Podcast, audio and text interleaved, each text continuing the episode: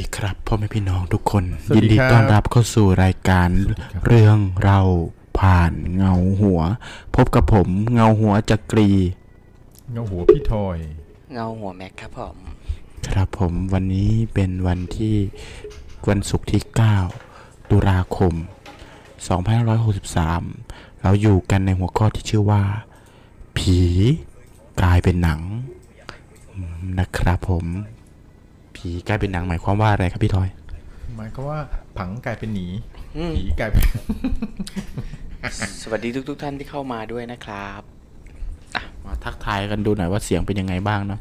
มีแชทมีคุยกันนิดนึงนะครับพี่ดมเนาะสวัสดีครับพี่ดมนะครับพี่เงาหัวดมเนี่ยครับเราตั้งชื่อพี่ดมใหม่เลยเพราะว่าทุกคนที่เข้ามานะครับจะถูกอวยยศเป็นเงาหัวหมดเลยนะครับถ้าเข้ามาเกินสองครั้งเราจะให้เงาหัว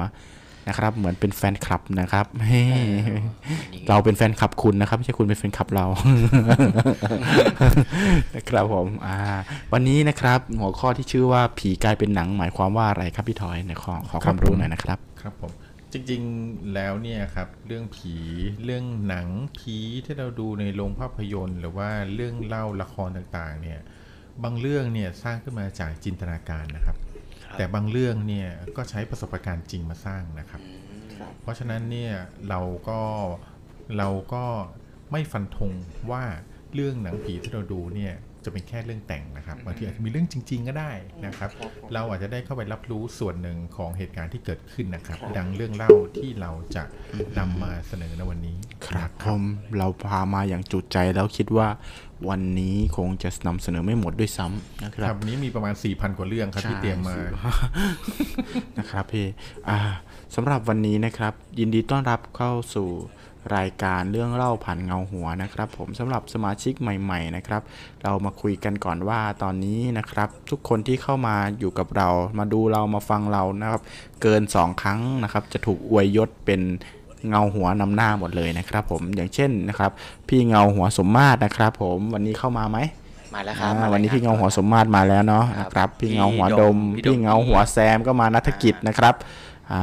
พี่เงาหัวออนมาไหมวันนี้อืมโดยเฉพาะพี่เงาหัวออนนี่สุดยอดมากครับผมวันนี้ขณะที่เงาหัวแม็กกำลังเซตระบบอยู่นะครับเงาหัวแม็กบอกโอ้พี่เงาหัวออนมารอก่อนเป็นคนแรกเลยครับโอ้ยตอนนี้เราต้องหายศใหม่ที่ที่ใหญ่กว่านั้นให้กับพี่ให้กับพี่เงาหัวออนไปแล้วนะครับต้องหายศใหญ่เงาหัวซะแล้วยศใหญ่กว่าเงาหัวน่าจะเป็นเงาหัวชุบแป้งทอดไม่ได้ครับกระถางที่บ้านเล็กโอเคโอเคนะครับผมอ่ะตอนนี้คือเรามาช่วงแรกก่อนเนาะช่วงแรกของเราเราจะเอาข่าวข่าวต่างๆที่เกิดขึ้นในช่วงวันนี้มาเล่าสู่กันฟังก่อนนะครับเพื่อที่จะเกริ่นก่อนเนาะครับผมข่าวส่วนใหญ่ก็จะเป็นข่าวเกี่ยวกับผีความร้อนหรือเรื่องลี้ลับลึกลับที่เราไม่สามารถพิสูจน์ได้นะครับผมก่อนอื่นเลยเดี๋ยวผมพอดีผมไปอ่านเจอมาไปดูไปไปอ่านทวิตเตอร์เมื่อคืนนอนดึกนะไปไปไปเจอทวิตเตอร์ของคุณหนุ่มกัญชัยนะครับคุณหนุ่มกัญชัยทวิตบอกว่าเฮ้ยวันนั้นทำรายการน่าจะเป็นโหนกระแสนะครับรายการแล้วคุณหนุ่มกัญชัยบอกว่า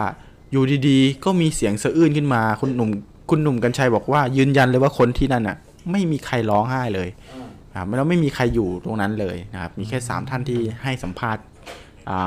คุยกันอยู่ตรงนั้นเองอะไรเงี้ยครับผมก็ไปหาดูว่าเฮ้ยมันสะอื้นตรงไหนนะครับในรายการของคุณหนุ่มกัญชัยเป็นเป็นชุเป็นเนื้อหาประมาณว่าที่เป็นข่าวตอนนี้ครับที่มีคุณหมอท่านหนึ่งที่แฟนได้เสียชีวิตจากอ๋อที่เข้า ไอ ซี ยู ใช่เข้า ไอ ซี ยู เพราะว่าท่านบอกว่าแบบก็ไม่ได้เป็นอะไรมากนะแต่ว่าไปแพ้ยานะครับแล้วก็เสียชีวิตไปนะครับแล้วก็มีการพูดถึงเรื่องการเรียกร้องที่อยากจะออกมารับผิดชอบหรืออะไรอย่างเงี้ยนะครับแต่ในขณะที่หมอท่านนั้นพูดนะครับคือบรรยากาศผมต้องบอกก่อนผมไม่น่าลงเข้าไปดูเลยคือแบบเศร้ามากผมรู้สึกแบบคือหมอแพทย์ไอพี่พี่ผู้ชายท่านนั้นที่เป็นแฟนนะครับเขาเป็นหมอทันตแพทย์นะครับเป็นหมอฟันนั่นแหละนะครับผมก็รู้สึกว่าโอ้โหฟังท่านแล้วนี่แบบ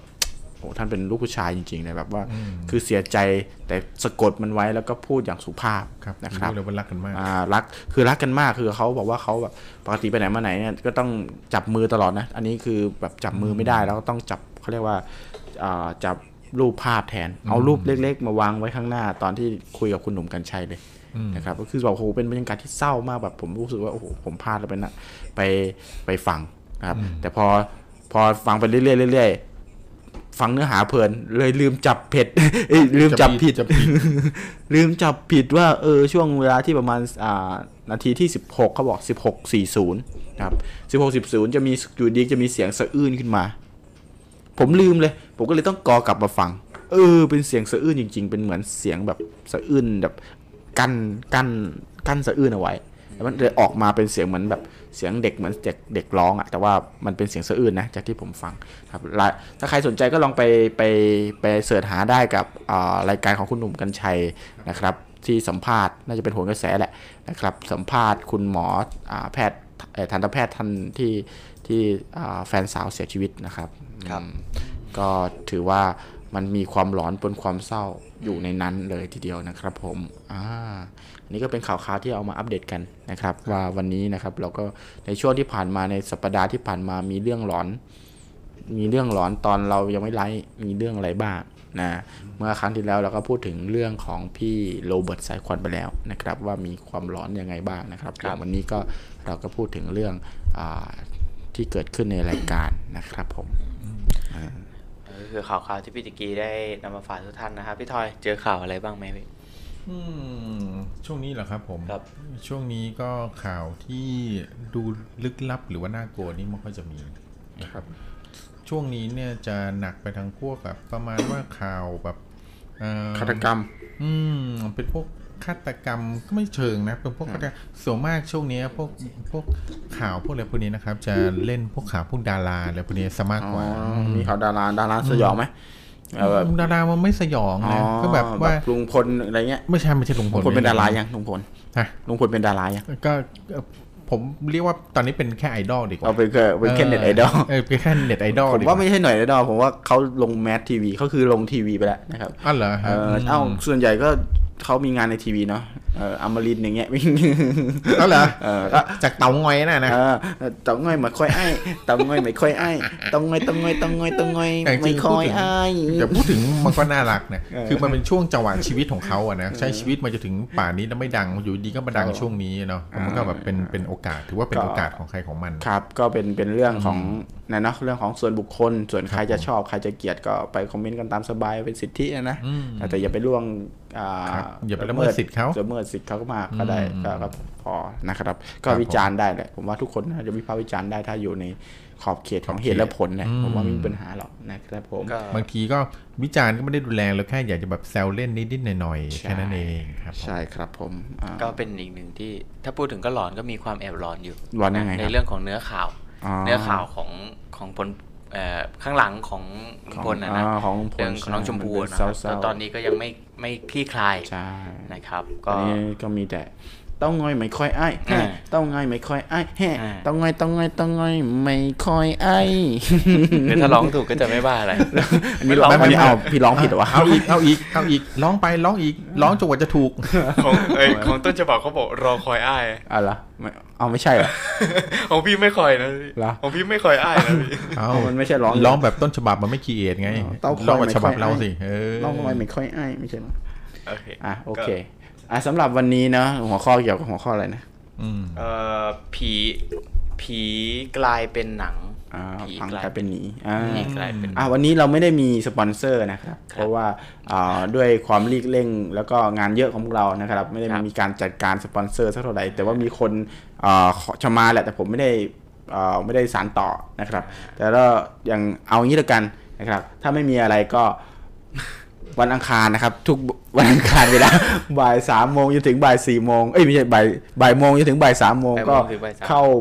บ่ายโมงถึงบ่ายสามโมงนะครับเข้าไปที่เพจรั่วทั่วแดนนะครับรั่วทั่วแดนพิมพ์คำว่ารั่วทั่วแดนในแฟนเพจนะครับเราไปเจอผมได้ในรายการทั่วทิศทั่วแดนนะครับ ออกอากาศทางช่อง เก้าสิบสี่จุดห้าศูนย์ เมกะเฮิรตซ์ Church เอฟ เอ็ม Radio จังหวัดสุรินทร์นะครับผมก็เข้าไปฟังกันได้ สดๆใน Facebook Fanpage เลยนะครับ อันนี้คือสปอนเซอร์ของ สปอนเซอร์ของเราเอาล่ะเดี๋ยวถ้าจะฟังออกอากาศที่ Church เอฟ เอ็ม เอฟ เอ็ม เก้าสิบสี่จุดห้า ครับเชิญไอเวงของสุรินทร์ใช่ไหมต้องนั่งรถไปฟังที่สุรินทร์เลยป่ะครับนี่อ่ะแล้วแต่ครับพี่ไม่แก้ให้ด้วยนะครับผมก็เข้าไปฟังกันได้นะครับเข้าไปฟังกันได้โอ้ใจร้ายว่ะ อ่ะพี่เงาหัวแซมบอกอ้าวไม่มีของแล้วไปนี่มาล่ารางวัลชัดๆหยอกหยอกหยอกเข้าใจครับผมก็หยอกเหมือนกันหยอกหยอกหยอกก็สิบเจ็ดท่านที่อยู่กับเราสวัสดีก่อนฝากติดตามพี่ตะกี้ด้วยกันนะฮะแล้วก็สำหรับเรื่องเมื่อต้นเรื่องเมื่อกี้นะฮะถ้าใครที่ได้ฟังไปก็เป็นในเรื่องที่มีชื่อว่าอาถรรพ์ต้นตะเคียนอาถรรพ์ต้นตะเคียนจากchannel ของเงาหัวเรานี่แหละนะครับผมก็ได้หยิบมาในช่วงต้นผู้แต่งของเราก็คือผู้แต่งของเราก็คือคนที่หล่อที่สุดคนที่หล่อที่สุดคนเรื่องนี้ไม่ใช่เรื่องแต่งนี่คือเรื่องจริงเออแล้วอันนี้คือเรื่องจริงครับนี่คือเรื่องจริงเอาหรอเรื่องจริงเป็นเรื่องจริงที่แต่งเป็นเรื่องจริงที่เกิดขึ้นแต่งจริงๆด้วยเรื่องจริงที่เกิดขึ้นณประเทศสารขันแห่งหนึ่งสารแก้วสารขันสารแก้วก็ผลงานการทำกราฟิกดีไซน์โดยพี่เอไพรัตน์ของเราเนี่ยเองนะครับผมสำหรับวันนี้นะครับผมในหัวข้อเกี่ยวกับหนังผีกลายเป็นหนังครับผีกลายเป็นหนังเนี่ยก็อย่างที่บอกเนาะผีหนังผีหลายๆเรื่องนะครับหนังสยองหลายๆเรื่องนะครับมีเค้าโครงมาจากเรื่องจริงไม่มากก็น้อยนะครับผมบางทีอาจจะเกิดเหตุขึ้นมาแล้วก็มีการแต่งเติมขึ้นมาครับผมนะครับเค้าภาษาปากีสถานเค้าก็เรียกว่าอะไรนะBased, Based on True Story มีเยอะแยะเลยวันนี้พี่ทอยเตรียมมาเป็นกระบุงครับผมนี่เคยมีหนังไทยเรื่องตะเคียนไหมมีมีมีใช่ไหมมีตะเคียนใช่แม่นางตะเคียนแม่นางตะเคียนแก้วตะเคียวทองไงที่เผาแก้วมั่วไปนู่นได้ตะเคียนแก้วตะเคียนทองอ๋อสวัสดีครับพี่ดมพี่ดมอย่าเพิ่งไปเอาพี่ดมบอกหยอกๆผมก็หยอกๆเหมือนกันนะครับไม่ได้ห้ามจริงห้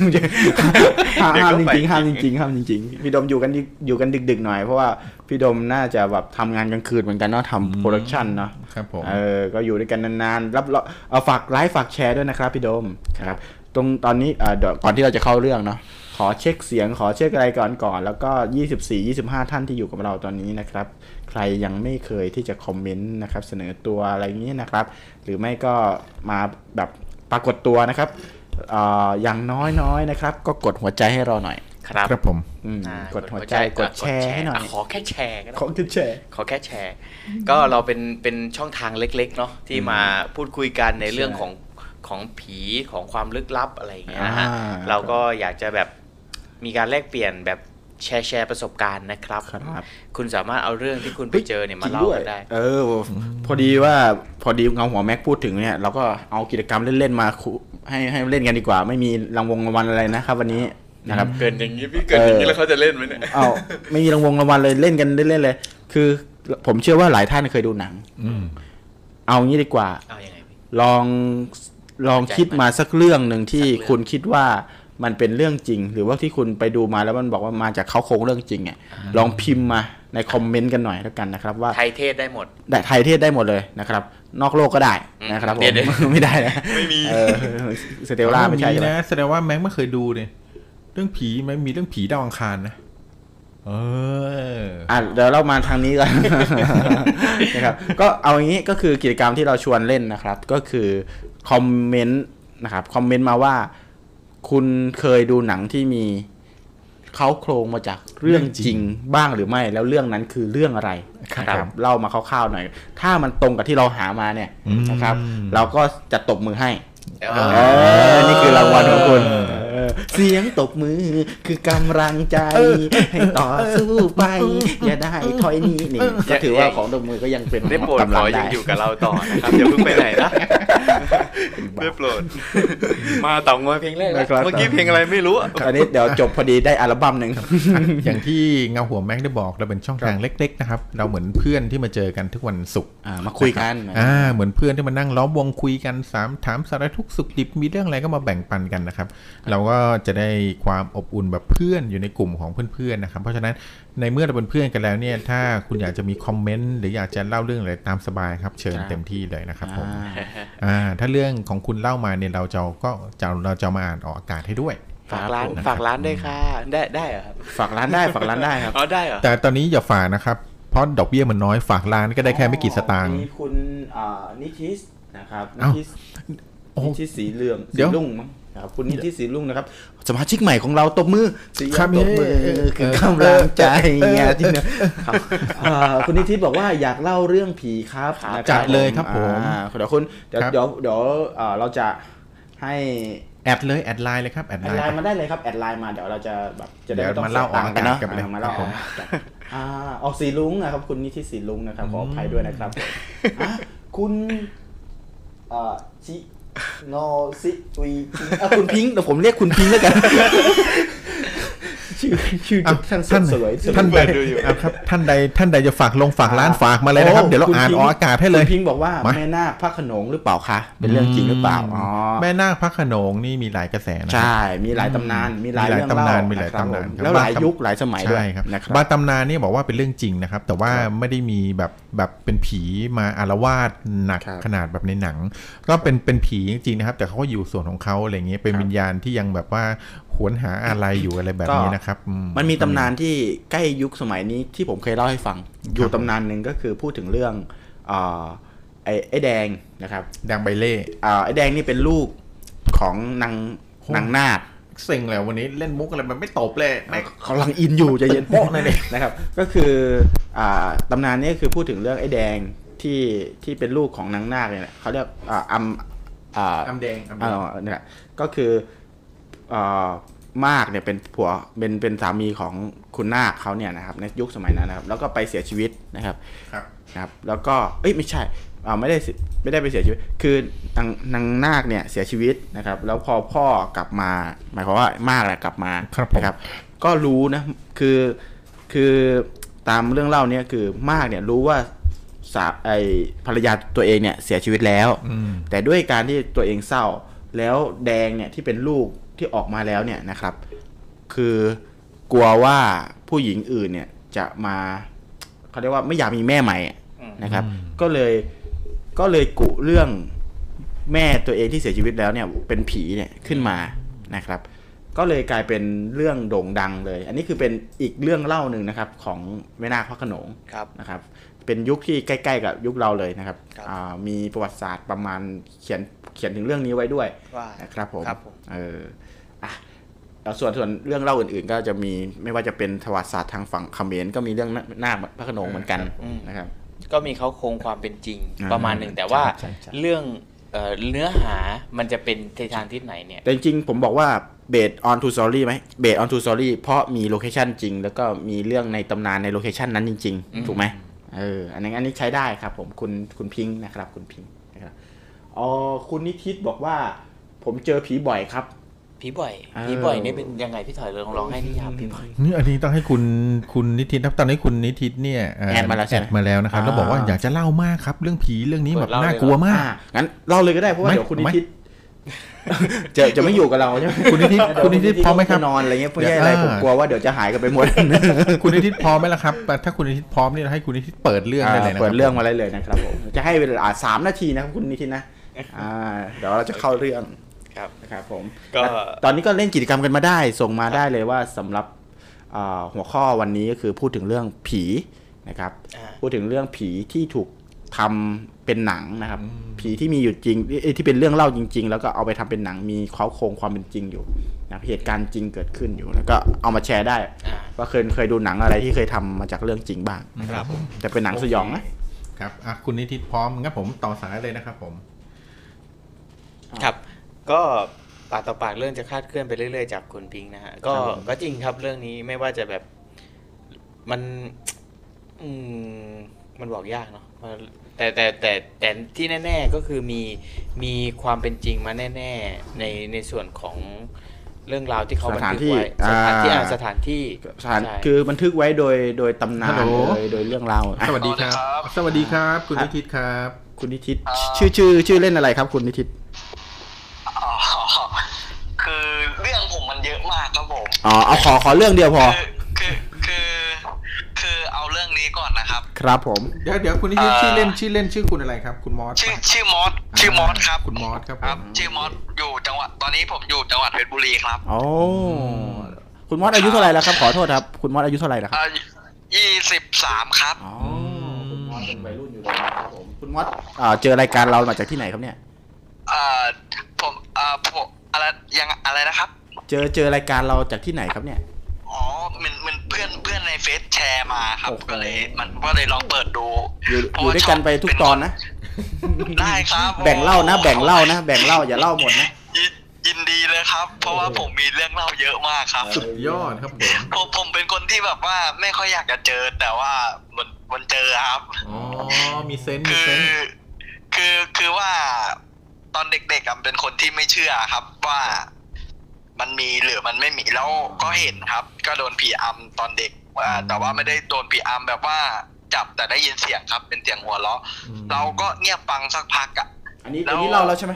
คุณมอสยังจังครับยังครับเกินเกินนี่แค่เกินอันนี้แค่เกินครับเกินเกินเกินอะไรครับต่อเกินต่ออ่าแล้วก็คือว่าก็คือว่าเราก็เลยนะโมสามจบไปก็หายอย่างเงี้ยแต่อันนี้คือตั้งแต่เด็กๆแล้วเจอแล้วก็เจอบ่อยเจอบ่อยใช่ไหมคุณมอสแล้วหลังจากนั้นก็ไปไปเติบโตที่กรุงเทพครับเพราะว่าไปอยู่กรุงเทพมาเกือบสิบเก้าปีครับอ่าแล้วก็การกลับมาเพชรก็มาเจอมากอะไรครับก็ปิดเทอมก็จะกลับมาเที่ยวเพชรพอเป็นเด็กบ้างเป็นระยะระยะว่างั้นครับครับเรื่องที่จะเล่าของคุณมอสเนี่ยเป็นเรื่องอะไรครับผมมีชื่อเรื่องไหมตั้งชื่อเรื่องมาก่อนนะเออเอาตั้งชื่อเรื่องเลยครับเรื่องเรื่องเรื่องนี้คือเรื่องว่าพิสูจน์ละกันครับผมอ๋อโอเคครับอ่ะเรื่องพิสูจน์ครับอ่าเรื่องนี้เรื่องนี้นะครับคือเกิดเกิดเมื่อสมัยเอ่อเมื่อผมอยู่อยู่ม.สี่ ครับผมครับผมอ่าก็ก็คือว่าผมเนี่ยไปเที่ยวกับพี่พี่เอ่อที่เป็นกลุ่มๆด้วยกันเมื่อสมัยนั้นนะครับครับผมอ่าแล้วคราวนี้คือคือผมก็ขี่รถไปสะพานนี้คือเป็นสะพานของจังหวัดเพชรบุรีครับถ้าวัยรุ่นเพชรบุรีฟังก็น่าจะรู้ครับมันน่ากลัวมากแล้วสมัยก่อนมันไม่มีไฟครับเป็นสะพานที่รถไฟตัดผ่านแล้วเขาก็มีเรื่องลือกันเยอะเยอะแยะมากด้วยความที่ว่าผมอ่ะเป็นวัยรุ่นใช่ไหมผมก็จะไปนั่งกันกับพี่ๆก็คือสองสามคนอย่างเงี้ยมาไปนั่งกินเบียร์กันคือคือพี่เขาก็เล่าว่าพี่ก็มานั่งทุกคืนพี่ก็ไม่เห็นเจออะไรเลยเขาก็ลือๆกันเด็กวัยรุ่นก็ไปลองดีกันอย่างเงี้ยครับผมอ่าเราก็โดยความที่เราก็ไปนั่งทุกวันไปทุกวันทุกวันจนกระทั่งวันหนึ่งก็ไปช่วงนั้นก็ช่วงเย็นแล้วประมาณห้าหกโมงผมก็ไปนั่งอยู่ก็คือว่านั่งกันเนี่ยคือคนก็วิ่งผ่านเพราะว่าเออมันเป็นสถานที่ที่แบบคนเขาก็มาออกกำลังกายวิ่งลงสะพานขึ้นสะพานนะนะอ่าก็คือคือตรงนั้นแหละตอนนั้นยังไม่ได้ทำเอ่อยังไม่ได้คือคือยังไม่ได้ทำอะไรเลยคือมันก็เป็นเป็นพงหญ้าเรียบๆไปคือคือปัจจุบันเนี้ยมันเปลี่ยนไปแล้วไงครับแต่ตอนนั้นอ่ะเราก็นั่งกินเหล้ากินเบียร์กันก็คือนั่งกินเบียร์เบียร์กลางสะพานเลยอ่าเดี๋ยวผมจะมีรูปให้ดูมีรูปให้ดูด้วยอ่ามีมีรูปครับมีรูปดูดูด้วยครับตอนนั้นก็คือนั่งกินกันไปอย่างเงี้ยแล้วข้างล่างเนี่ยมันก็ไม่มีใครบนบนบนสะพานเนี่ยคือผมอยู่ตรงกลางก็คือพอพอพอมองไปเนี่ยมันก็เป็นเป็นรางรถไฟแล้วก็ข้างๆก็เป็นป่าก็จะไม่มีค่อยมีคนเพราะตอนเย็นเวลาตรงนั้นอ่ะคือมันก็ไม่ไม่มีคนครับคือคนเขาจะเข้าบ้านนอนกันหมดเพราะแถวนั้นมันก็เงียบนะเป็นเป็นแบบมันเงียบอ่าคราวนี้ก็นั่งกันไปสักพักหนึ่งจนมาถึงหกโมงหกโมงตอนนั้นก็ยังมีแดดอยู่นะครับแดดยังไม่หุบ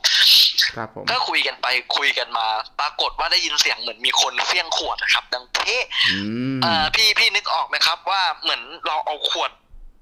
เอาขวดเบียร์ครับผมมาฟาดหัวพี่ทอยไม่ใช่ครับก็คือเหมือนเอาขวดเบียร์เนี่ยเฟี้ยงลงไปจากที่สูงอะครับแล้วเสียงมันแตกแล้วเทะแบบแบบเราได้ยินทุกคนได้ยินกันหมดผมก็ด้วยความที่ผมก็ได้ยินผมไม่พูดอะไรนะทุกคนไม่พูดอะไรก็เงียบกันสักพักพี่อีกคนหนึ่งเขาก็คุยโทรศัพท์กับแฟนเขาเขาก็เงียบเราก็เงียบเราก็หันมามองกับพี่พี่ชายของของพี่คนหนึ่งแล้วก็เงียบแล้วเราก็คุยกันปกติแล้วผมก็แงะไปดูตรงนั้นมันไม่มีอะไรอะครับแล้วขวดแล้วแล้วรอยแก้วแตกมันก็ไม่มีเพราะตรงนั้นนะพื้นตรงนั้นมันโล่งคือถ้าใครเฟี้ยงขวดไปเนี่ยเราจะเห็น อ่าแต่เสียงมันดังโป๊ะมาจากตรงเนี้ยเพราะผมก็ยืนอยู่อ่ะคือหันไปเนี่ยมันคือเรามองไปเนี่ยมันมันก็เจอแล้วผมก็เลยแบบผมก็เลยแบบเอ๊ะก็เงียบกันไปอ่าประมาณหกโมงเย็นหกโมงครึ่งหกโมงครึ่งก็ขี่รถกลับผมก็เลยเอ้ยพี่ได้ยินได้ยินเสียงกันปะอ่าคราวคราวนี้พวกพี่เขาก็บอกว่าเออได้ยินได้ยินเหมือนกันทุกคนได้ยินเหมือนกันหมดเลยขนลุกเลยบอกว่าพี่ที่คุยโทรศัพท์พี่ได้ยินดังเพะเลยก็คิดว่าว่าว่าหมอเนี่ยเอาขวดเบียร์เฟี้ยงลงไปแต่ขวดเบียร์เรายังกินไม่หมดเลยเหลืออยู่สองขวดก็ยังครึ่งขวดแบ่งกันกินอ่ะสี่คนครับผมอย่างเงี้ยก็เลยกินไม่หมดแล้วใครเฟี้ยงข้างล่างก็ไม่มีใครอ๋อก็คือยังหาหาอ่าคนเครื่องขวดไม่เจอขวดก็ไม่เจอเหมือนกันใช่ไหมครับขวดที่แตกอะไรก็ไม่เจอใช่ไหมแต่ได้ยินแต่เสียงใช่ครับได้ยินเสียงดังเพี้ยแบบทุกคนได้ยินกันหมดเลยคือคือนัดนะผมจำได้เลยนะภาพวันนั้นคือผมก็หันไปมองข้างล่างเพราะว่าเรายืนพิงอะยืนยืนพิงบนขอบสะพานใช่ไหมครับแต่ผมก็หันไปมองคราวคราวนี้คราวนี้ก็คือคือว่าอีกวันหนึ่งผมก็ลองมาด้วยความที่อยากพิสูจน์ว่ามันมันมีจริงไหมคือเขาว่าเขาว่ากันว่าว่าเนี่ยตรงเนี้ยใครๆก็เจอพี่ผมรุ่นพี่ผมเขาทำงานการรถไฟเขาก็วิ่งรถสายตอนกลางคืนเขาต้องผ่านสะพานเนี้ยมามาเพชรบุรีอย่างเงี้ยนะเขาก็เจอครับอ่าเป็นผู้หญิงอ่ะในเราด้วยเราที่ว่าอยากจะเจอเหมือนกันเราก็เคยขี่รถไปนั่งคนเดียวประมาณสองถึงสามทุ่มผมก็ไปนั่งเลยรถไฟมันก็มาครับรถไฟขาลงใต้อ่ะมันก็ผ่านมาผ่านมาแล้วก็มีเด็กวัยรุ่นกลุ่มหนึ่งอ่ะเขาก็ขี่รถกันมาสองสองคันสี่คนเขาก็มากันเขาก็นั่งเขาก็มาจอดข้างๆผมเขาก็ผมก็ฟังฟังเขาพูดเขาก็เหมือนจะมามีเรื่องกันทำนองเนี้ยเพราะตรงนั้นมันไม่มีตำรวจแล้วเนาะเด็กวัยรุ่นก็จะมากันจะมามีเรื่องกันเออเราได้ยินอย่างเงี้ยเราก็นั่งอยู่ตรงกลางสะพานเลยแล้วคราวเนี้ยสักพักหนึ่งอ่ะผมผมนั่งได้สักพักหนึ่งใช่ไหมผมก็นั่งดูดบุหรี่ตอนนั้นดูดบุหรี่อยู่ก็นั่งดูดบุหรี่ไปก็มองเด็กสองคนนี้ก็คิดในใจว่าไอ้สองคนนี้มันจะไปมีเรื่องอะไรกันกันอย่างเงี้ยเนี่ยเราก็เราก็ก็คิดด้วยความสงสัยอ่าเราก็นั่งไปถึงสักพักใหญ่ๆเลยคราวนี้ไอ้เด็กเนี่ยมันหันมามองทางผมผมก็หันไปมองทางมันตอนนั้นผมก็ไม่ได้กลัวว่ามันจะมีเรื่องยังไงถ้าถ้าจะมีเรื่องก็มาอะไรเงี้ยเราก็ไม่รู้จักเขาอยู่แล้วอย่างเงี้ยแต่เขาเขาเหมือนเขาตกใจอะไรก็ไม่รู้แล้วเขาก็รีบขี่รถไปผมก็งงผมก็หันไปดูข้างหลังว่านึกว่านึกว่านะนึกว่าโจทย์มันมาอ่ะ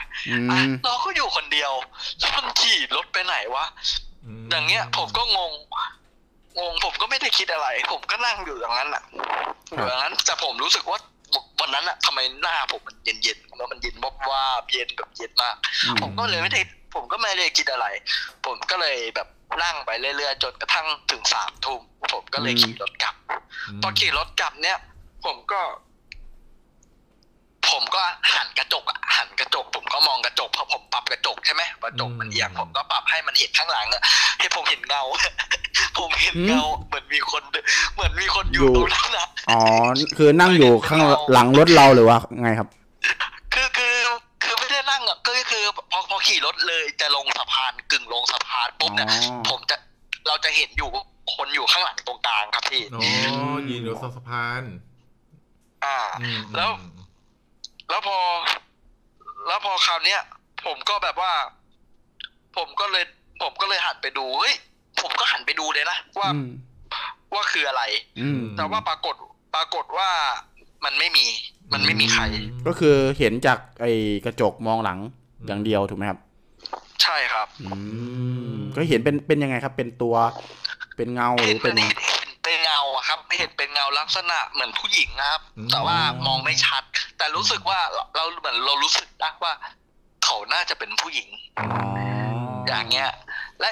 และอีกวันหนึ่งผมก็มาใหม่แต่ว่าก่อนหน้านั้นอ่ะอีกวันหนึ่งถัดมาก็คือตอนช่วงเช้าผมมาเจอรุ่นน้องคนเนี้ย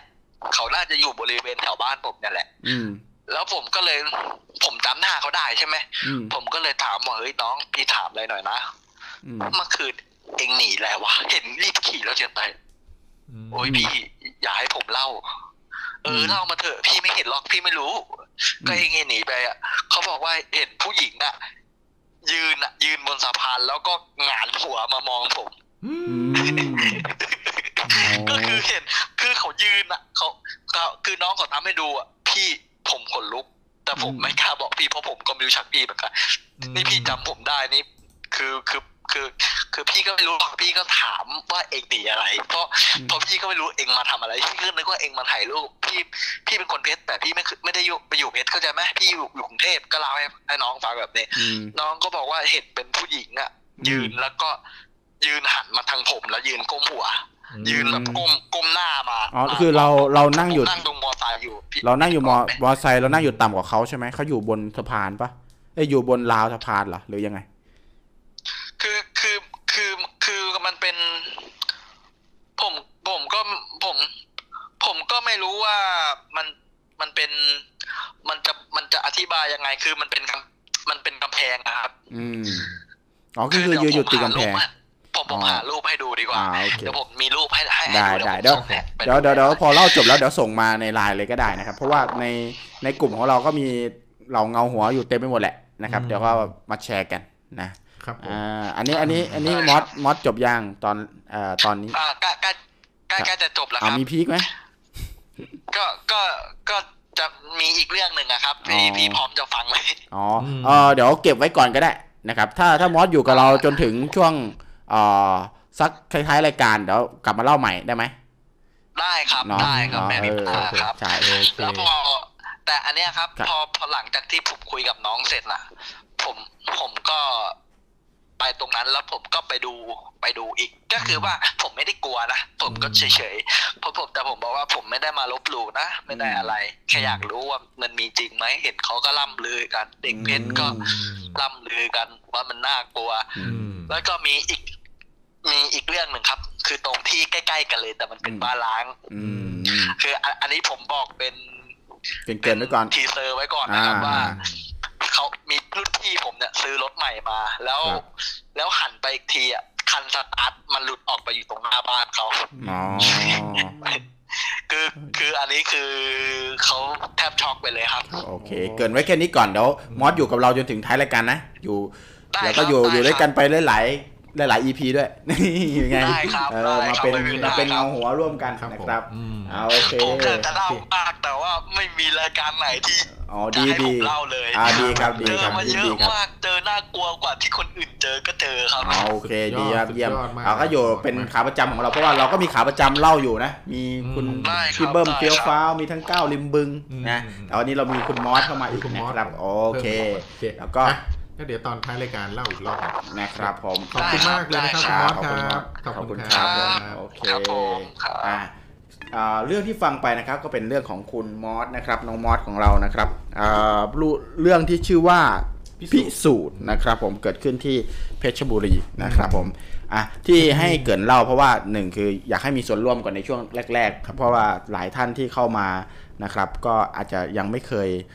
เจอเราหลายๆท่านเสียดายคือหลายๆท่านเนี่ยอยากมีส่วนร่วมนะแต่เขินอ่าใช่ทีนี้เราเหมือนกับว่าเป็นเพื่อนๆอ่ะอย่าไปคิดมากเราไม่ได้เป็นรายการใหญ่โตไม่ได้เป็นอะไรขนาดนั้นนะครับก็เหมือนไลฟ์คุยกับเพื่อนนะครับก็ยินดีรู้จักทุกท่านเลยแล้วกันนะครับแล้วก็วันนี้นะครับเนื่องจากว่าหัวข้อเราเป็นเรื่องของผีที่กลายเป็นหนังนะครับมันก็เลยขออนุญาตน้องมอสเรื่องเดียวก่อนเพราะว่าเดี๋ยวเราจะได้เข้าสู่คอนเซปต์ของรายการก่อนนะครับเพื่อที่จะให้ทุกคนที่มารอฟังเรื่องผีที่เป็นเรื่องหนังอะไรเงี้ยนะครับก็อาจจะต้องเอ่อเข้าสู่ในคอนเซปต์ก่อนเนาะแล้วก็ใครก็ตามนะครับที่มีเรื่องเล่าเกี่ยวกับผีนะครับก็แอด Good Butler Studio เข้ามาก่อนครับมาสต็อกเอาไว้ก่อนเลยแล้วมาคุยกันนะครับแล้วก็เดี๋ยวเราจะลากเข้าไปสู่กลุ่มที่ชื่อว่า Hedge Shadow นะครับกลุ่มเงาหัวอีกทีหนึ่งครับผมก่อนที่เข้าท็อปิกนะขอทักทายท่านผู้ฟังที่เข้ามาทักในคอมเมนต์นะฮะคุณคุณเตยคุณเตยทักทายครับแอดเงาหัวเตยมาอีกรอบหนึ่งแล้วเนาะครับใช่แล้วก็คุณพี่สุชาติชูเมนใช่ไหมชูเมฆครับชูเมฆชูเมฆคุณสุชาติชูเมฆนะขออภัยนะครับคุณสุชาติชูเมฆนะครับน่าจะเป็นพี่สุชาติเนาะก็ ขอขอบคุณมากเลยยินดีด้วยยินดีที่ยินดีต้อนรับนะครับที่เข้ามาเป็นสมาชิกของเราน่าจะอยู่ด้วยกันอีกนานๆนะพี่จะบอกว่าอยากฟังเรื่องผีทางภาคเหนือบ้างอ๋อถ้าถ้าเราจะเล่าแบบแต่ละภาคแต่ละภาคนี่ก็น่าสนใจนะเออจริงจริงจริงเดี๋ยว อี พี ต่อไปพี่สุชาติรอฟังนะครับพี่สุชาติเดี๋ยวเราจะจัดให้งามๆเลยหนึ่งเนื้อเนื้อเลยอ่ากดไลค์เพจไว้นะครับจริงถ้าจะพูดถึงผีภาคเหนือที่มีชื่อเสียงเขาก็พวกปอบผีฟ้านะผีฟ้าผีแทนผีอะไรที่จะมีเรื่องลัดดาแลนด์วันนี้มีเรื่องลัดดาแลนด์ไหมวันนี้ผมไม่มีอ่าผมเดี๋ยวผมจะเล่าเรื่องลัดดาแลนด์ให้ฟังนิดนึงแล้วกันนะครับคือลัดดาแลนด์เนี่ยจริงๆแล้วเริ่มเลยไหมเริ่มเลยมันมันมันไม่มันไม่ยาวมากเท่าไหร่นะครับพี่สุชาติยังอยู่กับเราไม่เอ่ยถ้าพี่สุชาติอยู่ขอรูปหัวใจให้หนึ่งหนึ่งดวงนะครับจะเห็นไหมเนี่ยนะครับก็คือลัดดาแลนด์เนี่ยจริงๆเราดูหนังของ จี ที เอส เนาะร้อนมากเลยนะแต่เขาบอกว่าความจริงแล้วลัดดาแลนด์เนี่ยไม่ใช่หมู่บ้านนะมันเป็นเหมือนแค่เป็นที่รับรองเหมือนเป็นรีสอร์ทเหมือนเป็นที่ท่องเที่ยวที่ไม่ได้มีเป็นคอนโดไม่ได้มีเป็นแบบบ้านเป็นหลังๆด้วยซ้ำครับก่อนหน้านี้ครับลัดดาแลนด์เนี่ยมีตำนานเล่าเล่ามาเยอะมากนะครับไม่ว่าจะเป็นต้นโพหน้าลัดดาแลนด์ที่มีคนมาผูกคอตายนะครับแล้วก็หมู่บ้านบ้านหลังหนึ่งในหมู่บ้านลัดดาแลนด์ที่ที่สาวใช้ต่างด้าวเสียชีวิตนะครับแล้วก็ยัดเอาไว้ในตู้เย็นอย่างที่เราดูในหนังเลยเป๊ะๆอย่างเงี้ยนะครับมันก็เป็นเรื่องเล่ามาก่อนที่จะทำหนังนะครับแต่จริงๆแล้วมีคนไปพิสูจน์ครับไทยรัฐก็ไปพิสูจน์มาก็ไปหาข้อมูลมานะครับแล้วก็มาตีแผ่ให้ฟังว่าจริงๆแล้วนะครับลัดดาแลนด์เป็นเป็นเหมือนรีสอร์ท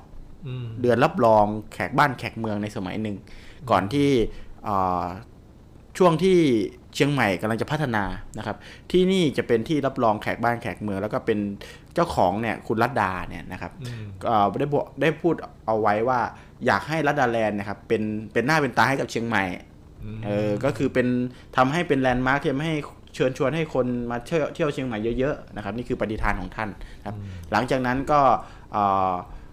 ขาดทุนแล้วก็หยุดกิจการไปนะครับแต่ว่าโครงร่างของลัดดาแลนด์ก็ยังอยู่อยู่ก็คือเป็นเรือนไม้เป็นเรือนไม้ธรรมดาคือทุกวันนี้ก็ยังเป็นล้อมรั้วอยู่แล้วมันไม่ใช่เป็นหมู่บ้านเลยนะครับไม่เป็นหมู่บ้านไม่เป็นอะไรเลยก็เป็นเป็นเรือนไม้กว้างๆเหมือนที่เราไปเวลาที่เราไปแบบเอาติ้งไปท่องเที่ยวกันที่ที่รีสอร์ทในรีสอร์ทหนึ่งแล้วก็รองรับคนได้เยอะๆอะไรแบบนี้มีห้องประชุมเหมือนห้องประชุมเหมือนห้องทานอาหารเหมือนห้องพักที่เป็นรีสอร์ทอะไรอย่างเงี้ยครับไม่ใช่เป็นหมู่บ้านอันนี้คือความความจริงของลัดดาแลนด์นะครับผมแล้วมีตำนานหลอนจริงไหมพี่หมายถึงว่าในตัวของจริงจริงๆละคือตำนานตำนานหลอนมีจริงคนเชียงใหม่จะรู้กันดีว่าลัดดาแลนด์เนี่ยมีเรื่องเล่าแบบนี้จริงๆแต่พอสถานที่อ่ะมันไม่ใช่แบบนั้นแล้วเนี่ยมันก็เลยมันเป็นไปได้ว่าไอ้เรื่องเล่าเนี้ยอาจจะเกิดขึ้นที่หมู่บ้านอื่นที่ไม่ใช่ว่าลัดดาแลนด์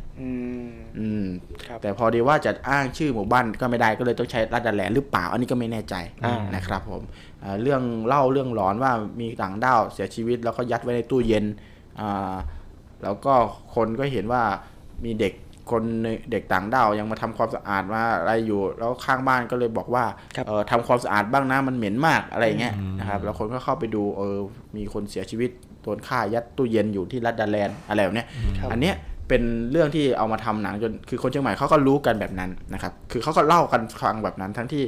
อ่าจริงๆแล้วหลายท่านก็น่าจะเข้าใจว่าลัดดาแลนด์จริงๆอาจจะไม่ไม่ไม่มีสถานที่แบบนั้นไม่ใช่สถานที่แบบนั้นไม่ได้น่ากลัวขนาดนั้นไม่ใช่สถานที่แบบนั้นอาจจะเป็นสถานที่อื่นที่ไม่ใช่ลัดดาแลนด์แต่ว่าใช้ชื่อลัดดาแลนด์ก็ได้หนังเรื่องลัดดาแลนด์นี่คุณจักรีได้ดูไหมได้ดูได้ดูเป็นเรื่องเป็นหนังผีมันเป็นผีจริงเป็นผีเลยครับเป็นผีแบบตึงโป๊ะร้อนทั้งบ้านเป็นร้อนเลยเออน่าจะที่ผมจำจำรายละเอียดไม่ได้อันนี้ผมผมผมไม่ได้ดูนะแต่ผมก็คือดูแต่ทีเซอร์นะครับผมเออผมก็ไม่ได้ดูนะที่แรกว่าจะดูแต่ว่าไปดูรีวิวไว้มีคนมารีวิวบอกโอ้มันหักมุมจบทั้งคือทั้งเรื่องไม่มีผีเลยเป็นเรื่องอะไรผมอ้าวไม่ใช่หนังผีเหรอมีผีมีผีเลยคือผีน่ากลัวเลยนะครับลัดดาแลนด์นี่ก็เป็นผีที่น่ากลัวเลยแล้วก็คือเขาโครงมาจากเรื่องเล่าจริงๆเลยคือคือตำนานหรือเรื่องเล่าปากต่อปากกันมาในลัดดาแลนด์เนี่ยอย่างไรเนี่ยหนังก็ทำประมาณนั้นเลยแบบเจ็ดสิบแปดสิบเปอร์เซ็นต์เลยนะครับแต่มันจะไม่มีเรื่อง ต้นโพหน้าหมู่บ้านที่มีคนมาผูกคอตายมีเรื่องสตอรี่อะไรพวกนี้จะไม่มีนะครับก็จะมีแต่แต่เรื่องของคือมันจะผูกเรื่องเป็นเรื่องที่อยู่ในบ้านหลังหนึ่งที่มีบ้านของพระเอกนางเอกด้วยแหละนะครับก็อะไรประมาณนี้ที่เท่าที่ผมจำได้นะครับแต่แรกอันนี้ก็เป็นเรื่องผีจากภาคเหนือที่เอามาฝากพี่สุชาติแล้วกันนะครับผมส่วนพี่ดมพี่ดมว่าอะไรพี่ดมบอกว่าอยากถามทีมงานผีในกทมเนี่ยพี่พี่พี่ถอยน่าจะตอบได้นะอ่าผีเนี่ยไม่ค่อยเจอเพราะพลังงานต่างๆเยอะเช่นมือถือทีวีอินเทอร์เน็ตทำให้พลังงานวิญญาณปรากฏลำบากไม่เหมือนอยู่ต่างจังหวัดวิญญาณปรากฏง่ายกว่าใช่ไหมครับใช่ไหมพี่ถอยตอบพี่ดมหน่อยใช่ครับเพราะว่าคือส่วนหนึ่งก็เป็นอย่างนั้นนะครับคืออย่างที่เราเรา เอ่อ อย่างที่นักวิทยาศาสตร์ได้พิสูจน์ว่าจริงจริงๆวิญญาณเนี่ยคือกลุ่มพลังงานคือกลุ่มก้อนของพลังงานนะครับเป็นกลุ่มก้อนของพลังงานแล้วพอพลังงานเนี่ยถ้ามันอยู่ในที่ที่มีคลื่นหรือมีอะไรเยอะมากเนี่ยเหมือนกับพลังงานกับพลังงานเจอกันนะครับพลังงานบางอย่างที่เป็นที่เป็นปฏิปักษ์ต่อกันเนี่ยมันก็จะจะพยายามกระจายพลังงานที่เป็นปฏิปักษ์ต่อกันออกไปด้วยนะครับแต่ถ้าพลังงานที่มันเป็นดูดเหมือนแม่เหล็กอะฮะถ้าพลังงานอะไรที่มันใช่มันก็จะดูดเข้ามาอย่างเงี้ยลักษณะแบบเดียวกันเพราะนั้นถ้าเกิดไปอยู่ตามต่างจังหวัดที่ที่พลังงานพวกคลื่นพวกอะไรพวกนี้น้อยเนี่ยก็มีโอกาสที่วิญญาณพวกนี้จะแบบพลังกลุ่มก้อนพลังงานเหล่านี้จะปรากฏขึ้นมาหรือว่าคงสถานะอยู่ได้นานกว่าเหมือนในสัก อี พี หนึ่งที่พี่ทอยเคยเล่าเรื่องของพลังงานที่เป็นประจุอะไรสักอย่างครับผมใช่ครับโทรศัพท์ตอนนั้นที่มันมีรู้ถึงเรื่องขึ้นโทรศัพท์จะไม่เจอผีแต่จริงๆแล้วผีขึ้นโทรศัพท์ก็มีจริงๆขึ้นโทรศัพท์ก็มีเหมือนกันแต่จริงๆมันเป็นทฤษฎีนึงอ่ะนะครับเป็นเป็นเป็นมุมมองนึงแล้วกันนะพูดถึงมุมมองการวิทยาศาสตร์ดีกว่าแต่จริงๆแล้วสำหรับผมผมอาจจะให้มุมมองอีกแบบนึงก็คือคือถ้าไปต่างจังหวัดเนี่ยเนื่องจากว่าเราอ่ะเอ่อพออยู่ในแสงสีเสียงเนี่ยอยู่ในเมืองอยู่อะไรที่มันมีไฟฟ้ามีอะไรอย่างเงี้ยครับมันเป็นไปได้ว่าอ่าสิ่งที่เราต้องโฟกัสมันเยอะผีอาจจะเดินมาแล้วพี่ดมอาจจะไม่เห็นก็ได้นะเพราะเราโฟกัสหลายอย่างแต่ต่างจังหวัดนี่มันเงียบนะอาจจะไม่มีผีเลยแต่เราคิดว่าเป็นผีก็ได้มันก็เลยเยอะหน่อยครับเราอาจจะหลอนไปเอาอาจจะใบไม้ไหวก็กลายเป็นผีได้เงี้ยใช่นะมันมันมีเรื่องเพราะว่าทฤษฎีของคุณจักรีนี่น่าสนใจนะบางทีในเมืองเราจะเดินปะปนอยู่กับผีก็ได้เพียงแต่ว่าสิ่งที่เราต้องโฟกัสที่จักรีบอกมันเยอะมากจนเราไม่รู้จะไปโฟกัสอะไรสิ่งเรามันเยอะสิ่งเรามันเยอะไปแต่ว่าผีอาจจะมีปริมาณเท่ากันแต่ว่าต่างจังหวัดดูมันเยอะเพราะว่าอะไรเอะอะไรก็ผีหมดเลยเพราะว่ามันเงียบไปหมดเลยใบไม้ไหวก็ผีนู่นนั่นก็ผีนี่ก็ผีจริงบ้างไม่จริงบ้างอะไรอย่างเงี้ยนะครับครับนี่แสดงว่าอยู่ในกรุงเทพเนี่ยผีมันก็ต้องทำมาหากินเหมือนกันมีเวลามาหลอกคนมันก็เออนะนะครับก็ประมาณนี้สำหรับครับตอบของทีมงานให้คุณดมนะครับเมื่อกี้ก็แบบโอ้โหคึกคืนมากเลยเนาะช่วงแรกนะครับตอนนี้สามารถเมื่อกี้คุณมอสเมื่อกี้คุณมอสส่งรูปมาให้ดูแล้วนะอ่ะเหรออ่ะเหรอเดี๋ยวเดี๋ยวเดี๋ยวให้น้องเงาหัวแม็กเอาขึ้นได้ขึ้นเดี๋ยวค่อยขึ้นตอนนั้นแล้วกันนะครับครับผมตอนนี้เราเข้าสู่เนื้อหากันก่อนนะเดี๋ยวพี่ทอยเตรียมมาเป็นกระบุงกระบุงเลยจะไม่ได้เล่าครับนั่นแหละเอาสักอ่ะหอมปากหอมคอเรื่องนึงก่อนครับถ้าวันนี้เดี๋ยวชวนชวนชวนให้เขาเล่นกิจกรรมก่อนครับผมแม็กชวนชวนเล่นกิจกรรมกันหน่อยอ่ะก็กิจกรรมนะฮะวันนี้ก็อยากให้ทุกคนนะครับตามหัวข้อเราคือผีกลายเป็นหนังนะครับใครที่มีเรื่องราวหรือได้รับรู้มาว่าเอ้ยหนังเรื่องเนี้ยหนังชื่อหนังเรื่องเนี้ยก็คือมีเนื้อหาที่มีเป็นความจริงมีเค้าโครงเนื้อหาที่เป็นความจริงก็ลองพิมพ์เข้ามาเสนอเข้ามานะครับเป็นกิจกรรมสนุกๆที่เล่นด้วยกันสำหรับค่ำคืนนี้จะได้แลกเปลี่ยนนะฮะบางคนอาจจะยังไม่เคยดูก็อาจจะได้เอาไปดูนะครับผมแหมก็แต่ปกติเราจะมีของรางวัลแจกนะแต่อันนี้คืออยากเล่นสนุกๆไปก่อนเดี๋ยวครั้งหน้าเราจะมีของรางวัลเหมือนกันซึ่งเป็นเสียงตบมือคือกำลังใจแต่ต้องบอกไว้ก่อนถ้าเราถูกใจมากๆเราอาจจะเมื่อไหร่ที่สปอนเซอร์มาเราอาจจะแจกส่งให้โอเคครับผมพี่สุชาติก็มาขอบคุณครับโอ้ยินดีมากเลยครับพี่สุชาติพี่สุชาติยังอ่ายังอยู่กับเราเนาะยังอยู่กับเราไปได้หลาย อี พี เลยนะพี่นะอ่าแวะเข้ามาคุยกันพูดคุยกันได้อยากรู้อะไรหรือว่าอยากจะมาแชร์อะไรก็ยินดีมากเลยนะครับผมแล้วก็มีพี่อ่าโอบทิศนะครับพี่โอบทิศสุธิสะอาดนะครับโอ้นี่ก็เป็นอ่าสมาชิกเงาหัวท่านใหม่นะครับผมก็ยินดีต้อนรับด้วยนะครับพี่เขาบอกว่ากทม.มีอะไรนะผีดูดเลือดครับนี่ผีดูดเลือดมันอยู่ริมถนนจริงๆผีดูดเลือดนี่ส่วนใหญ่ก็จะเป็นน่ากลัวมากเลยนะครับเออปากก็จะไม่ใช่นะครับผมเอ่ออันนี้คือพี่พี่พี่อมเอ่อพี่อบชิดเนี่ยมีข้อมูลไหมครับเรื่องนี้น่าสนใจนะครับถ้ามีจริงๆเนี่ยเออ เราก็สามารถจะจะไปเดี๋ยวครับท้าผีก็ได้ผีดูดเลือดริมถนนเหรอครับครับไอ้ผีดูดเลือดริมถนนที่มาพร้อมใบสั่งไงครับอ๋อเฮ้ยโอ้โหซับซ้อนขนาดนั้นเลยพี่โอจินครับผมผีดูดเลือดริมถนนเนี่ยผมมันไม่ดูดเลือดธรรมดานะครับผมดูดเลือดดูดเนื้อเลยนั่นนะครับผมดูดเลือดดูดเนื้อเลยครับดูดเนื้อไม่ต้องซอยเลยนั่นแหละเอ๊ะเสียงอะไรสั่นๆบ้างเนื้อเนื้อเนื้อถึงว่าดิมันโดนถึงโดนดูดเฉพาะนี่นั่นเนี่ยครับผมอ่ะโอเคเข้าเรื่องกันดีกว่าใครมีเรื่องราวก็แชร์มานะครับใครเคยดูหนังที่ทำมาจากเรื่องจริงเข้าโค้งเรื่องจริงก็แชร์กันเข้ามาได้นะครับมาร่วมสนุกกันอ่ะเรื่องแรกที่พี่ทอยจะนำมาฝากเรื่องคอนเซปต์ผีกลายเป็นหนังครับผมเรื่องอะไรครับพี่ทอยอืมครับผมอย่างคอนเซปต์วันนี้เรื่องผีที่กลายเป็นหนังนะครับเราก็จะอ่ะสมมุติว่าเราเกินเกินก่อนอย่างเช่นเมื่อหลายประมาณสักสิบกว่าปีเกือบยี่สิบปีที่แล้วมันก็มีเรื่องหนึ่งที่เอามาทำเป็นละครนะครับที่ได้รับความนิยมมากชื่อเรื่องว่าตุ๊กตานะครับตุ๊กตาจ๋าถ้าใครในยุคนั้นจะจำได้ว่าหนูอยากกลับบ้านอะไรประมาณนี้นะครับซึ่งเรื่องนี้เนี่ยจริงๆแล้วที่มาสร้างเป็นเรื่องเนี่ยเขาโครงที่มาสร้างเป็นเรื่องเนี่ยคือเป็นเรื่องจริงที่ว่าตุ๊กตาจริงๆแล้วมีเด็กที่ได้ตุ๊กตามาเนี่ยนะครับแล้วก็อยู่กับตุ๊กตาแล้วก็แบบมีตุ๊กตามีความมีความมีที่มาที่ไปยังไงกลายเป็นเพื่อนเล่นกับเด็กกลายเป็นผีกลายเป็นอะไรอย่างนี้นะฮะหลังจากที่แบบว่าตามตามสืบตามอะไรไปแล้วก็รู้ว่าโรงงานตุ๊กตาตุ๊กตาตัวนี้ที่ได้มาเนี่ยมาจากโรงงานตุ๊กตาที่โดนไฟไหม้นะครับแล้วแล้วคนงานที่โดนไฟไหม้ตายนะก็เป็นแรงงานเด็กนะครับที่โดนจับมาเพื่อใช้เป็นแรงงานเด็กแล้วก็ตายอยู่ในโรงงานเพราะไฟไหม้วิญญาณก็เลยเข้าสิงอยู่ในตุ๊กตานะครับก็มีที่มาของข่าวจริงก็คือข่าวของโรงงานนรกตอนนั้นโรงงานนรกที่เป็นโรงงานทำตุ๊กตาจริงๆก็คือนรกเพราะว่าใช้แรงงานเด็กถูกต้องแล้วก็โรงงานก็ไฟไหม้และเด็กก็ก็มีเด็กตายมีเด็กเสียชีวิตจากการใช้แรงงานจริงๆส่วนเด็กที่ถูกช่วยออกมาก็มีคือเรื่องนี้ผมผมรู้สึกว่าคือถ้าใครเกิดในยุคนั้นน่ะจะข่าวนี้จะดังมากดังมากครับดังมากเลยเดียวนะครับแล้วก็ที่ผมเพิ่มเติมเพิ่มเติมครั้งที่พี่เงาหัวทอยพูดเรื่องนี้นะครับเป็นเรื่องที่โหดหูมากเลยทีเดียวเนื่องจากว่าเจ๊เจ้าของโกดังเนี่ยเจ้าของโรงงานตุ๊กตาผีเนี่ยนะครับเป็นใช้แรงงานเด็กที่แบบไม่ได้หลับได้นอนพอเกิดไฟไหม้นะครับก็ไม่ไม่ให้ดับเพลิงเข้าไปนะครับแล้วก็ปิดประตูแน่นเลยเพราะว่ากลัวว่าแบบความลับจะหลุดความจริงก็ทำให้แทนที่ผ่อนหนักจะกลายเป็นเบาได้บ้างหรือว่าจะมีคนรอดชีวิตมากกว่านี้นะครับก็เลยกลายเป็นว่าเป็นหนีออกมาไม่ได้หนีออกมาไม่ได้กลายเป็นเสียชีวิตแล้วก็มันมีเรื่องเล่าต่อจากนั้นเยอะมากเลยนะครับเรื่องตุ๊กตาผีเนี่ยโรงงานตุ๊กตาตรงนั้นนะครับเนื่องจากว่าพอศพมีคนเสียชีวิตเยอะมากเขาเอาผ้าขาวห่อเนี่ยวางไว้ข้างถนนใช่ไหมพี่ทอยวางไว้ข้างถนนตรงสะพานลอยอย่างเงี้ยนะครับแล้วก็แบบเป็นที่อเนจอนาจใจมากในยุคนั้นนะครับแล้วพอจากที่หลังจากนั้นนะครับตรงสะพานลอยตรงนั้นน่ะเขาจะเห็นคนเดินข้ามสะพานลอยเต็มไปหมดมีใครขับรถผ่านไปผ่านมาก็จะเห็นว่ามีคนมีเดินกัน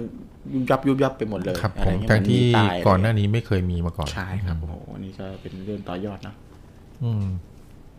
อ๋อคุณปีเตอร์อ่าพอตเตอร์นะครับคุณปีเตอร์พอตเตอร์เชื่อเรื่องแบบนี้กันแล้วนี่อ่าแน่นอนครับผมไม่มีอะไรก็เชื่อเลยนี่ใช่แน่นอนเชื่อครับคือคุณปีเตอร์ครับมันมันจริงๆเป็นอย่างนี้นะคือคนที่ไม่เคยเจอเนี่ยก็จะไม่เชื่อเลยครับผมคนที่ไม่เคยเจอเนี่ยก็จะไม่เชื่อเลยแล้วก็ยังไงก็จะปฏิเสธว่าไม่เชื่อผีไม่มีจริงต่อให้ผีมาอยู่ตรงหน้าเขาก็ไม่เชื่อนะครับว่าต้องเป็นผีจริงเพราะเขาไม่เชื่อตั้งแต่เริ่มแรกอยู่แล้วนะครับจริงๆแล้วเนี่ยอย่างที่คุณจักรีเคยบอกมาก่อนหน้านี้ว่าจริงๆแล้วเนี่ยผีมันอาจจะแบบแบบเกิดจากองค์ประกอบหลายอย่างก็ได้เกิดจากที่เราอยู่คนเดียวบรรยากาศรอบข้างมืดเกิดจากลมที่พัดเกิดจากอะไรก็ตามทำให้จินตนาการเราเตลิดและคิดว่ามันมีนะครับพอมันคนเราจริงๆไม่ได้กลัวผีนะคนเรากลัวสิ่งที่เรามองไม่เห็นมากกว่าครับผมกลัวสิ่งที่ไม่รู้เราจริงๆก็ต้องบอกอย่างนี้ครับว่าเราเราใช้วิจารณญาณแล้วกันนะครับอันนี้มันไม่ใช่ว่ามันเป็นเนื้อหาที่เรากำหนดว่าเฮ้ยเราจะเชื่อหรือไม่เชื่อแต่ว่ามันเป็นสิ่งที่เราทำเพื่อหนึ่งคือเราคือประเด็นก็คือเวลาที่เราทำ คอนเทนต์อะไรสักอย่างนึงเข้าไปเนี่ยนะครับเรามีความบันเทิงอยู่ในนั้นนะครับมีความบันเทิงมีหลักการอยู่นั้นมีอะไรอยู่ในนั้นดังนั้นมันมีทั้งความเชื่อและความไม่เชื่ออยู่ในนั้นอยู่ด้วยนะครับแล้วก็เราก็เชื่อว่าทุกท่านที่ดูเราก็มีวิจารณญาณแล้วก็รู้ว่าการมาตรงนี้คือมันบางทีมาเสพเอาความบันเทิงนะบางทีอยากได้สาระแต่ว่าบางท่านเขาก็อยากมาเอาบันเทิงอ่ะบางทีมีคนมาคอมเมนต์นะบอกว่าเข้ามาทีไรก็เจอพี่ทอยเอ่ออะไรนะเอาหลักการมาตลอดเลยอะไรเงี้ยคือจะมาหลอนๆซะหน่อยคือบางคนอยากได้บันเทิงไงแต่บางคนก็บอกว่าอุ้ยมาก็อยากได้โอ้โหไอ้จักรีจะเอาลากลงแต่แต่ผีอะไรเงี้ยพี่กูอยากฟังพี่ทอยเล่าเรื่องที่มันเป็นหลักการหน่อยอะไรเงี้ยเออแล้วแต่คนจะจะเสพเอาเลือกพิจารณาเอาแล้วแต่เราจะเลือกเสพเลือกเสพเอาแต่พอเราพูดถึงเรื่องความบันเทิงเนี่ยความคำว่าบันเทิงเนี่ยมันไม่ใช่หมายความว่าต้องตลกขบขันอย่างเดียวใช่ไหมฮะความหลอนความน่ากลัวความอะไรพวกนี้ที่ถูกต้องให้จิตใจของท่านที่ทำให้ท่านชอบก็ถือเป็นจัดเป็นความบันเทิงเช่นกันนะครับใช้วิจารณญาณในความเชื่อเอาแล้วกันนะครับผมโอเคอ่ะเรื่องของพี่ทอยเอาล่ะครับเรื่องที่ผมจะเริ่มเล่าในวันนี้เนี่ยเป็นเรื่องที่เรียกว่าเป็นเรื่องสากลดีกว่านะครับจัดว่าเป็นเรื่องหนึ่งที่มีชื่อเสียงโด่งดังมากนะครับทุกท่านถ้าเกิดอยู่ในวงการคนเล่นปืนน่าจะเคยได้ยินชื่อปืนวินเชสเตอร์มาก่อนเป็นยังไงครับพี่ปืนวินเชสเตอร์พอเราเปิดเรื่องมาอย่างนี้ปุ๊บหลายท่านอาจจะรู้แล้วว่าวันนี้เรื่องที่เราจะเล่าให้ฟังเนี่ยก็คือเป็นเรื่องของบ้านวินเชสเตอร์นะครับวินเชสเตอร์สมมติว่าคนที่ไม่รู้เนี่ยมันคืออะไรกันแน่ครับถ้าคนที่ไม่ทราบเนี่ยผมจะจะเล่าให้ฟังอย่างนี้ครับวินเชสเตอร์เนี่ยเป็นชื่อปืนไรเฟิลนะครับที่ผลิตในอเมริกานะครับในสมัยยุคที่อเมริกาเนี่ยยังแย่งชิงดินแดนอยู่กับพวกเจ้าของดินแดนเดิมคือพวกอินเดียนแดงนะครับในตอนนั้นเนี่ยการลบระหว่างอเมริกากับกับชนพื้นเมืองอินเดียนเนี่ยเป็นไปด้วยความสูสีครับผมนะฮะเพราะว่าคนพื้นเมืองเข้าไปเข้าไปคนพื้นเมืองก็พยายามป้องกันพื้นที่ของตัวเองไม่ให้พวกอเมริกันเข้าไปยึดครองพื้นที่ได้นะครับพวกคนพื้นเมืองที่เป็นอินเดียนจะใช้ธนูธนูที่เขาใช้ก็จะเป็นธนูแบบปกติที่ยิงทีละนัดนะฮะในขณะที่ฝ่ายที่เข้าไปยึดพื้นที่ก็จะใช้ปืนไรเฟิลที่ยิงได้ทีละนัดเหมือนกันนะครับปืนไรเฟิลเนี่ยพอยิงเป็นนัดหนึ่งก็ต้องหักลำกล้องออกมานะครับแล้วบรรจุกระสุนนัดใหม่เข้าไปแล้วก็ค่อยยิงได้อีกทีหนึ่งเพราะฉะนั้นเนี่ยตอนนั้นจะเสียเปรียบพวกอินเดียนแดงที่ใช้ลูกธนูในการยิงเพราะลูกธนูเนี่ยในการยิงแล้วใส่ลูกและยิงใหม่เนี่ยเร็วกว่านะครับทำให้การลบในช่วงนั้นเนี่ยสูสีนะครับแต่ภายหลังหลังจากที่หลังจากที่นะครับคุณมิสเตอร์โอลิเวอร์วินเชสเตอร์นะครับได้ให้กำเนิดปืนไรเฟิลวินเชสเตอร์ขึ้นมาก็ทำให้การลบระหว่างอเมริกันกับชนพื้นเมืองอินเดียนแดงเนี่ยเลือดออกตามไรเฟิลนั่นเอามาไล่ฟันแวะมาแวะแวะขอแวะนะก็คือหลังจากที่คุณโอลิเวอร์ได้ผลิตปืนวินเชสเตอร์ขึ้นมาก็ทำให้หน้าตาของสงครามเปลี่ยนไปทันทีนะครับสหรัฐเนี่ยกลายเป็นผู้ครอบครองดินแดนในที่สุดนะครับแล้วก็ไล่ฆ่าพวกอินเดียนแดงที่เป็นชาวพื้นที่เดิมเพราะว่าในขณะที่อินเดียนแดงยิงลูกธนูได้ทีละนัดวินเชสเตอร์นั้นเนี่ยกับบรรจุลูกกระสุนได้ทีละสิบสามนัดโอ้โหอืมทำให้ยิงต่อเนื่องได้สิบสามนัดโดยไม่ต้องเปลี่ยนลูกใหม่นะครับทำให้ให้หน้าตาของสงครามเนี่ยคือเปลี่ยนหน้าไปแล้วสหรัฐก็ยึดพื้นที่ของอินเดียนแดงได้ทั้งหมดนะครับคราวนี้เนี่ยกลับกลายเป็นว่าปืนวินเชสเตอร์เนี่ยหลังจากที่ใช้ในในสงครามกับผู้อินเดียนแดงแล้วก็ถูกนำมาใช้ในสงครามกลางเมืองด้วยนะครับโดยคุณภาพของปืนอนุภาพของปืนที่ยิงได้ครั้งละสิบสามนัดคือยิงได้ทีละนัดแต่ยิงได้สิบสามครั้งต่อเนื่องกันเนี่ยทำให้ทำให้ปืนวินเชสเตอร์เนี่ยพรากชีวิตคนไปเยอะมากเลย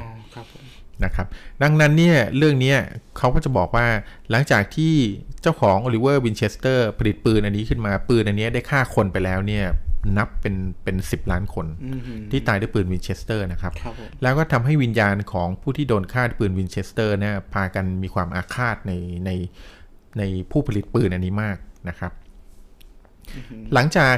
นายโอลิเวอร์วินเชสเตอร์ผู้ก่อตั้งบริษัทวินเชสเตอร์นะครับรีพีทติ้งอาร์มคอมพานีนะครับเสียชีวิตลงเขาก็ได้ทิ้งมรดกทั้งหมดให้กับลูกชายเขาลูกชายเขาเนี่ยได้แต่งงานกับสุภาพสตรีท่านหนึ่งชื่อซาร่าวินเชสเตอร์นะครับทั้งสองคนนี้แต่งงานกันกับคนที่มีนามสกุลเดียวกันเลยไม่ครับเขาแต่งงานกับคุณซาร่าบอยแล้วคุณซาร่าเขาเปลี่ยนเป็นนามสกุลวินเชสเตอร์บอยโอเคขออภัยครับไอ้นี่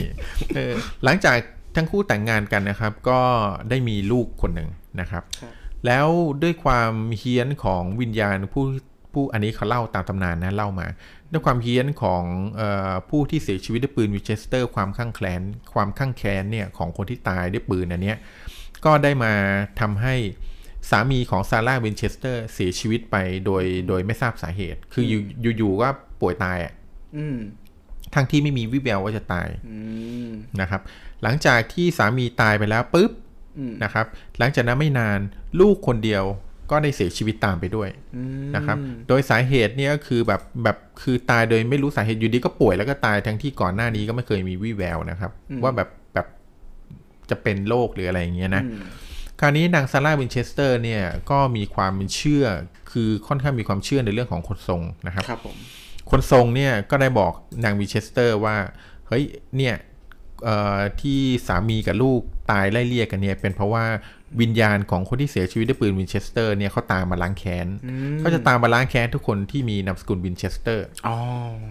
อืมนะครับแล้วก็ได้แนะนำคนทรงเนี่ยก็ได้แนะนำให้ให้คุณซาร่าเนี่ยหนีจากบ้านที่อยู่ปัจจุบันนี้นะครับไปสร้างบ้านอยู่อีกที่หนึ่งณขณะที่สร้างบ้านอยู่เนี่ยคุณวินเชสเตอร์เนี่ยเออนางซาร่าวินเชสเตอร์ช่วงที่ลูกเขาตายเขาได้ป่วยหนักมากนะครับเสียใจมากจนหลังจากที่หายป่วยหายแล้วมาก็เหมือนกับว่าแบบยังมีความความกลัวหรือว่ายังมีอาการอะไรพวกนี้อยู่เขาก็คิดว่าตัวเองก็คือรู้สึกว่าตัวเองโดนวิญญาณตามหลอกหลอนครับนะครับคนทรงเจ้าก็ได้แนะนำว่ามีวิธีเดียวที่จะหลีกหนีจากวิญญาณร้ายได้เนี่ยนะครับคือต้องพยายามสร้างต้องพยายามแบบต่อเติมบ้านตลอดเวลาห้ามหยุดนะครับพยายามให้มีเสียงอึกกระทึกอยู่ในบ้านให้มีเสียงตอกตะปูดังโป้งโป้งป้างป้างอะไรเงี้ยเพราะเสียงตอกตะปูเสียงตอกประตูตอกอะไรแบบนี้นะครับเสียงค้อนอะไรจะฟังคล้ายกับเสียงระเบิดของปืนวินเชสเตอร์คือคล้ายกับเสียงยิงของปืนวินเชสเตอร์ก็คือวิญญาณที่อยู่ในปืนเนี่ยก็กลัวจะทำให้วิญญาณเนี่ยกลัวเสียงปืนเสียงเสียงโคมคามเสียงอะไรแบบนี้แล้วจะไม่กล้าเข้ามาหลอกนะครับเพราะว่าอย่างมีทฤษฎีหนึ่งที่เราบอกว่าเวลาคนที่ตายตายด้วยอะไรก็ตามเนี่ยเขาจะกลัวสิ่งนั้นนะครับเขาจะกลัวสิ่งนั้นเขาเลยนางซาร่าก็เลยตัดสินใจบูรณะบ้านวินเชสเตอร์คือต่อเติมบ้านตลอดเวลาไม่หยุดไม่หยุดนี่คือแบบยี่สิบสี่ชั่วโมงนะครับไม่มีไม่มีการหยุดเลยเกณฑ์คนงานมาต่อต่อบ้านบ้านของเขาเนี่ยบ้านของเขาเนี่ยเป็นคฤหาสน์กว้างอยู่บนพื้นที่สี่ร้อยไร่นะครับครับผมนะครับและเนี่ยเขาได้เขาได้ให้ช่างเนี่ยมาต่อเติมบ้านมาต่อเติมบ้านตลอดโดยไม่หยุดทั้งวันทั้งคืนจนบ้านหลังนั้นเนี่ยครับบ้านหลังนั้นเนี่ยบ้านหลังนั้นเนี่ยมีพื้นคือหลังจากการต่อเติมบ้านเนี่ยใช้เวลาต่อเติมทั้งหมดสามสิบหกปีเต็มโดยที่ไม่เคยหยุดงานแม้แต่วันเดียวนะฮะทำให้บ้านหลังนั้นเนี่ยมีทั้งหมดเจ็ดชั้นนะครับแต่ปัจจุบันนี้ได้ข่าวว่าเหลืออยู่แค่สามหรือสี่ชั้นเท่านั้นเองเพราะอุบัติเหตุไฟไหม้ครั้งหนึ่งนะครับอ๋อใช่ใช่บ้านนี้มีทั้งหมดเจ็ดชั้นมีห้องทั้งหมดหนึ่งร้อยหกสิบห้องนะครับแบ่งเป็นห้องนอนสี่สิบสามห้องมีห้องใต้ดินสองชั้นนะครับประตูทั้งหมดเก้าร้อยห้าสิบบานหน้าต่างกว่าหมื่นบานนะครับเตาผิงสี่สิบเจ็ดเตาบันไดสี่สิบที่ห้องจัดเลี้ยงสองห้องลิฟต์สามตัวปล่องไฟแล้วก็โถงรับแสงอีกกว่าสิบโถงนะครับตัวเลขที่ผมบอกคร่าวๆเนี่ยเป็นตัวเลขแค่คร่าวๆนะครับคือยังส่วนที่ยังนับไม่หมดเนี่ยยังมีด้วยนะครับถึงขั้นถึงขั้นที่ว่ามีคนมีคนเชื่อว่านางซาร่าวินเชสเตอร์เนี่ยสร้างห้องเหล่านี้ขึ้นมาให้ให้เป็นห้องที่คล้ายเหมือนเขาวงกตเนี่ยนะฮะเพราะสาเหตุก็คือหนึ่งเพราะว่าตัวเองกลัวผีมากนะครับทุกคืนที่นอนเนี่ยนางวินเชสเตอร์จะเปลี่ยนห้องนอนไปเรื่อยๆเปลี่ยนห้องนอนไปเรื่อยๆเพราะเชื่อว่าพอเปลี่ยนห้องไปนอนทุกคืนเปลี่ยนห้องไปเรื่อยๆผีจะได้ตามไม่ได้ว่าอยู่ห้องไหนนะครับคือความเชื่อที่สองก็คือที่สร้างห้องเยอะแยะมากๆอย่างนี้เพื่อต้องการที่จะกักวิญญาณของผีที่จะตามมาล้างแค้นนะฮะให้วนเวียนอยู่ในห้องนั้นเหมือนเป็นเขาวงกตนะครับเหมือนกับว่าหาทางออกไม่เจอให้ผีหลงทางอ่ะนะครับคืออย่าว่าแต่ผีเลยนะขนาดคนใช้ในบ้านยังเดินหลงทางเลยมีอยู่ครั้งหนึ่งที่มีเรื่องเล่าว่ามีคนคนใช้เข้าไปใหม่ในบ้านในเข้าไปทำงานในบ้านนะฮะเดินหลงทางอยู่ในบ้านใช้เวลาสามวันครับกว่าจะตามเจอนะครับแล้วก็เป็นครั้งที่มีอยู่ครั้งหนึ่งที่บ้านวินเชสเตอร์นั้นเกิดอุบัติเหตุเพลิงไหม้นะครับทำให้บ้านถล่มลงมาทับนางซาร่าที่อยู่ใต้บ้านนะครับเขาใช้เวลาไม่ต่ำกว่าสามวันเนี่ยในการค้นซากบ้านนะแล้วก็เดินตามหานางซาร่าคือตามหานางซาร่าจนเจอโดนขังอยู่ใต้ซากบ้านนั่นเองนะครับบ้านหลังนี้คือแบบเป็นคล้ายๆเขาวงกตแหละครับผม สภาพเหมือนกับว่าเวลาสมมุติเราเห็นบันไดอันนึงทอดไปที่ประตูใช่ไหมฮะเราเดินขึ้นบันไดปั๊บพอเปิดประตูปึ๊บเป็นทางตันอย่างเงี้ยไปไหนต่อไม่ได้ก็เป็นทางเขาวงกฏลักษณะนี้ถึงทำให้คนหลงทางได้นะครับครับผมอ่าก็คือบ้านนี้มีอยู่ที่ประเทศอะไรนะครับอเมริกาวินเชสเตอร์ที่สหรัฐอเมริกาครับอเมริกาครับก็คือสุดท้ายแล้วเนี่ยสุดท้ายแล้วเนี่ยด้วยความที่คุณซาร่าเนี่ยเขาเชื่อในเรื่องของคนทรงเจ้าเชื่อเรื่องวิญญาณเชื่ออะไรพวกนี้เขาก็พยายามบอกคนงานว่าไม่ให้หยุดก่อสร้างเลยให้ทำงานตลอดเวลายี่สิบสี่ชั่วโมงมีกะมีอะไรครับไม่คือมีกะเปลี่ยนตลอดแต่สุดท้ายนะครับคนจะตายก็คือต้องตายสุดท้ายเนี่ยซาร่าวินเชสเตอร์มีอยู่วันหนึ่งที่คนงานที่เข้ามาสร้างบ้านเป็นคนงานใหม่นะครับโดนเกณฑ์มาเพื่อสร้างบ้านแต่ในขณะที่กำลังสร้างอยู่นั้นเขาปรากฏว่าฟ้าผ่ามีฟ้าผ่าฟ้าแลบฟ้าร้องตัวเขาต้องปีนอยู่ข้างนอกเพื่อตอกตะปูและเขากลัวเกรงว่าถ้าตอกตะปูหรือทำงานตอนนี้อาจจะมีโอกาสโดนฟ้าผ่าสูงคนงานก็เลยตัดสินใจหยุดหยุดก่อสร้างในคืนนั้นเนื่องจากว่าฟ้าผ่าเยอะฟ้าผ่าหนักหลังจากหยุดก่อสร้างปั๊บเช้าวันรุ่งขึ้นก็มีคนพบศพนางซาร่าวินเชสเตอร์นอนตายอยู่ในห้องอืมอืมจะว่าเป็นเรื่องบังเอิญมันก็ไม่น่าจะบังเอิญขนาดนี้ถูกไหมฮะครับผมสร้างมายี่สิบสี่ชั่วโมงไม่มีปัญหาสุขภาพไม่ตายไม่อะไรเลยแต่พอวันนั้นที่หยุดทำงานแค่คืนเดียววันรุ่งขึ้นเสียชีวิตเลยเสียชีวิตเลยใช่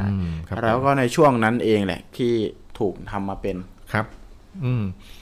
เป็นภาพยนตร์ครับก็คือมาคือผ่านช่วงนั้นมามาน่าจะอีกพักหนึ่งแล้วแหละนะครับเขาก็เลยเอาเอาเรื่องของบ้านวินเชสเตอร์เนี่ยมาทำเป็นภาพยนตร์ปัจจุบันนี้เนี่ยบ้านวินเชสเตอร์เนี่ย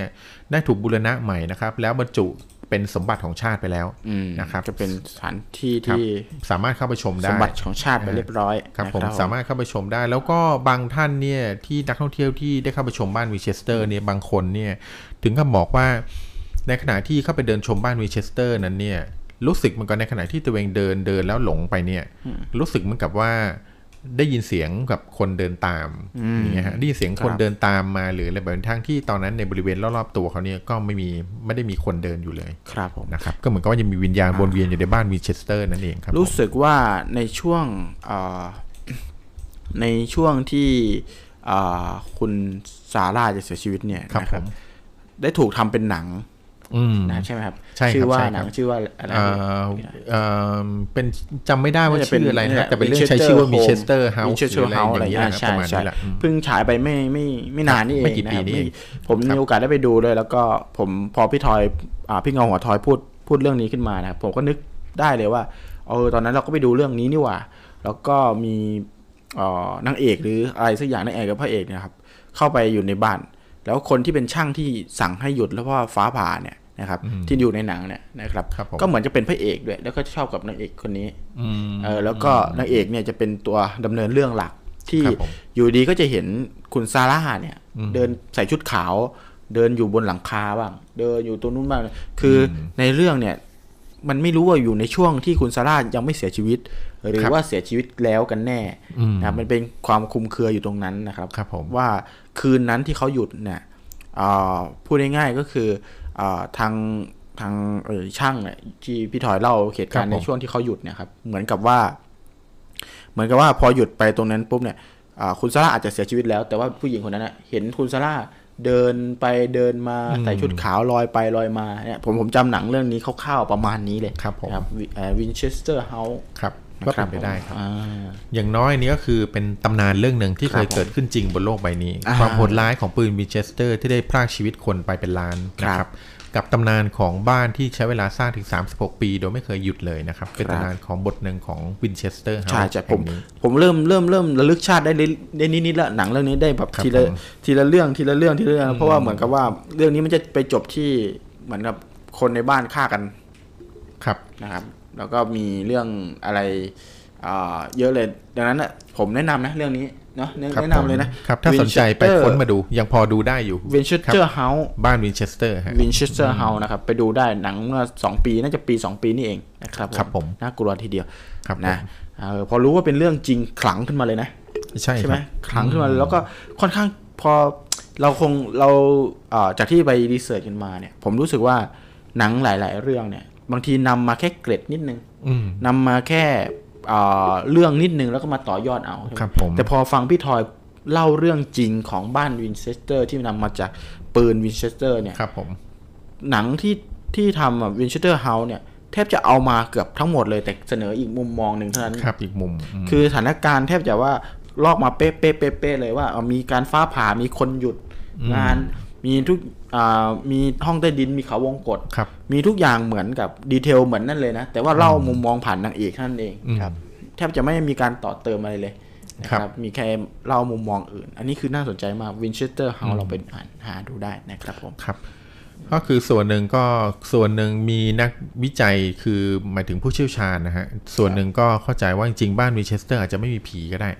คือบ้านวินเชสเตอร์ที่เป็นอย่างนี้เนี่ยอาจจะเป็นเพราะอาการทางประสาทของคุณซาร่าที่ได้สูญเสียบุคคลเป็นที่รักที่ได้สูญเสียชีวิตติดต่อกันอย่างเงี้ยนะฮะโอ้พอพี่ทอดพูดงี้ปุ๊บผมนึกถึงหนังดีเทลหนังเลยเขาเลยรู้สึกว่าพอคนคือคนอายุก็ไม่น้อยแล้วนะแล้วอยู่ดีก็สูญเสียสามีสูญเสียลูกที่รักไปเนี่ยกลายเป็นว่าตัวเองต้องอยู่คนเดียวในโลกใบนี้ไม่มีที่พึ่งไม่มีอะไรแล้วเนี่ยเขาเลยรู้สึกแบบนำเรื่องเหล่านี้มาผูกว่าเป็นเพราะเป็นเพราะสาเหตุที่ปืนอย่างนี้เขาถึงได้โดนวิญญาณตามอาฆาตเงี้ยเลยทำให้เขาไม่เป็นสุขอยู่ถึงตั้งสามสิบหกปีทีเดียวอืมโอเคใครใครดูเคยดูหนังเรื่องนี้หรือเปล่าครับเอ่อมีน่าจะอ่าลองแสดงความคิดเห็นกันเข้ามานะครับพี่พี่พี่โฟอะไรเนี่ยพี่โฟกนะครับโฟกโฟกนะคุณโฟกครับผีทำไข่เจียวกินไม่ได้คนทำกินได้ตอนมีชีวิตทำไปซะไปเถอะตายไปก็อ๋อตายไปต้องรอกินคือเออคือพี่เขาจะบอกว่าคือตอนนี้ยังมีชีวิตอยู่อยากกินแล้วกินไปเถอะเออเหมือนเดี๋ยวตายไปแล้วอยากกินอยากกินอะไรมันก็เดี๋ยวตายแล้วอยากกินอะไรทำกินไม่ได้อัดมาจากไหนก็ไม่รู้อ่ะครับในเนื้อหาพี่พูดถึงไข่ไหมเนี่ยไม่มีเอาคุณโฟกอึดอัดมาจากไหนหรือเปล่าเย็นๆนะคุณโฟกทะเลาะกับใครอยู่หรือเปล่านะครับก็ลองลองเคลียร์กันนะก็ยินดีต้อนรับนะครับคุณโฟกนะครับก็มาเป็นสมาชิกเงาหัวไปกับเรานะครับเราเป็นรายการผีที่ไม่เหมือนผีเท่าไหร่จะมีคนนึงพอเล่าร้อนๆอีกคนนึงก็จะมาขัดว่าเออเฮ้ยมันมีเหตุผลอย่างนี้อย่างนี้อย่างนี้นี่มันก็จะมีหลอนซัดเท่าไหร่นะครับยกตัวอย่างอย่างเช่นไข่เจียวนี่แหละก็จะคล้ายๆกันครับผมครับถือว่าเราเป็นกลุ่มเพื่อนมาคุยกันสนุกๆอ่าใช่มีหนังสือด้วยใช่ครับอ่าใช่คุณอดุลอ่าคุณอดุลอ่าโอ้ยตอนนี้คือเรามีสมาชิกเงาหัวใหม่มาเพียบเลยนะก็ยินดีต้อนรับนะครับสวัสดีแล้วก็ฝากเนื้อฝากตัวรายการเราด้วยนะตอนนี้เรามี อี พี เท่าที่ไรแล้วเนี่ย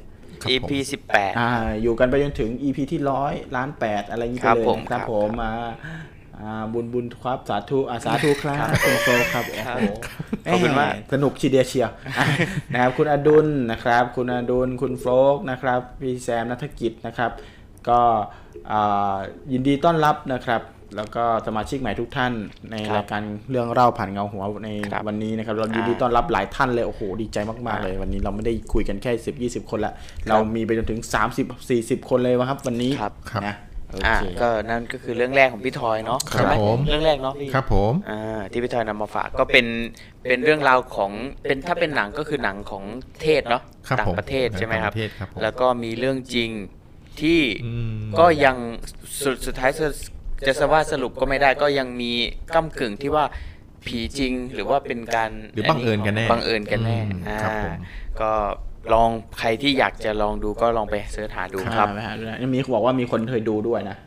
อ๋อแล้วก็พี่แซมนั่นคิดว่าเป็นจักรวาลคอนเจอริ่งก็สร้างมาจากเรื่องจริงใช่ใช่ใช่ครับมีหลายหลายอย่างเถอะจริงๆแล้วอานาเบลเอ่ยจากวันคอนเจอริงเอ่ยอะไรพวกนี้นะครับมันก็จะมีเอ่อมีเรื่องของเอ่อผีทวงบ้านนะครับเป็นเรื่องเรื่องที่แบบว่าเป็นบ้านหลังนึงที่มีอยู่จริงเป็นเหมือนบ้านผีสิงที่ดังมากๆใครไปอยู่เนี่ยก็จะเหมือนคุ้มข้างแล้วฆ่าลูกฆ่าเมียอะไรเงี้ยมีใช่ครับเพราะบ้านนี้มีที่มาของบ้านนี้ก็คือบ้านหลังนี้เนี่ยเคยมีการฆาตกรรมหมู่ลูกชายเนี่ยได้เอาลูกชายได้เอาปืนไรเฟิลเนี่ยอยู่ๆก็ปืนไรเฟิลขึ้นมาเนี่ยแล้วก็ยิงหัวพ่อแม่ตัวเองตายพร้อมกับพี่น้องในบ้านตายหมดนะครับแล้วก็หลังจากที่โดนจับได้เขาบอกว่ามีเสียงในหัวมีเสียงคนในหัวมีเสียงผู้ชายในหัวสั่งให้เขาเอาปืนเข้าไปยิงทุกคนซะนะครับหลังจากเขายิงทุกคนตายเนี่ยก็คือหลังจากโดนจับได้เนี่ยบ้านนั้นก็ก็พอผู้เช่ารายใหม่เข้ามาเนี่ยก็จะมีเหตุการณ์สยองขวัญเกิดขึ้นตลอดเวลาครับผมมันมีจิตร้อนมีประสาทร้อนอะไรเงี้ยใช่ใช่ พี่อดุลพี่อดุลบอกว่าว่าด้วยเรื่องปีนเขาสร้างขึ้นมาแล้วปืนปืนปืนว่าด้วยเรื่องปืนว่าด้วยเรื่องปืนที่เขาสร้างขึ้นมาแล้วนะครับเกิดเหมือนเจ้ากรรมนายเวรตามอาฆาตครอบครัวนี้นะครับจนเขาต้องสร้างเขาวงกฏเพื่อให้ผีหลงในเขาวงกฏที่เขาสร้างขึ้นมาครับอ่าใช่ก็คือเป็นการสรุปในเรื่องเนื้อหาที่วินเชสเตอร์อะไรประมาณนั้นเนาะเดี๋ยวผมขอไปเข้าคอร์สภาษาไทยก่อนเขาคอร์สไว้เขาคอร์สเลยนะปีนเขาซะแล้วส่วนจักรวาล Conjuring เนี่ยนะครับเป็นผมต้องบอกอย่างนี้เลยนะครับเรื่อง Conjuring เอ่ยเรื่อง Annabelle เอ่ยเรื่องอะไรเงี้ยเหมือนเป็นกระแสหลักไปแล้วตอนนี้ผมเราเอามาแค่แตะๆพอนะครับเราไปลงลึกเรื่องอื่นๆนะครับเรื่องอื่นๆก็จะมีเรื่องอะไรที่แบบเราไม่รู้อีกเยอะเลยนะครับอย่างที่พี่ทอยเล่าให้เราฟังเนี่ยคือไอ้อะไรนะปืนอะไรนะพี่ปืนวินเชสเตอร์ปืนวินเชสเตอร์เนี่ยคือค่อนข้างสมบูรณ์นะนะครับจักรวาลคอนเจอริงเนี่ยรู้สึกว่าจะมีพิพิธภัณฑ์รวมของขลังเนี่ยของของคนปราบผีสองคนของอาถรรพ์เออของอาถรรพ์ของคนที่ปราบผีสองคนนะเป็นวันหมอผีเนาะเออที่ไปอยู่ในจักรวาลของคอนเจอริงเนี่ยเออซึ่งก็อันนี้ดังๆเรื่องคอนเจอริงนี่ดังอยู่แล้วก็สามารถตามติดได้แต่ว่าอของวินเชสเตอร์นี่ผมว่าน่าจะเป็นนอกกระแสนิดนึงแต่ว่ามันค่อนข้างเป็นเรื่องที่นำมาจากเรื่องจริงที่ค่อนข้างสมบูรณ์แบบครับผมนะครับผม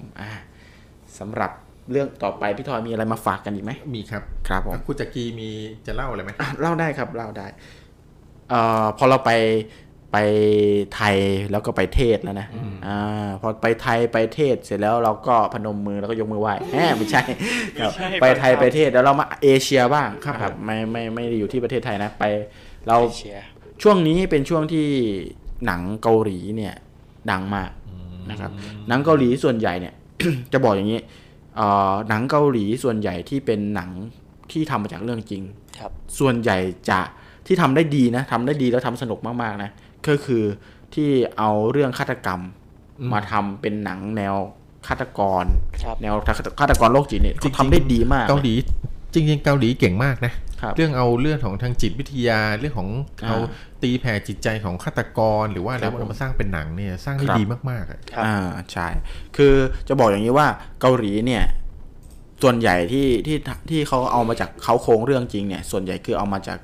คดีฆาตกรรมนะครับคดีฆาตกรรมแล้วก็สุดท้ายแล้วก็กลายเป็นหนังแนวสืบสวนสอบสวนแนวฆาตกรแนวตามล่าฆาตกรอะไรเงี้ยที่จะทำดีมากแต่วันนี้เราพูดถึงเรื่องหนังผีที่ทำมาจากเรื่องอ่าเรื่องที่มีเขาโครงมาจากเรื่องจริงดังนั้นมันจะมีไม่เยอะหรอกแต่ว่าที่ผมที่ดังๆจริงๆเนี่ยนะครับผู้คนอาจจะไม่รู้ว่าหนังเรื่องนี้ทำมาจากเขาโครงเรื่องจริงนะ based on true story นะแต่ว่าไม่ได้ไม่ได้ทั้งหมดไม่ได้ครอบคลุมเหมือนวินเชสเตอร์ซะทีเดียวแต่คือเอามาเปลี่ยนแปลงประยุกต์เพื่อที่จะไม่ทำให้คนที่เคยถูกกระทำเนี่ยเขาเรียกว่าทำร้ายจิตใจเกินไปนะครับผมเรื่องนี้มีชื่อเรื่องว่าอ่ะเดี๋ยวผมเฉลยชื่อเรื่องทีหลังแล้วกันเรื่องนี้มันเป็นเรื่องของตำรวจสองคนนะครับตำรวจผู้หญิงนะครับตำรวจผู้หญิงคนหนึ่งที่ที่มีปมในเรื่องของจิตใจในสมัยก่อนตอนเด็กเนี่ยเหมือนจะโดนข่มขืนมานะครับแล้วก็รู้จักคือคนที่ข่มขืนของข่มขืนเขาเนี่ยนะครับผู้หญิงคนนี้นางเอกเนี่ยครับจะจำได้ว่าคนที่ข่มขืนเขาเนี่ยจะมีรอยตรงนิ้วมือนะครับแล้วก็เขาผู้หญิงคนนี้ก็ตามหาผู้ชายคนนี้มาตลอดจนจนได้มาเป็นตำรวจนะครับได้มาเป็นตำรวจแล้วก็ได้มีโอกาสได้ทำงานคู่กับตำรวจหนุ่มคนหนึ่งซึ่งเป็นตำรวจที่เขาเรียกว่าค่อนข้างจะนิ่งกว่านะครับส่วนตำรวจผู้หญิงเนี่ยคือค่อนข้างที่จะแบบใจร้อนเพราะว่าเป็นคือตัวเองมีปมอ่ะพอมีเรื่องเกี่ยวกับการข่มขืนอะไรเขาจะโกรธเข้าไปทำแล้วก็จะใจร้อนโผงผางนะครับก็คือไปจัดการอะไรเงี้ยไปหมดเลยอะไรเงี้ยนะครับพอดีว่ามีเหตุการณ์อยู่เหตุการณ์หนึ่งนะครับเขาได้มีโอกาสได้ไปสืบเหตุการณ์ที่ชื่อว่าคือมีการตายปริศนาเกิดขึ้นนะครับก็คือมีไฟไหม้มีมีคนไปวางเพลิงแล้วเขาแล้วคนที่อยู่ในในไฟเนี่ยตายเหมือนกันสองคนแล้วซึ่งมีพอไปสืบจริงๆแล้วเนี่ยสองคนเนี่ยมีความเกี่ยวข้องกันแต่ทีเนี้ยไม่ใช่เกี่ยวข้องกันแค่สองคนก็เกี่ยวข้องกันทั้งหมดสี่คนแล้วคือคนอีกสองคนที่ยังไม่โดนไฟไหม้ก็เหมือนกับจะต้องโดนไฟไหม้ด้วยทีนี้พ อสืบไปสืบมาเนี่ยก็เหมือนกับว่าจะเจอว่าทุกครั้งเนี่ยก่อนที่จะโดนไฟไหม้เนี่ยนะครับก่อนที่จะโดนไฟไหม้เนี่ยจะมีอีเมลอีเมลหนึ่งส่งเข้ามาที่สี่คนนั้นทุกครั้งนะครับก่อนที่จะมีการวางเพลิงนะครับนะครับจะมีอ่าจะมีอีเมลส่งเข้ามาทีนี้พอเปิดพอนางเอกเนี่ยไปเสิร์ชหานางเอกกับพระเอกก็คือผู้ชายที่ที่เป็นตำรวจที่นิ่งหน่อยนะครับก็ไปด้วยกันไปสืบสืบด้วยกันนะครับอ่าแล้วก็ได้รู้มาว่าอ่ามีมีอีเมลประหลาดโผล่ขึ้นมาให้กับส่งมาให้กับสี่คนที่ที่โดนไฟเผาคือโดนวางเพลิงครับโดนวางเพลิงตายเสียชีวิตไปแล้วสองแต่ตอนที่เนื้อเรื่องดำเนินไปเนี่ยจะเหลืออีกสองนะครับก็พยายามไปปกป้องเนี่ยก็โดนก็ก็ยังตายอยู่ก็ยังทยอยตายอยู่นะครับแต่คือไปเจอจุดร่วมหนึ่งก็คือไปเจออีเมลที่ถูกที่ส่งไปที่ที่อีเมลของทั้งสี่คนเนี่ยคือเป็นเมลฉบับเดียวกันโดยส่งรูปภาพผู้หญิงคนหนึ่งที่ยืนอยู่ในโรงงานโรงงานหนึ่งที่เป็นโรงงานเกลือข้างหลังเป็นกองเกลือนะครับเป็นกองเกลือท่วมเลยอะไรเงี้ยนะครับ เอ่อ เป็นโกดังอะครับเป็นกองเกลือทีเนี้ยพอนางเอกอะครั้งแรกที่นางเอกเห็นเนี่ยจากนั้นน่ะนางเอกก็จะเห็นผีคือเห็นผู้หญิงคนนี้อยู่ในฝันตลอดเวลาแล้วตามผู้นางเอกตลอดเวลานะครับนามนางเอกตลอดเวลาแล้วก็นางเอกก็เหมือนกับหลอนไปด้วยเลยนะครับทีนี้พอสืบไปสืบมา เอ่อ เหมือนกับว่าก็ไปสู่ต้นตอคือพาตัวเองไปสู่ไปสู่ฉากในรูปนั้นนะครับที่ฉากรูปนั้นคนพบว่าฉากในรูปนั้นอ่ะถูกถ่ายไว้เมื่อสิบสี่ปีที่แล้วครับสิบสี่ปีที่แล้วเนี่ยฉายถ่ายผู้หญิงคนเนี้ยเป็นเด็กผู้หญิงคนเนี้ยนะครับในในโกดังที่แบบเป็นเหมือนโรงโรงเก็บเกลือโรงอะไรประมาณเนี้ยโรงเกลืออะไรประมาณเนี้ยนะครับไม่ใช่โรงเกลือบ้านเรานะเออไม่ได้ขายเสื้อผ้าอะไรเงี้ยนะครับ เป็นโรงเก็บเกลืออะไรเงี้ยนะครับไปที่บ้านนอกพระเอกก็ไปด้วยนะครับพระเอกก็ไปด้วยนางเอกก็ไปกันนะครับสุดท้ายอ่าเหมือนกับว่ามันเหลือคนสุดท้ายที่ต้องตายนะครับแล้วก็ไปเหมือนคนสุดท้ายเนี่ยก็กลับไปที่ที่โรงเกลือตรงนั้นเอ้ยโรงโรงตรงนั้นโรงเก็บเกลือตรงนั้นนะครับแล้วก็เหมือนกับไปทำอะไรสักอย่างหนึ่งสุดท้ายนางเอกตามไปนางเอกพระเอกตามไปเนี่ยก็ไปรู้เฉลยขึ้นมาว่าไอ้สี่คนเนี่ยคือคนสุดท้ายที่ไปเนี่ยคือไปขอเข้ามาคือไปขอเข้ามาสุดท้ายก็สืบจนรู้ว่าสี่คนนี้ในเมื่อสิบสี่ปีที่แล้วเนี่ยเอ่อเก่ามีเอ่อไปพักร้อนนะครับมีเพื่อนสี่คนเป็นเด็กสี่คนเนี่ยเป็นวัยรุ่นสี่คนไปพักร้อนแล้วก็ไปไปอยู่ที่หมู่บ้านแห่งเนี้ยนะครับแล้วก็ไปกินเหล้ากันแล้วก็ไปเจอเด็กผู้หญิงคนนึงนะครับเด็กผู้หญิงคนนึงที่ยืนรอแฟนอยู่นะครับแล้วก็ฉุดเด็กผู้หญิงคนนี้มาข่มขืนในโกดังเกลือนะครับในโกดังเกลือแล้วก็ในคือภูเขาเกลือจะกองเต็มไปเลยอยู่เขามันก็จะข่มขืนอยู่ข้างๆภูเขานะครับจากนั้นพอทั้งสี่คนข่มขืนเสร็จแล้วเนี่ยนะครับไม่ไม่ได้คิดจะฆ่าไม่ได้คิดอะไรเลยหลังจากนั้นสี่คนเหมือนกับไปคุยกันหรืออะไรเงี้ยกลับมาคือกลับมาไม่เห็นผู้หญิงคนนั้นแล้วคือไม่เห็นผู้หญิงคนนั้นแล้วก็คิดว่าผู้หญิงคนนั้นอ่ะหนีไปแล้วนะครับส่วนแฟนของผู้หญิงคนนั้นก็ตามหาก็ไม่เจอสรุปคือผู้หญิงคนนั้นเด็กผู้หญิงคนนั้นหายสาบสูญไปสิบสี่ปีก็ไม่เจอจนไอ้สี่คนนั้นเสียชีวิตแล้วมันรู้สึกสุดท้ายก็รู้สึกว่าผู้หญิงคนนั้นอาจจะตายไปแล้วนะครับด้วยความที่แบบว่ารู้สึกว่าแบบเสียใจมากหรือก็เลยต้องหนีไปแล้วก็ไปฆ่าตัวตายหรืออะไรอย่างเงี้ยไอ้คนที่กลับมาไอ้คนที่กลับมาขอขมาเนี่ยสุดท้ายก็โดนไฟไหม้คอกตายที่ที่นั่นนะครับสุดท้ายแล้วนะครับหนังเรื่องนี้ไม่ได้ถูกเฉลยว่าเป็นผีแต่เรื่องจริงๆที่เฉลยหักมุมจริงๆเลยก็คือคนที่ฆ่าคนที่ฆ่าจริงๆฆ่าทั้งสี่คนนั้นจริงๆคือพระเอกที่มากับนางเอกที่เป็นตำรวจอีกคนหนึ่งคือสรุปมันเฉลยว่าไอ้พระเอกคนนั้นที่นิ่งๆนั้นน่ะเป็นคนวางแผนทั้งหมดเพราะแฟนของของผู้หญิงที่ตายอ่ะเด็กผู้หญิงที่ ที่ที่หายสับสนไปก็คือตำรวจคนนี้แหละที่เป็นพระเอกสุดท้ายเลยคือหนังอ่ะมันก็จะทำมันก็จะแบบเหมือนให้ให้สองคนที่เมื่อก่อนผู้ชายเคยห้ามห้ามห้ามตำรวจหญิงอ่ะไม่ให้ทำอะไรไม่ทำไม่ให้ทำแบบบุ่มบามอ่ะให้อภัยอะไรอย่างเงี้ยกลับเป็นตรงข้ามกันตอนนี้ผู้หญิงคนเนี้ยนางเอกที่เป็นตำรวจคนเนี้ยกลับบอกว่าบอกให้ผู้ชายบอกให้พระเอกให้อภัยกลายเป็นว่าอีกคนหนึ่งผู้ชายคนนี้ไม่ให้อภัยละก็ฆ่าไอ้คนนั้นตายไปนะครับแล้วก็นางเอกก็เป็นคนให้อภัยอะไรประมาณนี้คือบทสรุปมันก็คือผู้ชายที่เป็นแฟนของเด็กคนนี้ที่เติบโตมาเป็นตำรวจเนี่ยนะครับเป็นฆาตกรนะครับก็โดนจับไปว่าผู้หญิงที่โดนข่มขืนตายป่ะสรุปคือในวันในตอนที่ในตอนที่สี่คนจากที่ผมจำได้นะสี่คนที่ไปปรึกษากันมีการเกิดการถล่มของเกลือภูเขาทำให้เกลือถล่มทับผู้หญิงตายผู้หญิงคนนี้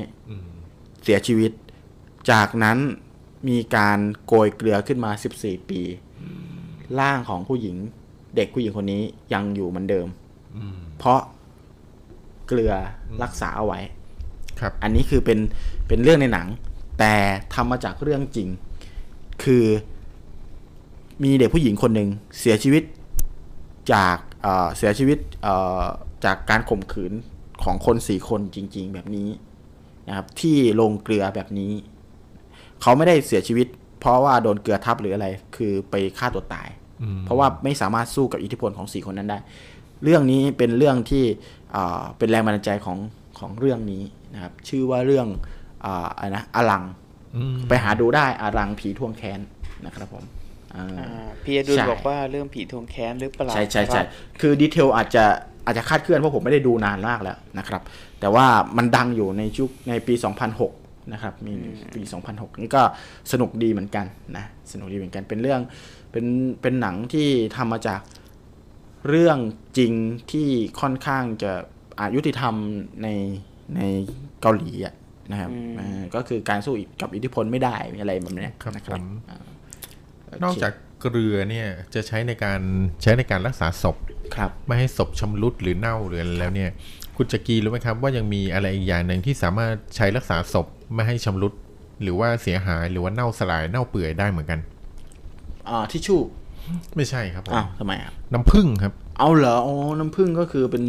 ตัวรักษาน้ำผึ้งเป็นตัวรักษาศพเหมือนกันในสมัยก่อนเนี่ยที่เวลาคนจีนไปลบใช่ไหมฮะเวลาออกไปลบต้องเดินทางออกไปลบจากเมืองจีนไปลบต่างแดนอะไรพวกนี้เนื่องจากเมืองจีนเป็นประเทศที่กว้างมากนะครับเวลาเคลื่อนทัพไปเนี่ยต้องใช้เวลาเป็นเดือนๆหรืออาจจะเป็นปีเพื่อเคลื่อนทัพด้วยม้าด้วยอะไรเพื่อไปลบนะฮะแล้วก็จะมีในพระราชวังก็จะประกาศว่าใครตัดหัวขุนนางของฝ่ายข้าศึกได้เอาหัวเนี่ยมารับรางวัลได้อะไรอย่างเงี้ยนะครับวิธีแล้วถ้าเกิดเวลาเขาตัดหัวได้เนี่ยการที่เขาจะเอาหัวเข้ามามันก็เน่าเปื่อยหมดแล้ววิธีที่เขาเก็บหัวของแม่ทัพเวลาเขาจะมารับรางวัลเนี่ยเขาแช่ไว้ในไหน้ำผึ้งฮะกษัตริย์ก็จะทักว่าอ๋อผึ้งตายผึ้งตายไม่ใช่โว้ยเพราะน้ำผึ้งเนี่ยเป็นตัวความหวานของน้ำผึ้งเนี่ยมันหวานเขาว่าผึ้งตายมาจากนี้เองผึ้งตายมาจากไม่ไม่ใช่โว้ยเพราะจะเพราะความหวานของน้ำผึ้งเนี่ยในน้ำผึ้งมีสารอยู่ตัวหนึ่งครับเป็นที่ช่วยให้ให้รักษาของสภาพของผิวหรือสภาพของศพเนี่ยให้ไม่เน่าเปื่อยได้นะครับ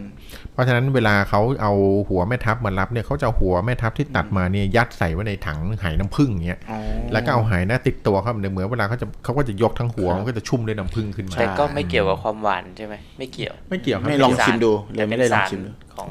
น้ำผึ้งใช่ครับผมเนี่ยพอชิมดูเขาว่าอ๋อหัวไอ้นี่หวานดีหัวหวานหัวหวานไอ้หัวหวานโอเคคือพี่อดุลสุดยอดมากเลยครับเรื่องนี้เป็นเรื่องที่ชื่อว่าผีทวงแค้นจริงๆด้วยนะครับผมพี่อดุลเคยดูเนาะอ่าถ้าถ้าผิดอ่ามีดีเทลที่ผิดพลาดที่ผมเล่าคัดเคลื่อนไปก็ขออภัยด้วยนะเพราะว่าไม่ได้ดูนานแล้วแล้วก็ตอนนี้หาดูยากมากเลยนะคือพยายามที่จะคือผมจำเนื้อเรื่องได้คร่าวๆก็เลยไปเสิร์ชหาว่าเฮ้ยมันชื่อเรื่องอะไรเคยดูมาก่อนพอไปดูแล้วเนี่ยแทบจะไม่มีไม่มีให้ดูแล้วในอินเทอร์เน็ตนะตอนเนี้ยในออนไลน์ส่วนใหญ่ก็จะเป็นภาษาพม่าอะไรเงี้ยแล้วก็มีแปลซับภาษาอังกฤษนิดหน่อยอะไรอย่างเงี้ยนะครับที่จากหนังเก่ามากเก่ามากนะสองพันหกก็ไม่ได้เก่ามากแต่ว่าเรื่องนี้ถูกทำมาจากเรื่องจริงนะบางคนไม่รู้นะว่าอลังอ่ะทำมาจากเรื่องจริงนะเพราะว่าเมื่อก่อนเนี่ยครับ หนังผีที่นำเข้ามาจากเกาหลีเนี่ยจะน้อยมากแล้วก็พอเข้ามานี่ก็จะปังเลยนะก็จะดังหลายๆเรื่องเลยนะอย่างเช่นผีอะไรนะเอ่อผีผีที่มีคู่แฝดอ่ะเจอได้ไหมที่ทำทำมาทำมาจากการทำมาจากตำนานของผีฝาแฝดในสมัยยุคโชซอนก็เอามาทำเป็นผีแบบเขาเรียกว่าสมัยใหม่แต่ว่าเป็นเรื่องราวเดียวกันแต่ถูกประยุกต์มาไว้อะไรประมาณนี้นะครับมันมีมีไม่ไม่หลายเรื่องมากนะครับสนุกดีครับใช่แต่พี่พี่อดุลรู้ใช่ไหมครับว่ามันมันทำมาจากเรื่องจริงเนาะมี based on true story นะครับอลังผีทวงแขนคือนางเอกเนี่ยโดนข่มขืนและแขนขาดไปข้างหนึ่งทำไมครับพี่ครับผีทวงแขนเนี่ยอ่าเราเราไปต่อเรื่องอื่นเลยแล้วกันผีทวงแขนผีทวงเอาผีทวงแขนอ๋ออ่าโอเคฮะแล้วผมเล่าในส่วนนี้ครับผมพี่พี่ทอยต่อเลยครับผมครับผมไม่เอาผีทวงแขนไม่เอาผีทวงแขนแล้วฮะผีเจอแขนเรียบร้อยแล้วครับผมอันนี้เรื่องผมจะเล่าเนี่ยคือทุกคนเนี่ยคิดว่าน่าจะเคยได้ผ่านตาเรื่องของ The Exorcist มาแล้วอ๋อ The Exorcist โหนี่น่าสนใจครับผมครับ The Exorcist เนี่ยเป็นเรื่องในในในเรื่องเนี่ยจะเป็นการไล่ผีนะครับวิญญาณที่เข้ามาสิงในร่างของนางสาว Emily Rose Emily Rose อันนี้คือเคสเคสหนึ่งใช่ไหมคือเคสหนึ่งครับ Exorcist เนี่ย Exorcist เนี่ยเป็นชื่อของนักไล่ผีเป็นนักบวชที่มีหน้าที่ไล่ผีขับไล่วิญญาณร้ายจากคนที่โดนสิงนะครับแล้วเรื่องนี้เป็นคนที่โดนช้างครับถ้าคนที่โดนคนที่โดนช้างก็จะเมาขอฝ่ายต่อเลยครับครับผมคราวนี้เนี่ยคราวนี้เนี่ยนักบวชที่นักบวชที่มาไล่ผีได้เนี่ยท่านผู้ชมทราบไหมครับว่าไม่ใช่นักบวชทุกคนสามารถไล่ผีได้นะครับไม่ใช่ว่าวันหนึ่งพอที่ที่เดี๋ยวเห็นใครโดนผีเข้าเอ้ยอุ้มไปหานักบวชเอาน้ำเสกเสกไล่ผีได้ไม่ใช่นะครับการนักบวชที่บัตรหลวงที่สามารถไล่ผีได้เนี่ยต้องผ่านคอร์สของการเรียนรู้การไล่ผีอะไรพวกนี้คือแบบเป็นเรื่องเป็นราวเลยนะครับต้องจบคอร์สเหมือนกับเป็นเรียนระดับมหาลัยอันนึงเลยนะเพราะว่าต้องเกิดอย่างนี้ครับสมมุติในทางพุทธเนี่ยถ้าคุณอยากจะเป็นเป็นพระนะครับคุณก็บวชเนรผ่านการบวชเนรผ่านบวชนาคบวชอะไรไปแล้วก็ได้ห่มผ้าเหลืองเป็นพระอะไรอย่างเงี้ยใช่ไหมฮะชั้นเอกตีอะไรก็ว่าไปนะครับแต่ในขณะคุณครองสมณเพศแล้วถูกไหมฮะแต่ถ้าเกิดเป็นบัตรหลวงในในของคริสต์เนี่ยผมเน้นว่าของคริสต์ในนิกายโรมันคาทอลิกนะฮะเวลาคุณจะบวชเป็นพระเนี่ยคุณต้องเริ่มเข้าไปโรงเรียนเพื่อเตรียมเตรียมจิตใจเพื่อการบวชเนี่ยตั้งแต่ชั้นม.หก เลยครับครับพอจบม.สาม เนี่ยปั๊บ สี่ ห้า หก คุณต้องเข้าต้องเข้าไปในสถานที่ของสงฆ์เลยก็เรียกบ้านเนรครับอ๋อพอจบม.สาม ชั้นเลยทางขึ้นใจเออเออเออไม่ใช่เป็นครูเป็นหมอเป็นนักโรงเรียนครับอันนี้ไม่ใช่โว้ยเขาก็แบบว่าเขาต้องเตรียมตัวเพื่อเตรียมตัวเป็นพระเนี่ยตั้งแต่ชั้นถ้านับเป็นแบบคนไทยนะฮะต้องเตรียมตัวเป็นพระนี่ต้องเรียนเริ่มเรียนกันตั้งแต่ชั้นม.สี่ ม.ห้า ม.หก นับรวมกันต้องเรียนปริญญาตรีถึงสี่ปีนะครับแล้วก็ต้องมีการเตรียมตัวอีกแปดปีนะครับแล้วก็ต้องมีการเขาจะค่อยๆขยับขั้นเป็นเป็นบาร์เดอร์เป็นโพสตูลันและหลังจากนั้นคือค่อยได้ค่อยได้บวชเป็นพระนะครับมันคือไม่ได้การบวชไม่ได้ง่ายเลยนะครับแล้วนักบวชที่จะได้รับการฝึกเพื่อเป็นนักบวชไล่ผีเนี่ยต้องใช้เวลาในการฝึกฝนนี่อีกหลายปีทีเดียวนะครับเขาลืออันนี้ผมไม่ทราบข้อเท็จจริงนะครับมีการลือกันว่านักบวชที่ไปฝึกวิชาพวกปราบผีอะไรเนี่ยสถานที่เรียนเนี่ยคืออยู่ในวาติกันวาติกันเนี่ยอยู่ในอิตาลีนะครับท่านผู้ชมแต่วาติกันเนี่ยเปรียบเสมือนประเทศประเทศหนึ่งถ้าคุณเข้าไปในประเทศอิตาลีคุณเที่ยวอิตาลีได้นะครับแต่วาติกันเนี่ยเป็นเมืองเล็กๆที่ตั้งอยู่ใจกลางเมืองเมืองอิตาลีเนี่ยถ้าคุณไปเที่ยวอิตาลีคุณไม่สามารถเข้าวาติกันได้ถ้าคุณไม่มีวีซ่านะฮะอืมเพราะนั้นวาติกันเป็นเป็นเหมือนประเทศประเทศหนึ่งเลยอย่างเงี้ยฮะต้องแบบว่าถ้าไปขอพวกวีซ่าคือมีตัวแทนของประเทศมีทูตมีอะไรพวกนี้อยู่ในประเทศในประเทศไทยก็มีสถานทูตของวาติกันเนี่ยอยู่ตรงสาทรนะฮะใกล้ๆข้างๆวัดเซนต์หลุยส์นะครับโรงพยาบาลเซนต์หลุยส์ฮะมีเรื่องที่เขาลือกันว่าภายใต้วาติกันนั้นเนี่ยหมายถึงใต้ดินของวาติกันนี่มีเรื่องลึกลับอีกหลายเรื่องซ่อนอยู่นะครับจะเป็นโรงเรียนที่สำหรับสอนนักบวชสำหรับไล่ผี นะครับแล้วสำหรับชาวคริสต์บางคนที่เกิดมาพร้อมกับอำนาจวิเศษบางอย่างอย่างเช่นเกิดมาแล้วเห็นผีบ่อยนะครับเกิดมาแล้วทำอะไรได้เหนือธรรมชาติอะไรพวกนี้ก็จะคิดว่าเป็นเป็นการลงเป็นการแบบกระทำของซาตานของปีศาจเขาก็จะจะเอาคนเหล่านี้ไปขังไว้คือเอาไปกักตัวไว้ใต้วาติกันนะครับเพื่อแบบหมายถึงมาประมาณว่าเพื่อป้องกันไม่ให้ปีศาจเข้ามาในโลกอะไรประมาณอย่างนี้นะครับแล้วก็ใต้วาติกันนั้นมีสิ่งที่สำคัญที่สุดคือมีร่างกายของ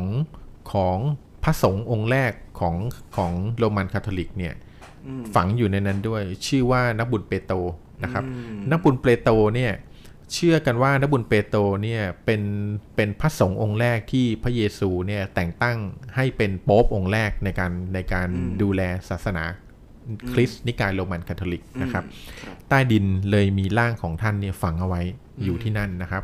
รวมถึงรูปปั้นเปียต้ารูปปั้นรูปปั้นดังที่เป็นรูปหินอ่อนที่เป็นแม่พระอุ้มพระเยซูเอาไว้เนี่ยนะครับรูปจริงเนี่ยก็ถูกฝังเอาไว้หมายถึงถูกเก็บซ่อนไว้ใต้ดินของนครวาติกันด้วยส่วนรูปที่อยู่บนวาติกันที่นักท่องเที่ยวเข้าไปชมได้เนี่ยคือเป็นรูปปลอมที่ทำขึ้นมาเลียนแบบโอ้โหเนี่ยแบบพอพี่เงาหัวทอยพูดอย่างเงี้ยเรานึกถึงหนังเรื่องอะไรนะดาวิชีโค้ดเลยนะมีความซับซ้อนมีความซับซ้อนคุณเต้ยก็บอกว่าโอ้โหดูซับซ้อนเลยครับผมเพราะนั้นในวาติกันนี่ยังมีอีกหลายๆเรื่องเลยนะยังเขามีคน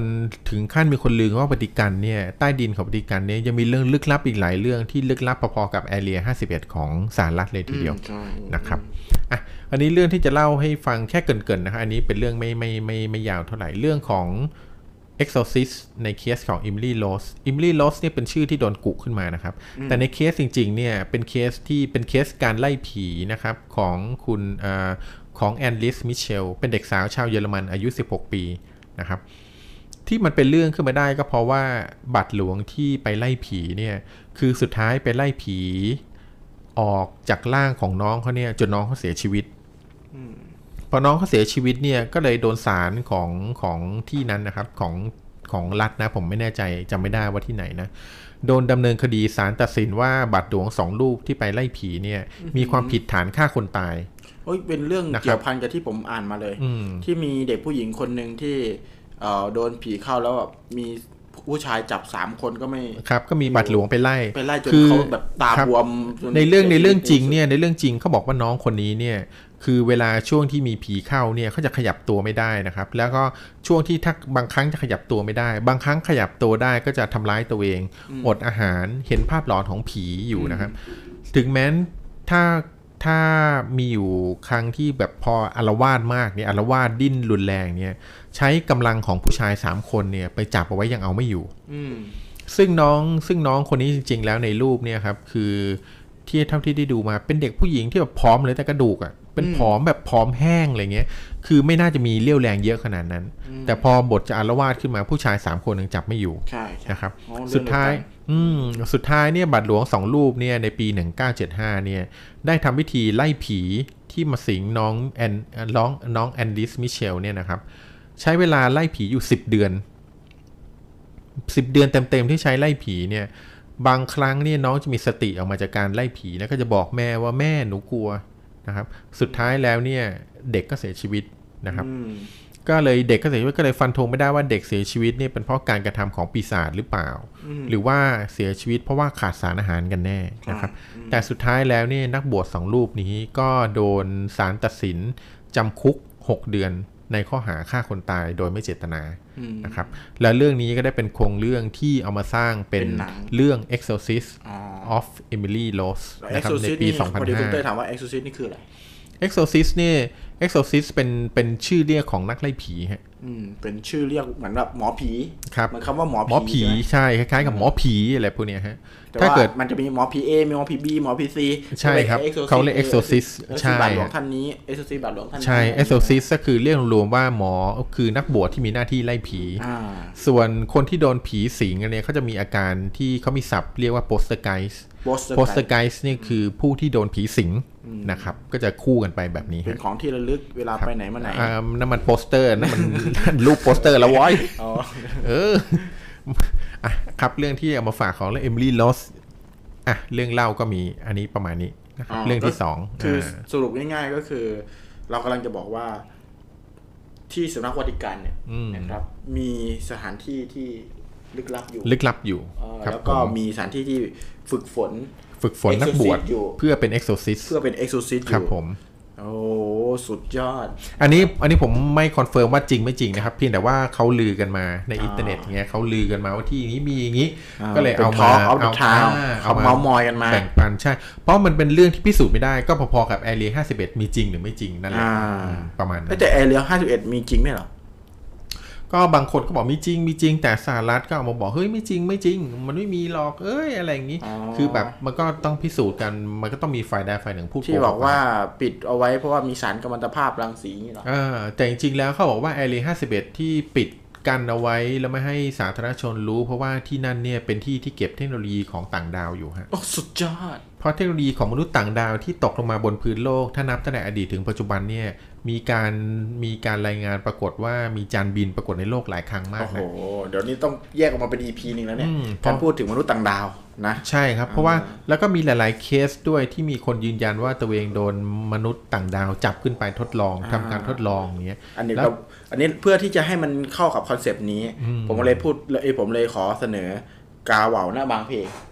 เออกาเหว่าหน้าบางเพลงเออโคตรนานเลยนะเออใช่อันนี้นานมากอันนี้นานมากครับผม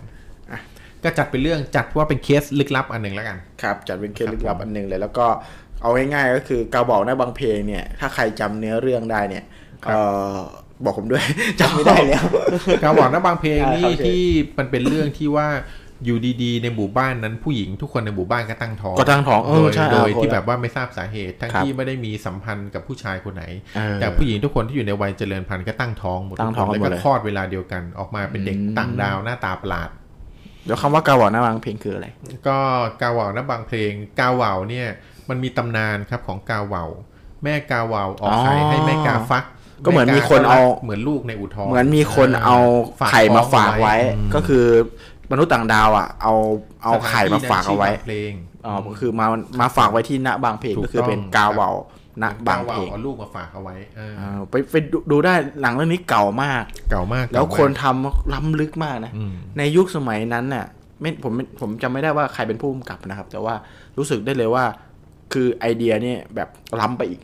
ล้ำยุคสมัยไปอีกเลยนะคือกลายเป็นยุคสมัยนี้แล้วนะครับผมเหมือนตอนนี้ที่เราดูไอชื่ออะไรนะครับที่ทำไอสเตลล่ามันล้ำไปอีกนะครับล้ำไปอีกหรือใครที่ทำ Star Wars ในยุคนั้นน่ะครับผมประเทศไทยที่มีผู้กำกับที่ทำกาเหว่าหน้าบางเพลงลองคิดดูแล้วกันแต่ตอนนั้นน่าเสียใจที่ตอนนั้นเนี่ยในช่วงนั้นเรายังไม่ค่อยเปิดรับหนังลักษณะนี้ใช่ๆมันเหมือนเป็นอินดี้เลยแล้วสมัยก่อนก็เลยเป็นหนังอินดี้พอมันหนังไม่ประสบความสำเร็จหนังแนวนี้ก็เลยไม่ได้สร้างอีกนะครับน่าเสียดายอ๋อพี่อดุลพี่อดุลบอกว่ามีเด็กทั้งฝ่ายดีและฝ่ายร้ายผมว่าพี่อดุลนี่น่าจะเอ่ออยู่ในยุคนั้นเลยเนี่ยดูแล้วเสียนหนังเสียนหนังเสียนหนังบางท่านเป็นเสียนหนังเลยนะครับบอกเลยบอกเลยเดี๋ยวเราคุยกันประเด็นอื่นก็อยู่ด้วยกันอีกนะครับอย่าเอาเฉพาะหนังนะอย่ามาอยู่ด้วยกันเฉพาะหนังนะมาเป็นสาวกของเอ่อเงาหัวมาเป็นเงาหัวได้นะครับผมอืมอ่ะพี่ทอยน่าจะมีอีกหลายเรื่องเลยครับเละเอาเลยครับพี่อ่ะเอาต่อเลยเหรอต่อเลยพี่เอาให้มันแบบนั่นเลยเพราะว่าตอนนี้เหลืออ่ะกี่นาทีแล้วอ่ะอ่ะคราวนี้เรามาต่อในเรื่องของใกล้ตัวคือเรื่องของคนไทยมั่งนะครับเป็นหนังไทยมั่งคิดว่าทุกท่านเนี่ยน่าจะเคยมีโอกาสได้เคยดูเรื่องสี่แพร่งมาแล้วครับนะครับสี่แพร่งเนี่ยมันก็จะเริ่มมีตั้งแต่แต่ภาคแรกก็จะเป็นเรื่องของสามแพร่งมีสองแพร่งป่ะไม่มีไม่มีสองแพร่งครับมีสามแพร่งเลยฮะน่าจะแยกออกมาเป็นแพร่งแพร่งที่สนุกสนุกเลยก็ก็ไอ้เพลงที่มันเป็นแกล้งกันอ่ะแล้วสุดท้ายมันก็ออกมาเป็นหนังเลยอ่ะที่มันเรื่องเกี่ยวกับไอ้ไอ้ชื่ออะไรเลกับชาคิดที่แกล้งที่แกล้งน้องฝึกงานแล้วจีนสุดท้ายตัวเองตายทั้งคู่ฮะคราวนี้ที่ผมจะเล่าเนี่ยเป็นส่วนหนึ่งที่หนังครับเป็นส่วนหนึ่งของสี่แพร่งในสี่แพร่งเนี่ยจะมีอยู่ตอนหนึ่งท่านผู้ชมน่าจะเคยผ่านตาเรื่องของเอาศพเนี่ยพันมาเป็นมัมมี่ขึ้นไปบนเครื่องบินนะฮะอ๋อก็คือตอนของคุณอามาชาใช่ไหมอืมมาชาหรือมาชาหรือพลอยเชอร์แมนเออพอไม่แน่ใจพลอยหรือมาชาพลอยนะน่าจะเป็นพลอยเออน่าจะเป็นพลอยนะแล้วสุดท้ายก็คือในเรื่องนี้ก็คือพลอยเชอร์แมนเนี่ยศพที่ขึ้นไปอยู่บนบนเครื่องบินนะที่แท้เป็นเจ้าหญิง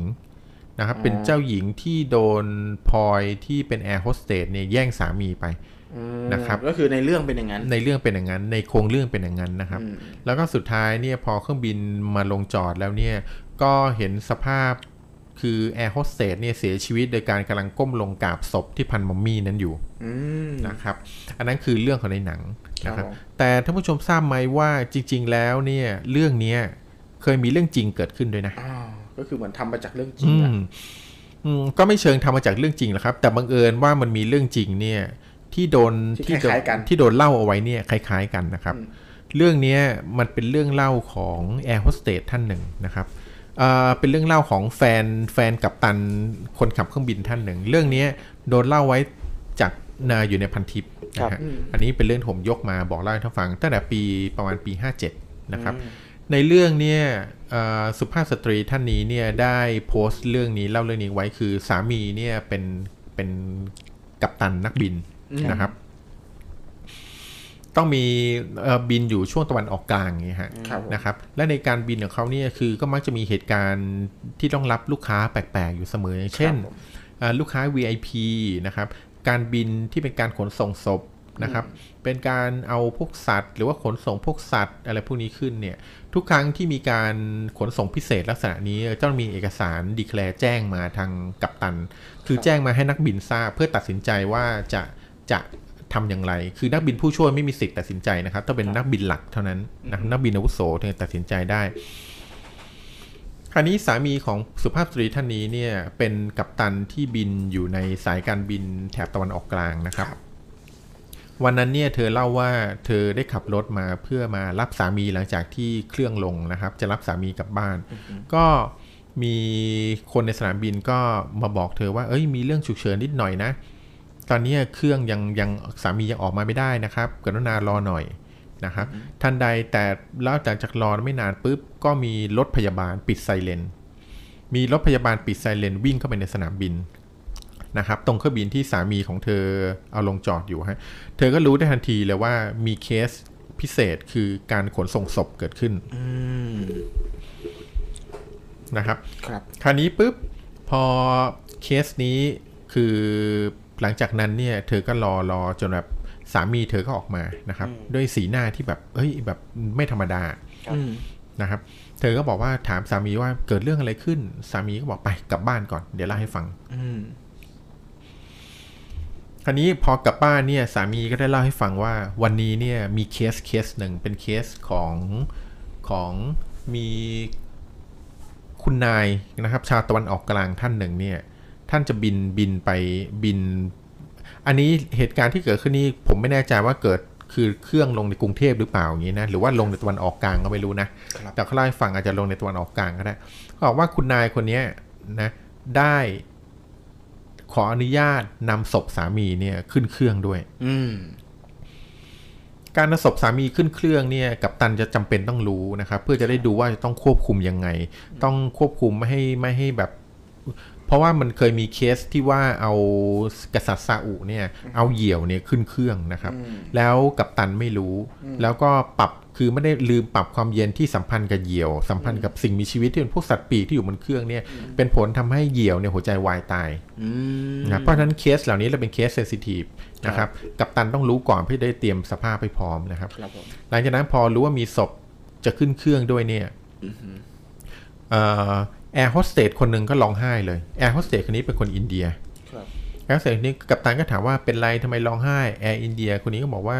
คือแบบคือสรุปง่ายๆคือนางกลัวผีอ่ะ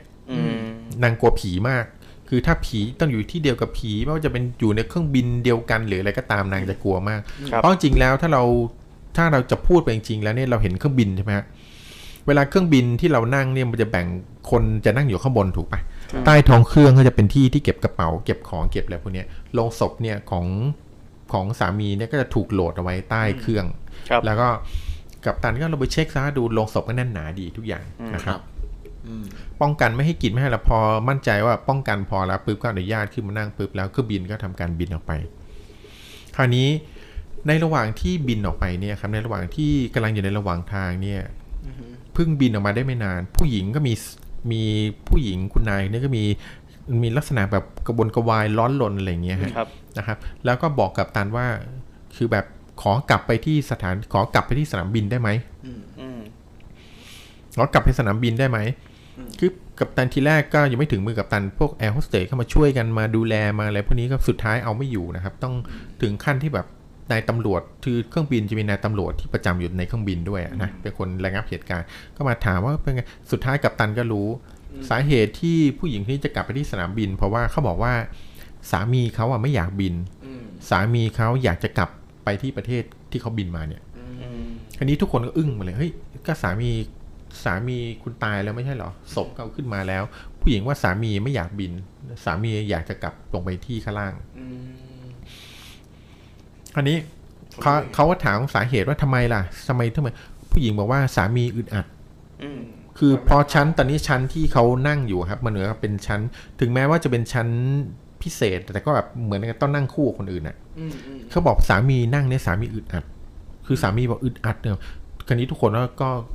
คิดว่าผู้หญิงนี่เป็นเป็นแบบเหมือนแบบเออสติไม่ดีไม่ใช่ไม่เชิงสติไม่ดีคือแบบเสียใจมากอะไรเงี้ยนะอืมกัปตันก็เลยเสนอว่าคุณนายครับบินกลับไปตอนนี้ทำให้คนอื่นเสียเวลานะเอางี้ละกันที่นั่ง วี ไอ พี พอดีว่างอยู่ไม่มีคนนั่งเดี๋ยวเราอัปเกรดที่นั่งให้คุณนายไปนั่งที่ วี ไอ พี จะได้นั่งสบายขึ้นเผื่อจะแบบสามีเพิ่งเสียจะเสียใจมากจะได้ถือโอกาสแบบนอนหลับพักผ่อนไปด้วยภรรยาก็เลยย้ายไปนั่งที่ วี ไอ พี นะฮะแล้วก็ดูเหมือนว่าเหตุการณ์จะสงบแต่ไม่ใช่คือมันสงบก็จริงอ่ะแต่มันสงบแบบแปลกๆก็คือแอร์โฮสเตสนะครับที่เวลาบริการก็เดินมาจากข้างหลังจนแบบมาถึงโซน วี ไอ พี ถึงจะเป็นห้องนักบินอย่างงี้ใช่ไหมฮะก็ระหว่างที่เดินผ่านไม่ว่ากัปตันจะเดินผ่านหรือว่าแอร์โฮสเตสจะเดินผ่านก็จะเห็นผู้หญิงคนนี้หันหน้าไปข้างๆและคุยกับใครบางคนอยู่ตลอดเวลาทั้งที่ข้างๆเอาว่างไม่มีคนนั่งก็จะคุยแบบจะกระซิบจะคุยจะแบบคุยคุยเหมือนมีคนคุยด้วยคราวนี้ทำให้ทุกคนกลัวเลยนะครับอืมคราวนี้พอสุดท้ายแล้วพอบินลงมาถึงตะวันออกกลางที่ที่ที่ลงที่ที่เป็นปัญหาที่ผู้หญิงไปรับแล้วผู้ชายออกมาช้าปรากฏว่าพอไปถึงที่นั่นแล้วเนี่ยคือทุกคนลงกันหมดแล้วนะทุกคนก็คือแบบพอเริ่มผู้โดยสารก็เริ่มลงเลยแต่คุณนายไม่ยอมลงไว้กัปตันก็ถามทำไมคุณนายไม่ยอมลงครับคุณนายคุณนายไม่ยอมลงคุณนายบอกว่าสามีไม่อยากลงสามีอยากบินต่ออืมนายบอกสามีไม่อยากลงสามีอยากบินต่อแค่นั้นแหละครับคือแบบแค่นั้นยังไม่ยังไม่เท่าไหร่นะทุกคนก็อึ้งเฮ้ยอะไรวะปรากฏว่ามีสายจากข้างล่างอะครับไอ้ตรงโหลดของอะโหลดสัมภาระได้โทรมาโทรมาข้างบนบอกว่าคุณนายเจ้าของโรงศพอยู่ไหมช่วยมาติดต่อข้างล่างหน่อยคราวนี้นักบินก็ถามว่าเกิดอะไรขึ้นก็บอกเนี่ยไม่รู้เป็นเพราะอะไรครับโรงศพอะเปิดอยู่เปิดอยู่ลงศพเปิดอยู่ทั้งที่ก่อนหน้านี้คือกัปตันเนี่ยลงไปดูเช็คสภาพเรียบร้อยลงศพโดนปิดอย่างแบบแน่นหนามากอ่ะคือไม่มีทางที่คนจะแบบจะไปเปิดได้โดยไม่ได้ใช้เครื่องมือแต่เนี่ยพอมาข้างล่างเนี่ยกลับกลายเป็นว่าคนที่โหลดโหลดโหลด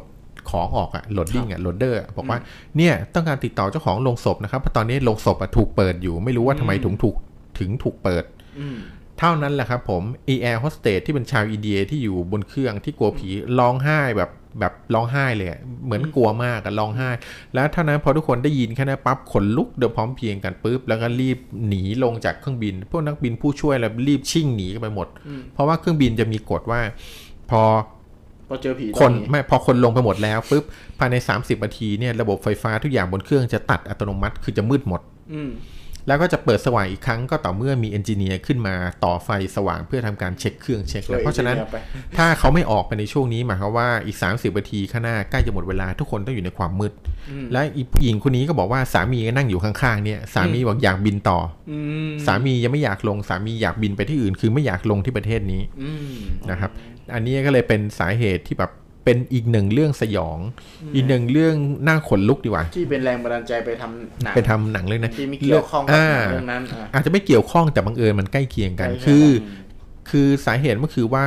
ทำไมโลงศพอ่ะที่มาพร้อมศพเนี่ยที่ปิดไว้แน่นหนาแล้วเนี่ยอยู่ดีๆทำไมถึงฝาถึงเปิดทำไมเองได้นั่นแหละสิเรื่องนี้ก็สอนให้รู้เหมือนกันนะว่าแบบทำให้เราได้รู้ว่าผีเนี่ยบินไม่ได้ถูกต้องครับผมผีนะไม่ใช่แมงสาบเออจริงๆเนี่ยต้องต้องต้องเข้าใจว่าเราอาจจะแบบคิดว่าเขาฟุ้งซ่านไปอะไรเงี้ยนะ จริงๆอะผมพอฟังพี่ทอยตลอดอะคิดว่าผู้หญิงคนนั้นอาจจะฟุ้งซ่านไปเองก็ได้แต่สุดท้ายมามาตบด้วยว่าโรงเปิดอยู่เนี่ยโอเคแล้วมันมีความเกี่ยวข้องกันนะมันกลายเป็นว่าเออที่เขาเปิดเพราะว่าเขามีโอกาสได้มานั่งสบายๆบนชั้นดีๆหรือเปล่าอะไรนี้ใช่ไหมเป็นไปได้ครับเขาอาจจะอยากนั่งที่ วี ไอ พี Business Class First Class เออมันอึดอัดไงเอออะไรประมาณนี้แต่ทีนี้จริงๆมันเป็นไปได้ไหมว่าเครื่องบินทุกลำเนี่ยมีโอกาสที่จะโหลดศพมาหมดเลยไม่คือผู้โดยสารไม่มีทางรู้เลยนะครับคือคนที่จะรู้คนเดียวมีแค่กัปตันแอร์โฮสเตสเพราะเวลากัปตันแอร์โฮสเตสเขารู้เนี่ยเขาจะมีลิสต์มาเลยแล้วก็จะบอกชื่อผู้โดยสารทั้งหมดเลยว่ามีผู้โดยสารครับถ้าเกิดมีเป็นศพโหลดศพหรืออะไรมาเขาจะมีรีมาร์คเป็นพิเศษมาว่าผู้โดยสารไปต่างประเทศอย่างเงี้ยเราไม่รู้ใครโหลดอะไรมาเราก็จะไม่รู้เราไม่รู้เลยครับเพราะว่านั่งข้างอีป้านั้นก็เราก็ไม่รู้ถูกเพราะว่าผู้โดยสารเนี่ยผู้โดยสารจะคือเข้าใจไหมถ้านะตามสภาพเทคนิคผู้โดยสารนี่จะโดนไล่ขึ้นเครื่องก่อนถูกป่ะฮะทุกคนจะนั่งประจำที่ก่อนแล้วของกับคาร์โก้นะฟืดเพื่อมาโหลดของลงหนอช่วงที่โหลดของลงเราอยู่บนเครื่องแล้วไงเราก็เลยไม่เห็นว่าใต้เครื่องโดนโหลดอะไรไปบ้างเพราะฉะนั้นการที่เขาจะเอาศพมาต้องขนศพมาต้องอะไรแบบนี้ก็จะไม่มีใครรู้เลยว่าเที่ยวนั้นเนี่ยมีศพไปด้วยหรือเปล่าแต่รู้สึกว่าเหมือนกับสีแพงเนี่ยจะเอาศพมานั่งเลยเนาะห่อนั่งไว้บนเครื่องเลยใช่ไหมครับเพราะในเรื่องนั้นเล่าว่าศพเนี่ยเป็นเจ้าหญิงประเทศหนึ่งไงฮะคือคือใช่คือมีศักดิ์เป็นเจ้าหญิงเลยก็เลยต้องได้รับการดูแลอย่างดีคือเหมาทั้งลำเหมาไปเลยเหมาไปเลยแล้วก็ให้แอร์โฮสเตสดูแลแต่ว่าสุดท้ายเฉลยว่าจริงๆแล้วมีความเกี่ยวข้องกันก็เลยเรียกว่าแอร์โฮสเตสคนนี้ใช่ครับคือและแอร์โฮสเตสที่ไปดูแลเนี่ยก็บังเอิญบังเอิญเป็นเมียน้อยของของสารมีพอดีอ๋อครับคือเป็นกิ๊กของเป็นกิ๊กของสามีอ่ะอืมอืมก็เลยกลายเป็นเรื่องราวใช่เลยกลายเป็นเรื่องราวอ่าผีเอาคืนในสีแพร่งแล้วบังเอิญเรื่องนี้มันใกล้เคียงกับเหตุการณ์นี้ผมก็เลยหยิบยกเรื่องนี้มาเล่าให้ฟังว่ามันมีเคสแบบนี้เหมือนกันนะครับน่ากลัวก็อย่างที่คุณเตยบอกว่าโอ้คืออยู่บนเครื่องบินนะผีหลอกไม่รู้จะหนีไปไหนเลยนะถูกครับไม่รู้จะหนีไปไหนกันแล้วก็แบบว่าโหลดอะไรมาเราก็ไม่รู้ครับเราไม่รู้เลยเผลอๆโหลดช้างมาแป้นๆอยู่ข้างล่างเอามาอันนั้นไม่ใช่ละครับผมอันนั้นไม่ใช่ละครับโหลดช้างมาเนี่ยโหลดระเบิดมาเราก็ไม่รู้คือคือเราไม่รู้นะเราไม่รู้ด้วยว่าอะไรอะไรเราไม่รู้ด้วยนะว่าอะไรห้ามหรือไม่ห้ามเพราะว่าเราถือว่าเราอยู่ในส่วนของผู้โดยสารไงแต่ในส่วนของคนที่โหลดนะสมมติว่าอ่ะสมมติถ้าเป็นถ้าสมมตินะติ้งต่างเป็นกองทัพเงี้ยสั่งให้โหลดมาอย่างเงี้ยสนามบินหรือว่าเครื่องบินเอกชนกล้าปฏิเสธเหรอใช่ใช่ป่ะมันก็แล้วแต่เคสและอย่างตะวันออกกลางเป็นเป็นเป็นประเทศที่แบบมีสงครามหรือมีภัยมีอะไรพวกนี้ตลอดเวลาคือผมไม่เข้าใจคือเป็นถึงเครื่องบินแล้วยังไปโหลดอีกอ่ะแล้วเผื่อว่าขึ้นเขาขึ้นอะไรมาแล้วมันแบบท้องท้องเครื่องบินชนอ่ามันไม่ได้โหลดเตี้ยมันมันไม่ได้โหลดซิ่งแล้วคนละโหลดกันคนละโหลดกันโอเคครับอ่ะสำหรับวันนี้เนาะมีอีกเรื่องมั้ยมีมั้ยจริงๆเยอะเลยนะมีจริงๆมีอีกเรื่องนึงไหมมันก็เป็นแค่เรื่องแบบเล็กๆอ่ะอันนี้แถมแถมเรื่องเล็กๆเรื่องเล็กๆนะครับเล็กๆเอาเรื่องของพี่ทอยนี่เอาเรื่องของพี่ทอยใช่หนังผมไม่เล็กนะครับระหว่างรออ่ะคุณเตยบอกว่าอ่ะโอเคอ่ะคุณเตยก่อนคุณเตยก่อนแอร์ก็แอร์ก็แซ่บแอร์ใช่ไหมเขาพิมพ์แอร์ใช่ไหมแอร์ก็แซ่บแอร์ก็แสบอืมแอร์ก็แสบครับคนแก้วกาแฟด้วยอ่านั่นแหละครับด้วยส้นรองเท้าอ๋อใช่ๆอันนี้ในหนังในหนังใช่ครับเอ้ยแต่เอ้ยผมจำจำดีเทลได้ขนาดนี้แล้วเนาะเก่งเอ้ยเรื่องนั้นจริงๆแล้วเรื่องนั้นน่ากลัวมากนะคือมันเหมือนทั้งกลัวแต่ว่าอยากเอาคืนเออไม่โพสิชั่นที่แบบผีเจ้าหญิงเอาคืนเนี่ยโคตรน่ากลัวเลยนะต้องไปย้อนกลับไปดูครับถ้าสี่แพร่งใครยังไม่ได้ดูแพร่งนี้นะครับแนะนำให้ย้อนกลับไปดูโหน่ากลัวจริงคือเป็นต้นกำเนิดสี่แพร่งนี้เป็นต้นกำเนิดของหลายๆอย่างนะของไอของชาคิดกับเลของไอ้พวกแก๊งพี่มากไอ้แก๊งพี่มากเออดังมาจากนี้ทั้งนั้นเลยเริ่มมาจากพวกนี้ทั้งนั้นเลยนะอ่าโอเคแล้วเจ๋งเหมือนกันแล้วก็พี่ทอยยังมีอีกหลายเรื่องแล้วก่อนก่อนที่จะไปเรื่องแถมเนี่ยก็เอ่อกล่าวทักทายกันก่อนนะครับยี่สิบหกท่านที่ยังอยู่กับเรานะครับยี่สิบเจ็ดท่านนะครับขออ่ารูปหัวใจถ้ายังฟังเราอยู่นะครับหัวใจกลับมาก็ได้แชร์ให้สักหน่อยนะครับแชร์แชร์ด้วยก็ได้นะครับแล้วก็มีอีกอย่างนึงก็คือเล่นกิจกรรมร่วมกันกับเราได้นะครับใครเคยดูหนังอะไรที่ทำมาจากเรื่องจริงก็เอามาแชร์กันได้นะครับผมเอามาแชร์กันว่าหนังเรื่องนั้นคือเรื่องอะไรบางทีเราดูเฮ้ยน่ากลัวจังเลยแต่เราไม่รู้ว่าจริงๆมันมาจากเรื่องจริงถ้ามันมาจากเรื่องจริงเนี่ยมันจะเสริมความน่ากลัวเข้าไปอีกแบบหลายหลายสิบเปอร์เซ็นต์เลยทีเดียวใครที่สงสัยเรื่องเรื่องไหนเนี่ยก็ลองพิมพ์เข้ามาเผื่อว่ามีเพื่อนๆที่กำลังฟังอยู่และเขารู้ในเนื้อหาในโครงของเรื่องนะครับอาจจะทำให้เราได้รู้ถึงเนื้อหาหนังเรื่องนั้นมากขึ้น ใช่ใช่ครับผมเออโอเคอ่ะสำหรับเรื่องต่อไปที่พี่ที่พี่ทอยจะจะแถมสองเรื่องเล็กๆเร็วๆอะไรกันอ่ะก่อนจะแถมขอรูปหัวใจให้พี่ทอยกันหน่อยครับผมหัวใจหัวใจขอบคุณมากเลยนะครับสำหรับรูปหัวใจนะครับผมคือผมโสดอยู่นะครับโสดพี่อดุลบอกว่าผีเจ้าหญิงที่หักคอพลอยคงโกรธมากที่เอาส้นรองเท้าเนี่ยมาครับชงกาแฟให้กินชงกาแฟคือเป็นกูกูก็โกรธอ่ะเฮ้ยทำไมเราเดือดอ่ะอย่าว่าแต่ส้นรองเท้าเลยขนาดแบบเออเอานิ้วไปคนยังโกรธใช่ไหมคือแบบมันมันคือเขาเป็นผีแท้ๆยังเอาไปคนอ่ะคิดดูถ้าจะถ้าจะเป็นผีเออเอาไปผีก็ว่าเขาบอกเขาไม่ใช่คนแล้วยังจะคนให้เขาอยู่เออคนเรานะจบไหมเนี่ยจบไหมเนี่ยขอบคุณครับขอบคุณพี่โดมนะครับที่ส่งรูปหัวใจมาให้พี่ทอยสำหรับเรื่องถัดไปนะครับผมอ่าโอเคมาต่อกันเลยเรื่องถัดไปนะครับอันนี้ก็เป็นหนังเรื่องนึงนะเป็นหนังของฝรั่งเป็นหนังฝรั่งนะครับที่เคยสร้างมาแล้วเอาหยิบยกจากเรื่องราวจริงมาสร้างเรื่องนี้เรื่องนี้ชื่อเรื่อง Bully Alive Bully อะไร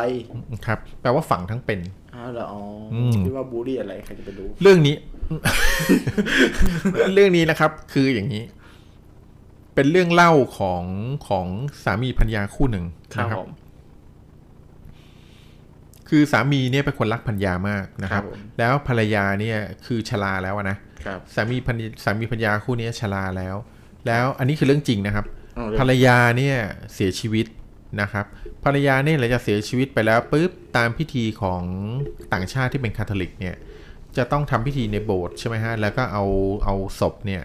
พอใส่อยู่ในโลงใส่อะไรปุ๊บก็จะเอาไปฝังไว้ใต้ดินนะครับแล้วก็กบดินกบแล้วพวกนี้เป็นอันเสร็จพิธีนะครับหลังจากเสร็จพิธีศพของภรรยาแล้วเนี่ยสามีเนี่ยก็คืนนั้นเขาก็นอนหลับนอนหลับฝันว่าภรรยาเนี่ยเขานอนหลับฝันเห็นภรรยาลืมตาขึ้นมาในโลงศพนะครับแล้วก็พยายามหาทางออกจากโลงศพในการที่แบบทุบโลงทุบโลงเอามือขวนโลงอะไรเนี่ยแล้วก็ร้องแหกปากร้องตะโกนดังลั่นเลยว่าเออเอาฉันออกไปฉันยังไม่ตายช่วยด้วยช่วยฉันด้วยเงี้ยคือแบบมันเหมือนจริงมากจนสามีสะดุ้งตื่นมานะครับสามีก็อ๋อคงเป็นเพราะแบบคิดถึงภรรยามากนะคือแบบถึงแบบแบบเป็นแบบนี้ได้ถึงแบบคิดถึงเห็นภาพนี้ได้ก็อ๋อทำใจแล้วก็แบบทำใจให้แล้วก็นอนหลับแล้วก็ไม่ได้ฝันอีกแล้วก็ตื่นแต่ปรากฏว่าสามีฝันเรื่องแบบนี้ฝันถึงเหตุการณ์แบบนี้ซ้ำๆกันเป็นเวลา สามถึงสี่ วันติดต่อกันเลยสามครับสามเป็นติดต่อทุกวันเลยคราวนี้คือแบบพอสุดท้ายเนี่ยแบบทนไม่ไหวคือฝันเห็นภาพเดิมๆทุกครั้งเห็นเหตุการณ์เดิมๆทุกครั้งเห็นภรรยาแบบเดิมๆทุกครั้งเลยก็เลยแบบไม่ไหวจริงๆเว้ยคือแบบมันมันแบบติดอยู่ในใจคือมันอยากรู้จริงๆก็เลยไปหานายอำเภอครับแล้วบอกนายอำเภอว่านายอำเภอครับก็เล่าเรื่องนี้ให้นายอำเภอฟังนายอำเภอก็แล้วก็บอกว่าเนี่ยผมขออนุญาตขุดหลุมศพภรรยาเนี่ยแล้วเอาโลงศพขึ้นมาดูได้ไหมนายอำเภอก็เอ้ยจะดีเหรอศพฝังไปแล้วแล้วเอาขึ้นมาเนี่ยแบบจะจะมีปัญหามาเขาบอกเนี่ยผมไม่กลัวไม่แบบปัญหาเลยผมก็ไม่กลัวแต่ผมอยากเอาศพภรรยาขึ้นมาให้ได้เขาหวานล้อมจนกระทั่งแบบนายอำเภอเนี่ยยอมนะครับยอมตามนั้นก็เลยไปพร้อมพยานนะครับแล้วก็คือสมัยคือเขาต้องทำแบบนี้เพราะว่ามันมีเรื่องของการขุดศพขโมยศพแล้วซึ่งมันผิดกฎหมายนะครับก็เลยต้องได้รับคำอนุญาตจากทางการแล้วก็มีพยานไปยืนยันการขุดศพปรากฏว่าพอขุดศพปุ๊บยกโลงศพภรรยาขึ้นมาแล้วเปิดโลงศพออกดูเท่านั้นแหละครับผมภรรยาที่ตายแล้วนะครับคือตอนบรรจุศพอยู่ในสภาพแบบนอนสบายฮะคราวนี้ตายในสภาพศพเปลี่ยนศพยังไม่เน่าด้วยนะศพยังไม่เน่าตายในสภาพที่แบบลืมตาเบิกโพลงครับตาแบบเบิกขึ้นมาโพลงเงี้ยแล้วก็มือเนี่ยมือสองข้างที่ควรจะวางเรียบอยู่ตรงข้างตัวหรือหน้าอกเนี่ยก็ยกขึ้นมาเนี่ยแล้วก็แบบกลางเป็นเล็บอยู่เงี้ยสองข้างแล้วพอใช่อย่างทนทุลายแล้วก็ที่เล็บเนี่ยมีเลือดซึมออกมาเต็มไปหมดแล้วปรากฏว่าพอเขาหงายฝาโลงดูก็เห็นรอยข่วนเนี่ยรอยข่วนของเล็บเนี่ยข่วนอยู่ที่โลงอ่ะเป็นรอยเล็บข่วนเล็บฝนเล็บเกือบอยู่ที่โลงเนี่ยเต็มไปหมดเลยนะครับแล้วก็หลังจากนั้นพิสูจน์คือภรรยาเนี่ยคือยังไม่ตายตอนที่โดนฝังตอนที่ที่ตอนที่แพทย์บอกเสียชีวิตไปแล้วแพทย์ตรวจเสียคือแพทย์ก็ไม่ผิดนะพอชีพจรหัวใจหยุดเต้นคลื่นสมองหยุดทำงานเขาก็เขาก็ตีความวินิจฉัยว่าตายแล้วนะครับแต่ แต่ปรากฏว่าภรรยาตอนฝังไปแล้วเนี่ยดันฟื้นขึ้นมาครับแล้วก็ต้องคิดดูคนที่โดนฝังทั้งเป็นน่ะโดนแบบสามสี่วันเกือบอาทิตย์เนี่ยที่ต้องอยู่ในโรงแล้วก็ต้องขวนพยายามเอาตัวรอดคือสุดท้ายที่แบบออกแรงขวนเต็มที่น่าคงเป็นเขาก็ฟันธงคือแบบวินิจฉัยวิเคราะห์ว่าน่าจะเป็นลมหายใจเฮือกสุดท้ายของเธอแล้วคือแบบมีกำลังแต่ขวนจนเล็บฉี่ออกมาแล้วก็เลือดไหลแล้วก็สุดท้ายคือขาดใจตายอยู่ในโรงศพคือฟังเรื่องนี้เราอาจจะนึกแบบเฮ้ยแม่งแบบน่ากลัวแต่จริงมอยมุมหนึ่งน่ากลัวมากนะสำหรับไม่ทีแรกทีแรกผมเราคิดว่าเราคิดว่ามันอาจจะหลอนหรืออะไรพวกนี้แต่จริงๆแล้วเราจะคิดว่าไม่ไม่มันก็ปกติไม่ไม่อะไรน่ากลัวนะอยู่ในที่แคบๆหายใจก็ออกซิเจนก็เริ่มน้อยลงเรื่อยๆมันเราค่อยๆตายอย่างที่เราแบบว่าไม่น่าเชื่อถูกทั้งที่เราแบบเรื่องควรจะแล้วเขาก็ยังสามารถแบบส่งอะไรก็ตามไปสื่อให้สามีเขารู้ว่าเขายังไม่ตายเพื่อมาช่วยเขาแต่สุดท้ายสามีก็ไม่เฉลียวใจว่าจะเป็นเรื่องจริงมันยากที่ใครจะเฉลียวใจเรื่องแบบนี้ถูกสุดท้ายเขาเลยตายไปจริงๆคือพูดเราเลยใช้วิธีเผาไงก็ตัดปัญหาไปเลยมาโรงพยาบาลเนี่ยก็คิดถึงเรื่องนี้นะเพราะในอดีตเนี่ยในอดีตเนี่ยเคยมีเหตุการณ์ที่โรงพยาบาลนะครับคือพอจำหน่ายศพผู้ตายแล้วบอกบอกตายแล้วอย่างเงี้ยพอมาทำพิธีสวดอยู่ดีก็ฟื้นขึ้นมาอย่างเงี้ยนะครับหลังจากนั้นเนี่ยโรงพยาบาลเลยแก้ปัญหาโดยการมั่นใจว่าตายชัวร์นะครับมั่นใจว่าตายชัวร์หลังจากเสียชีวิตแล้วเนี่ยเสียชีวิตแล้วเนี่ยแพทย์ทำการวินิจฉัยต้องทิ้งศพที่โรงพยาบาลอย่างน้อยหนึ่งคืนหนึ่งคืนนั่นน่ะจะมีแพทย์คือพออยู่ในห้องเก็บศพจะมีคนคอยเฝ้าดูคือแบบให้มั่นใจว่าตายจริงๆพอตายจริงปุ๊บตอนเช้าจะทำการฉีดฟอร์มาลีนฟอร์มาลีนเนี่ย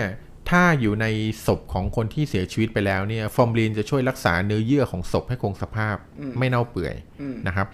แต่ถ้าฟอร์มาลีนเนี่ยฉีดเข้าไปในร่างกายคนมีชีวิตเนี่ยฟอร์มาลีนที่ฉีดเข้าไปจะเปลี่ยนสภาพกลายเป็นสารพิษต่อร่างกายคือยังไม่ใช่ตึงๆไว้ถ้าเกิดคนเราฉีดฟอร์มาลีนให้คนเป็นเนี่ยฟอร์มาลีนจะเปลี่ยนเป็นสารพิษในร่างกายคนคนนั้นเนี่ยจะตายเพราะพิษที่เกิดจากฟอร์มาลีนเพราะฉะนั้นเขาเลยมั่นใจว่าถ้าฉีดฟอร์มาลีนเข้าไปแล้วต่อให้มึงไม่ตายมึงก็ต้องตายอ๋อก็คือเป็นเหมือนอ่าจบปัญหาอืมจบปัญหาด้วยการฉีดฟอร์มาลีนพอฉีดฟอร์มาลีนปุ๊บสมมติคนที่ยังไม่ตายเนี่ยพอโดนสารพิษจากฟอร์มาลีนเข้าไปเนี่ยสมมติบังเอิญฟื้นขึ้นมาอย่างเงี้ยโดนสารพิษจากฟอร์มาลีนเพราะร่างกายเริ่มมีเชื้อเลือดเริ่มสูบฉีดโดนสารพิษจากฟอร์มาลีนคุณก็ต้องตายเพราะสภาพร่างกายเนื้อเยื่อจะโดนกัดจากฟอร์มาลีนกลายเป็นสารพิษคุณก็ต้องตายแน่นอนก็คือเอาง่ายๆคือมันเป็นวิธีนึงคือเอาชัวร์เอาชัวร์ว่าไม่ฟื้นแน่นอนครับผมก็จริงๆแล้วเอ่อพอดีวันเราพูดถึงคอนเซปต์นี้นะเราก็จะไปหาว่าเฮ้ยเหตุการณ์นี้มันจะมีหนังเรื่องไหนที่เอาเหตุการณ์นี้ไปทำบ้างนะเออผมนึกขึ้นเรื่องนึงขึ้นมาได้เป็นเรื่องที่สมัยก่อนนานมากแล้วแต่ว่าเป็นละครนะละครไทยเลยสมัยก่อนพูดถึงเรื่องการตายแล้วฟื้น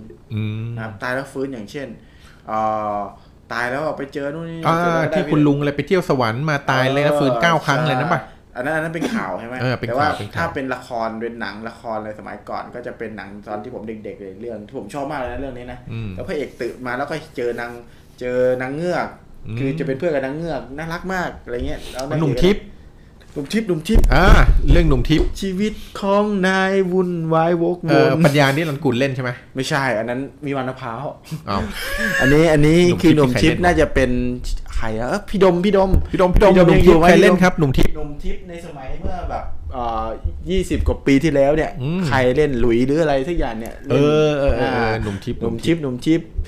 อ่าชีวิตของนายวุ่นวายวกวนเดี๋ยวลบกับคนแล้วหนีไม่พ้นพูดผีและเทวดาเนี่ยเออผมจำไม่ได้แล้วนี่แต่รู้จำได้แต่ว่าเรื่องชื่อหนุ่มทิพย์ทิพย์นะหนุ่มทิพย์อะไรกันครับเออแม่งมันเกิดไม่ทันเงี้ยเกิดไม่ทันเกิดไม่ทันไม่เกิดไม่ทันไม่มีเด็กอยู่ไม่เกิดไม่ทันน่าจะเป็นหลุยนะหรืออะไรสักอย่างเนี่ยเดี๋ยวนี้โตมันออกจากวงการไปแล้วหลุยได้ไงหลุยปีนี้เขาเพิ่งจะอายุเท่าไหร่ไม่ใช่คนหลุยกันไม่ใช่ไม่ใช่หลุยส์สกอตนะไม่ใช่ไม่ใช่น่าจะเป็นชื่ออะไรนะหนุ่มทิพย์ตอนผมเคยผมคิดถึงสมัยก่อนผมคิดถึงไงผมก็ลองเสิร์ชใน YouTube ดูมีจริงๆด้วยนะมีเรื่องนี้จริงๆด้วยน่าดูแล้วสมัยก่อนผมชอบมากชอบชอบนางเงือกนางเงือกที่เหมือนเป็นพระรองอ่ะเป็นนางนางรองนางเงือกนั่นนางเงือกคนที่เล่นเป็นนางเงือกนั่นตอนนั้นเป็นดาราวัยรุ่นที่ดังมากเลยใช่ใช่สวยมากหน้าตาหน้าหวานมากแล้วก็แต่ว่านางเอกจริงๆอ่ะคือ แฟนพระเอกก่อนที่จะเสียชีวิตเอ้ยก่อนที่จะตายแล้วฟื้นใช่ไหมออนนี่ก็สวยเหมือนกันนะเก่งอ๋อชื่อออนออนอะไรสักอย่างนะไม่รู้ใช่ใช่ใช่น่าจะใช่ว่าพี่พี่พี่ดมจำไม่ได้นานมากจำไม่ได้พี่ดมนานขนาดพี่ดมยังนานมากอ่ะคิดดูแล้วกันพี่มีท่านใดจำได้ไหมครับว่าหนุ่มทิพย์แบบใครแสดงคุณอดุลเคยเคยดูไหมครับพี่อดุลเคยดูไหมหนุ่มทิพย์หนุ่มทิพย์ชีวิตของนายวุ่นวายวกวนเดี๋ยวลบกับคนแล้วหนีไม่พ้นพูดผีและเทวดาเอ้ยเออจำได้เมื่อกี้เมื่อกี้มีแขกท่านหนึ่งที่เข้ามาเล่าให้ฟังเขาบอกว่ามีเรื่องหนึ่งจะเล่าอีกเรื่องอ่ะแล้วจะติดไว้ตอนช่วงก่อนจะปิดรายการไม่รู้อยู่ยังอยู่ไหมตอนนี้คุณมอสน่ะน้องมอสคุณมอสยังอยู่ไหมครับน้องมอสยังอยู่กับเราไหมถ้ายังอยู่กับเรานะครับกดรูปหัวใจมาก่อนแล้วก็ทักทายมาในรายเงาหัวได้นะครับเงากู๊ดบาร์เทอร์ถ้าไม่อยากแอดไลน์ไอดีคุณมอสแอดมาแล้วบาร์เทอร์สตูดิโอนะครับก็เข้าไปที่ Hedge Shadow ได้เดี๋ยวเราจะเปลี่ยนไลน์ ไอ ดี แล้วเนาะเดี๋ยวฝากเงาของแม็กด้วยเนาะครับสำหรับ อี พี ต่อไปนะครับผมไม่พี่อดุลบอกไม่เคยดูเลยเงาไอ้หนุ่มทิพย์หนุ่มทิพย์ไม่เคยดูเลยนะครับผมอ่ะในช่วงท้ายนี้เดี๋ยวเราจะติดต่อคุณมอสอยู่อ่ะคุณมอสเดี๋ยวให้คุณมอสกลับมาเล่าเรื่องให้ฟังนะครับแต่ช่วงนี้เราจะเปิดสายแล้วนะครับเราจะเปิดสายสักประมาณสิบนาทีเนาะสำหรับถ้าใครอยากจะโทรเข้ามาเล่าเรื่องผีกับเรานะครับก็โทรเข้ามาได้เลยนะครับแอดเข้ามาก่อนใน Good Butler Studio นะครับเพื่อที่จะมาเล่าเรื่องผีกันนะครับก็สำหรับเรื่องราวท็อปิกวันนี้ก็ผีกลายเป็นหนังนะฮะก็พี่ทอยก็ได้นำเรื่องราวผีเทศผีไทยนะฮะพี่จักรีก็ได้นำในฝั่งกลางๆของเราเนาะเกาหลีนะฮะก็เป็นเกาหลีบนเอ้ยไม่ใช่เกาหลีล่างก็คือเกาหลีใต้ทำไมเกาหลีทำไมหลายที่เอ้าเกาหลีบนก็คือท้องเกาหลีล่างก็คือหัวเข่าเกาหลีใต้คือหัวเข่าเกาหลีเหนือคือคือครับครับผมไปละไปละไปกันใหญ่ละนะฮะเข้าใครที่มีเรื่องเล่าดีๆเอ่อหลอนๆนะฮะก็โทรเข้ามาเล่าแอดไลน์กันเข้ามาเล่าได้นะครับ Good Butler Studio ที่ขึ้นอยู่หน้าจอเลยนะครับแล้วก็กิจกรรมก็คือใครที่รู้จักหนังเรื่องหนังเกี่ยวกับผีที่มีเค้าโครงทำมาจากเรื่องจริงนะครับก็ลองพิมพ์ชื่อหนังเข้ามานะฮะลองแลกเปลี่ยนชื่อหนังกันเข้ามาเผื่อเราจะได้พูดคุยกันอ๋อคุณเต้ยถามว่าหอแอนนาเบลพี่มีจริงไหมแอนนาเบลแอนนาเบลมีเป็นเรื่องจริงนะครับเดี๋ยวเดี๋ยวผมเกริ่นให้ฟังนิดนึงแล้วกันว่าเดี๋ยวผมจะให้พี่ทอยอ่ะลงลึกให้ฟังนะเรื่องแอนนาเบลจริงๆแล้วแอนนาเบลเนี่ยต้องบอกก่อนว่าก็เป็นสิ่งในลึกลับที่เราพูดกันไปเมื่อกี้คือของอาถรรพ์ของที่เก็บอยู่ในพิพิธภัณฑ์ของจักรวาลของ Conjuring นะครับแล้วก็มีหมอผีสองคนที่ที่ปราบผีเนี่ยเป็นฝรั่งเนี่ยนะครับเขาก็เก็บรวบรวมผีสิงพวกนี้ทั้ง Annabelle ทั้งกระดานอะไรเต็มไปหมดเลยนะครับแล้วก็มีเรื่องเล่าเต็มไปหมดนะจริงๆอ่าผมไปอ่านเจอมาจริงๆแล้วอ่า Annabelle เนี่ย Annabelle จากอ่าในหนังเนี่ยกับอาร์เดเบลของจริงที่อยู่ในพิพิธภัณฑ์เนี่ยครับคนละตัวกันโอ้โหคือแบบถ้าเห็นอาร์เดเบลในหนังนะกับอาร์เดเบลที่อยู่ในพิพิธภัณฑ์นะมันคนละฟิลกันเลยแม่งอาร์เดเบลในพิพิธภัณฑ์หน้าตาโคตรน่ารักอ่ะโคตรตลกอ่ะเออไม่น่ากลัวเลยโอ้โหแต่แต่มีความหลอนอยู่พอสมควรทีเดียวแล้วพี่พี่พี่ทอยพูดถึงที่มาของอาร์เดเบลสักหน่อยนึงดีกว่ามีไหมแอนนาเบลเนี่ยจริงๆแล้วอย่างนี้ครับแอนนาเบลเท่าที่ผมไปอ่านมานะครับพอตุ๊กตาแอนนาเบลเนี่ยจริงๆแล้วเนี่ยเป็นตุ๊กตาที่ที่เป็นมีพ่อแม่เนี่ยเคยเคยซื้อตุ๊กตาตัวนี้ให้เด็กให้ลูกชายนะครับแล้วลูกชายคนนี้ติดตุ๊กตาตัวนี้มากครับจะไปไหนมาไหนเนี่ยก็ต้องหิ้วตุ๊กตาตัวนี้ไปตลอดนะครับคือติดมากอ่ะติดจนแบบติดจนเกินไปอ่ะคือสุดท้ายพ่อแม่ก็เลยเอาตุ๊กตานี้อยากแยกตุ๊กตานี้จากผู้ชายแล้วตุ๊กตาเนี่ยไปฝังไว้เอ้ยคือไปทิ้งไว้ในห้องเก็บของบนเพดานนะครับแล้วลูกชายเนี่ยก็ลืมตุ๊กตาตัวนี้ไปเลยหลังจากนั้นปุ๊บพอโตขึ้นลูกชายแต่งงานได้แต่งงานก็มาจัดงานแต่งงานที่บ้านนะครับพ่อแม่ก็เลยยกบ้านหลังนั้นให้เป็นสมบัติของลูกชายลูกชายก็เลยแบบเออไปค้นดูห้องใต้หลังคาภรรยาไปค้นดูห้องใต้หลังคาเขาไปเจอตุ๊กตาตัวนี้เข้าก็เลยบอกสามีว่าตุ๊กตานี้คือตุ๊กตาอะไรนะครับสามีก็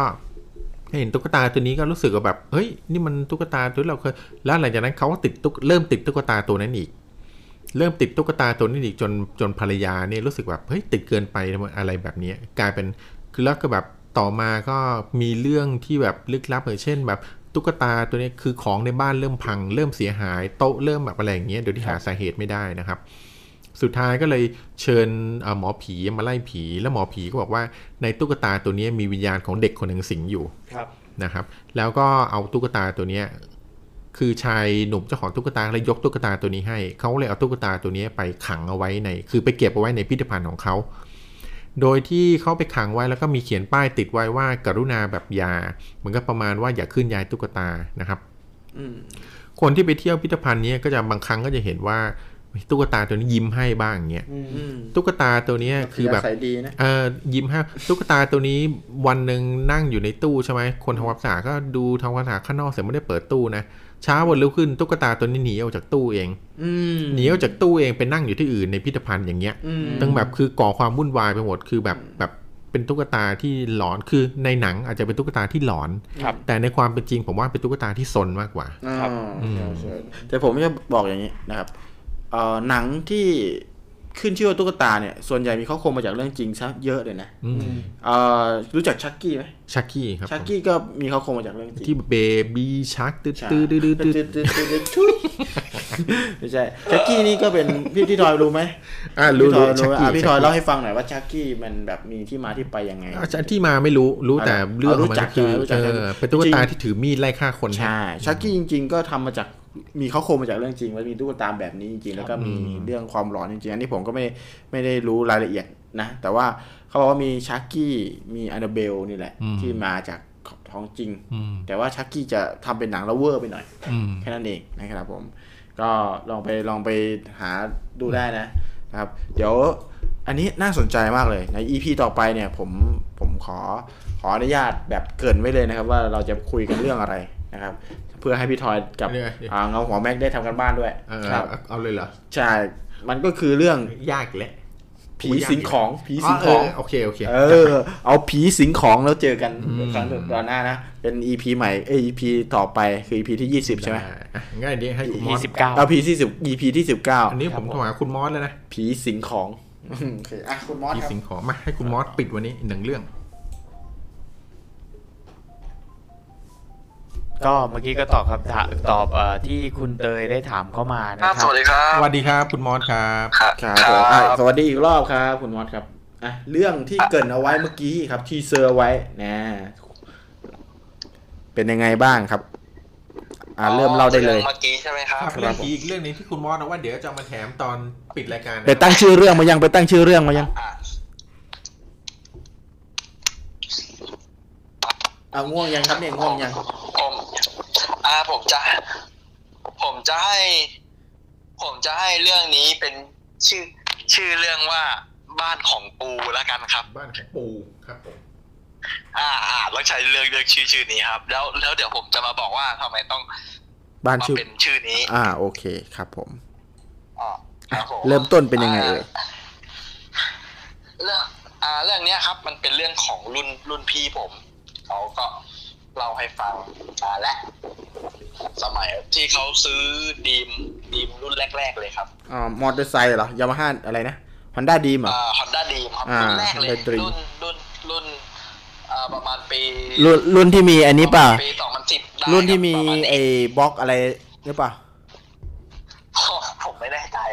ประมาณแล้วเพราะว่าผมผมก็มีมอเตอร์ไซค์รุ่นแรกเป็นดีมเหมือนกันไอ้คันแรกก็เป็นดีมเหมือนกันเราเขาว่ารุ่นแรกก็น่าจะหลายสิบปีแล้วครับอ่าใช่ใช่อ่าแล้วหลังจากตรงนั้นแหละสะพานมามันก็จะอ่าขี่รถขับตาตามตามทางมาเรื่อยๆจนกระทั่งว่ามันมีชื่อบ้านว่าบ้านเป็นเขาเรียกกันว่าบ้านบ้านเอ่อเอ่ออะไรวะแต่บ้านบ้านหลังคาแดงอ่าเพราะว่ามันมีหลังคาสีแดงอยู่เป็นเป็นบ้านล้างคือตรงนั้นอ่ะมันมันมันเป็นบ้านล้างที่ว่าเขาว่ามีคนเคยเข้าไปเนี่ยเราไปติดอยู่ในนั้นออกมาไม่ได้จนถึงเช้าถึงจะออกมาได้อย่างเงี้ยมันไปไปวนลูปเป็นลูปเวลาอยู่ในนั้นอ่าคราวเนี้ยรุ่นพี่ผมคนเนี้ยเขาก็มีเพื่อนในแก๊งกันเนี่ยเขาก็ตัดเขาว่าเฮ้ยมึงบ้านหลังแดงเนี้ยน่ากลัวนะแบบว่าเคยมีข่าวว่าผู้หญิงเนี่ยโดนโดนผู้ชายลากไปข่มขืนแล้วก็ฆ่าอยู่ในนั้นอ่ะตายแล้วก็มีคนเห็นอ่ะเป็นผู้หญิงอ่ะ อยู่ในอยู่ในบ้านแล้วก็ตะโกนมาด่าว่าพวกที่มาลองดีอะไรแบบเนี้ยผู้ชายวัยรุ่นอะไรเงี้ยไปเจอก็ก็ไปตรงนั้นก็ไปเจอกันอ่าคราวเนี้ยพี่เขาก็ไปซื้อรถตอนแรกเลยเขาก็บอกเออเดี๋ยวเย็นเนี้ยไอ้บ้านกูมีรถแล้วอ่าเขาก็ไปกับเพื่อนเพื่อนเขาที่เป็นผู้หญิงด้วยนะผู้ชายสองคนแล้วก็เพื่อนกระเทยมีกระเทยด้วยพอเดี๋ยวพี่ขับกระเทยอ่าคราวเนี้ยเขาก็ไปเขามาเล่าให้ผมฟังนะเขาก็บอกว่าเนี่ยไปพี่ไปวนวนรอบหนึ่งตอนตอนสี่ทุ่มอ่าเขาก็วนโง่วะไม่เห็นมีอะไรเลยนี่ว่านั่นคือแล้วพอวนวนเสร็จเนี่ยวนกลับมาอีกรอบหนึ่งเขาก็มาจอดหน้าบ้านหน้าบ้านตรงเนี้ยอ่าแล้วก็คือเขาก็บอกว่าถ้ามีจริงน่ะออกมาหน่อยดิอยากเห็นอย่างเงี้ยเขาก็พูดกันอย่างเงี้ยผู้ชายก็พูดทำนองว่าเอ้ยออกมาดิถ้ามึงมีจริงอ่ะเห็นคนอื่นมาออกไปพูดนักพูดหนาว่ามีอะไรเงี้ยก็ไปท้าท้าทายท้าทายแล้วปรากฏว่ามีเสียงเหมือนมีคนเสียงก้อนหินอ่ะแล้วปั้งอย่างเงี้ยคือคือคืออย่างนั้นเลยนะคือคือพี่เขาเล่ามาให้ฟังเขาแล้วแล้วเขาก็ได้ยินเสียงผู้หญิงตะโกนตะโกนกรี๊ดกรี๊ดกรี๊ดแล้วตะโกนว่ากูให้กูบอกให้พวกมึงอ่ะออกไปอย่างเงี้ยก็คือพี่เขาก็ขนลุกก็เอ้ยเหี้ยของจริงว่ะอะไรเงี้ยแล้วพอคราวเนี้ยแบบผู้หญิงอีกคนหนึ่งอ่ะเป็นเพื่อนเขาอ่ะคือตัวค้างแบบเหมือนมันช็อกอ่ะเหมือนช็อกอยู่ทำนองเนี้ยครับอ่าเขาก็บอกเฮ้ยมึงเป็นอะไรมึงเป็นอะไรแบบช็อกแบบเก่งมากเลยคือเขาก็ตกใจจังหวะที่เพื่อนเขาขี่มอเตอร์ไซค์ออกไปแล้วอ่ะสองคนแล้วก็เอาผู้หญิงเนี่ยขึ้นรถไปอ่ะพี่เขาจะสตาร์ทรถแต่สตาร์ทไม่ติดเพราะว่าไอ้คันขาสตาร์ทมันไปหล่นอยู่ตรงหน้าบ้านนี้ครับทั้งเหมือนเหมือนมันมีเสียงเด้งแบบดังดังแปลกออกไปอ่ะแล้วเขาหันมา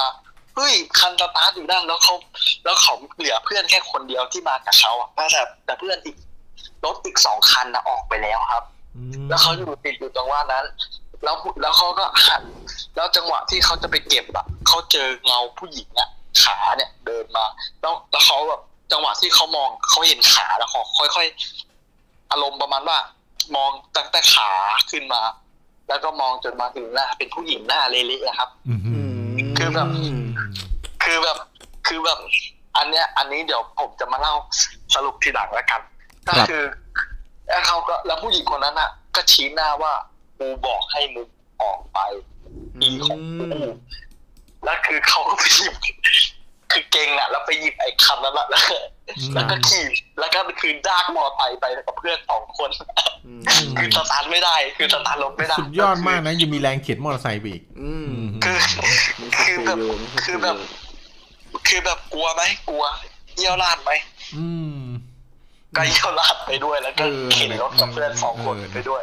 เพื่อนก็บอกอีดองมึงรีบเพราะผมเป็นตุ๊ดนะโน้ตจะบอกด่าขออนุญาตด่าครับอีดองมึงรีบรีบรีบคือเพื่อนไปอยู่กันข้างหน้าหมดแล้วข้างออกแล้วเพราะเพื่อนสองคนมันไม่ออกมาอ่าซึ่งซึ่งซึ่งพอเขาเล่านะวันนั้นนะครับอีกวันหนึ่งอ่ะผมผมไม่เชื่อผมก็เลยลองไปดูแล้วตอนนั้นอ่ะมันเมื่อสองอ่าสองถึงสามปีที่แล้วอ่าแต่ถ้าจำไม่ผิดผมอยู่ปีหนึ่งนะอยู่มหาลัยปีหนึ่งผมก็เลยเลยไปนะวันนั้นไปที่สถานที่นั้นดูเวลาสี่ทุ่มไปกับเพื่อนสามคนด้วยความที่ด้วยความที่อยากดูอ่าทีทีนี้ทีนี้พอผมได้ไปจริงๆเนี่ย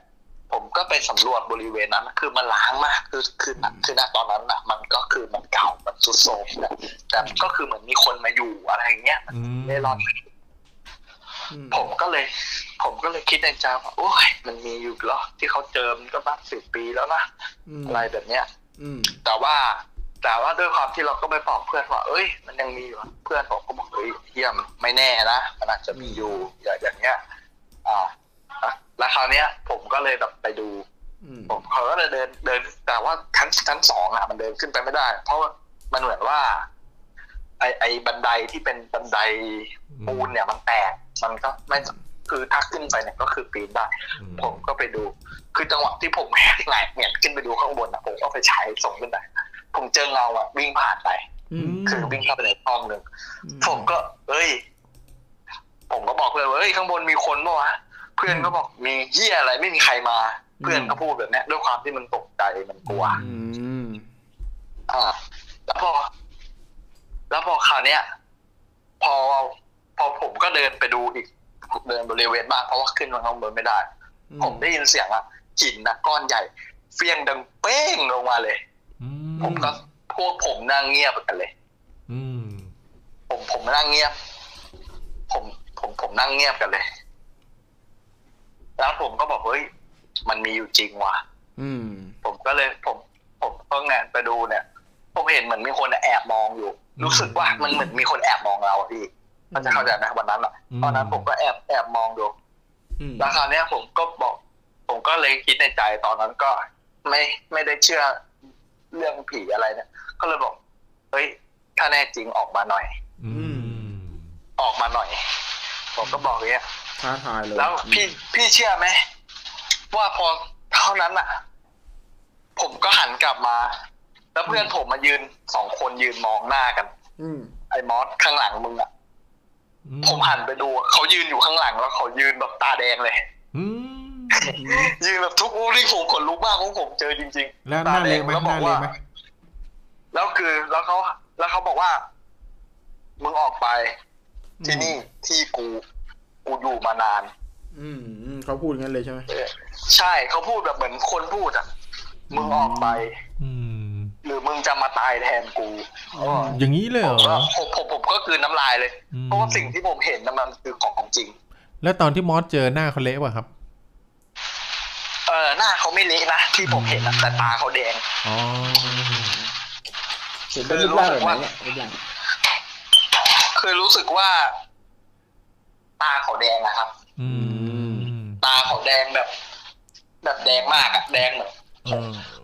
เขากำลังโกรธอะครับอ๋อครับแต่เขาดูดูเป็นคนปกติเหมือนพวกเราใช่ไหมครับไม่นะครับขาเขาลอยพื้นนะ คือคือผมมองอะผมผมก็เห็นนะจากคือผมสังเกตแล้วว่าขาเอ่อพวกเนี้ยสิ่งพวกเนี้ยขาเขาลอยพื้นแล้วเขาก็บอกว่าที่เนี้ยเขาอยู่มานานเขาบอกว่าที่เนี้ยคือที่ของกูหรือมึงจะตายแทนกู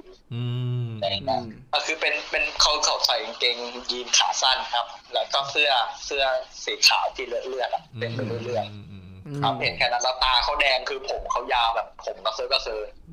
เท่านั้นแหละผมก็ผมก็ยืนนิ่งๆนะผมก็ให้ทุกคนนะนิ่งเพราะว่ามีสติคือหนึ่งอย่าไปกลัวเพราะผมก็ไม่ได้กลัวแต่คือคือที่เห็นตรงหน้ามันมันคือภาพมโนวิญญาณที่เราคิดผมคิดในใจตอนนั้นครับอ่าแล้วผมก็ไหว้ทีหลังทีหลังผมจะไม่มาแล้วลบหลู่แล้วครับแล้วผมก็ค่อยๆเดินเดินเดินเลยพอพอผมเดินออกจากประตูหน้าบ้านพี่เชื่อไหมว่ากำแพงข้างข้างบ้านมันเหมือนมันแตกออกมาเหมือนเหมือนมันเขาเอาอะไรเสี้ยงอะดังปั้งแล้วมันแตกออกมาแบบดังมากเลยตอนนั้นอะผมวิ่งกระจายเลยนับหนึ่งถึงสามโอ้โหวิ่งสุดสุดชีวิตนึกถึงนึกถึงบารมีนึกถึงคนโน้นคนนั้นเลยแบบโอ้โหกลัวมากด้วยความที่แบบแบบเราเจอนี่คือไปลบลบหลู่ไปลองมาแต่เราไม่ได้ลบหลู่ครับเราถือว่าเขามีจริงแต่เราแค่อยากรู้ว่ามีจริงไหมเพราะว่าบางคนอ่ะไม่เชื่อครับเรื่องพวกเนี้ยเราก็เราก็หลับแต่เพื่อนผมมาเชื่อเพราะเพื่อนผมเห็นกับตาเพื่อนผมนี่ก็หัวโกรธไปเลยเพื่อนผมก็ไปลองดีมาเหมือนกันแล้วหลังแล้วหลังแล้วหลังจากนั้นแล้วหลังจากนั้นมันก็เป็นความเชื่อกันมาเลยว่าแบบเฮ้ยตรงเนี้ยมันมีอยู่จริงนะมันมีแล้วเพื่อนผมเนี่ยเขาก็เคยเคยเล่าก็คือมานั่งเล่าด้วยกันในคืนเช้าเรื่องต่อมาแต่ว่าเพื่อนผมมันคือเจอเจอกระทั่งว่าแบบมันขี่รถกลับบ้านแล้วผู้หญิงคนนี้เกาะท้ายรถมาด้วยแล้วบอกว่าไปไหนด้วยไปส่งหน่อยสิแต่เกาะมาแล้วก็เอาหน้ามาอยู่ใกล้ๆของเพื่อนผมรถคว่ำมอไซค์อ่ะคว่ำคว่ำไปกับชนเสาไฟฟ้าครับมอไซค์มันอ่ะแล้วมันมันเข้าเนี่ยคอมันต้องเข้าเฟือกเลยคือคือคือคือเป็นเรื่องเมื่อสมัยตอนที่ว่ามันมันจบใหม่ๆแล้วมันไปลบหลู่หลอกดีกันเนี่ยแหละเขาก็เลยก็คือเขาเลยมาแก้แค้นใช่ก็คือมันก็ขี่มอไซค์ทำน้องไปไปเบิ้ลนะแน่นแน่นแน่นอย่างเงี้ยครับขี่เบิ้ลไปเงี้ยมันก็มาเล่าให้ผมฟังว่า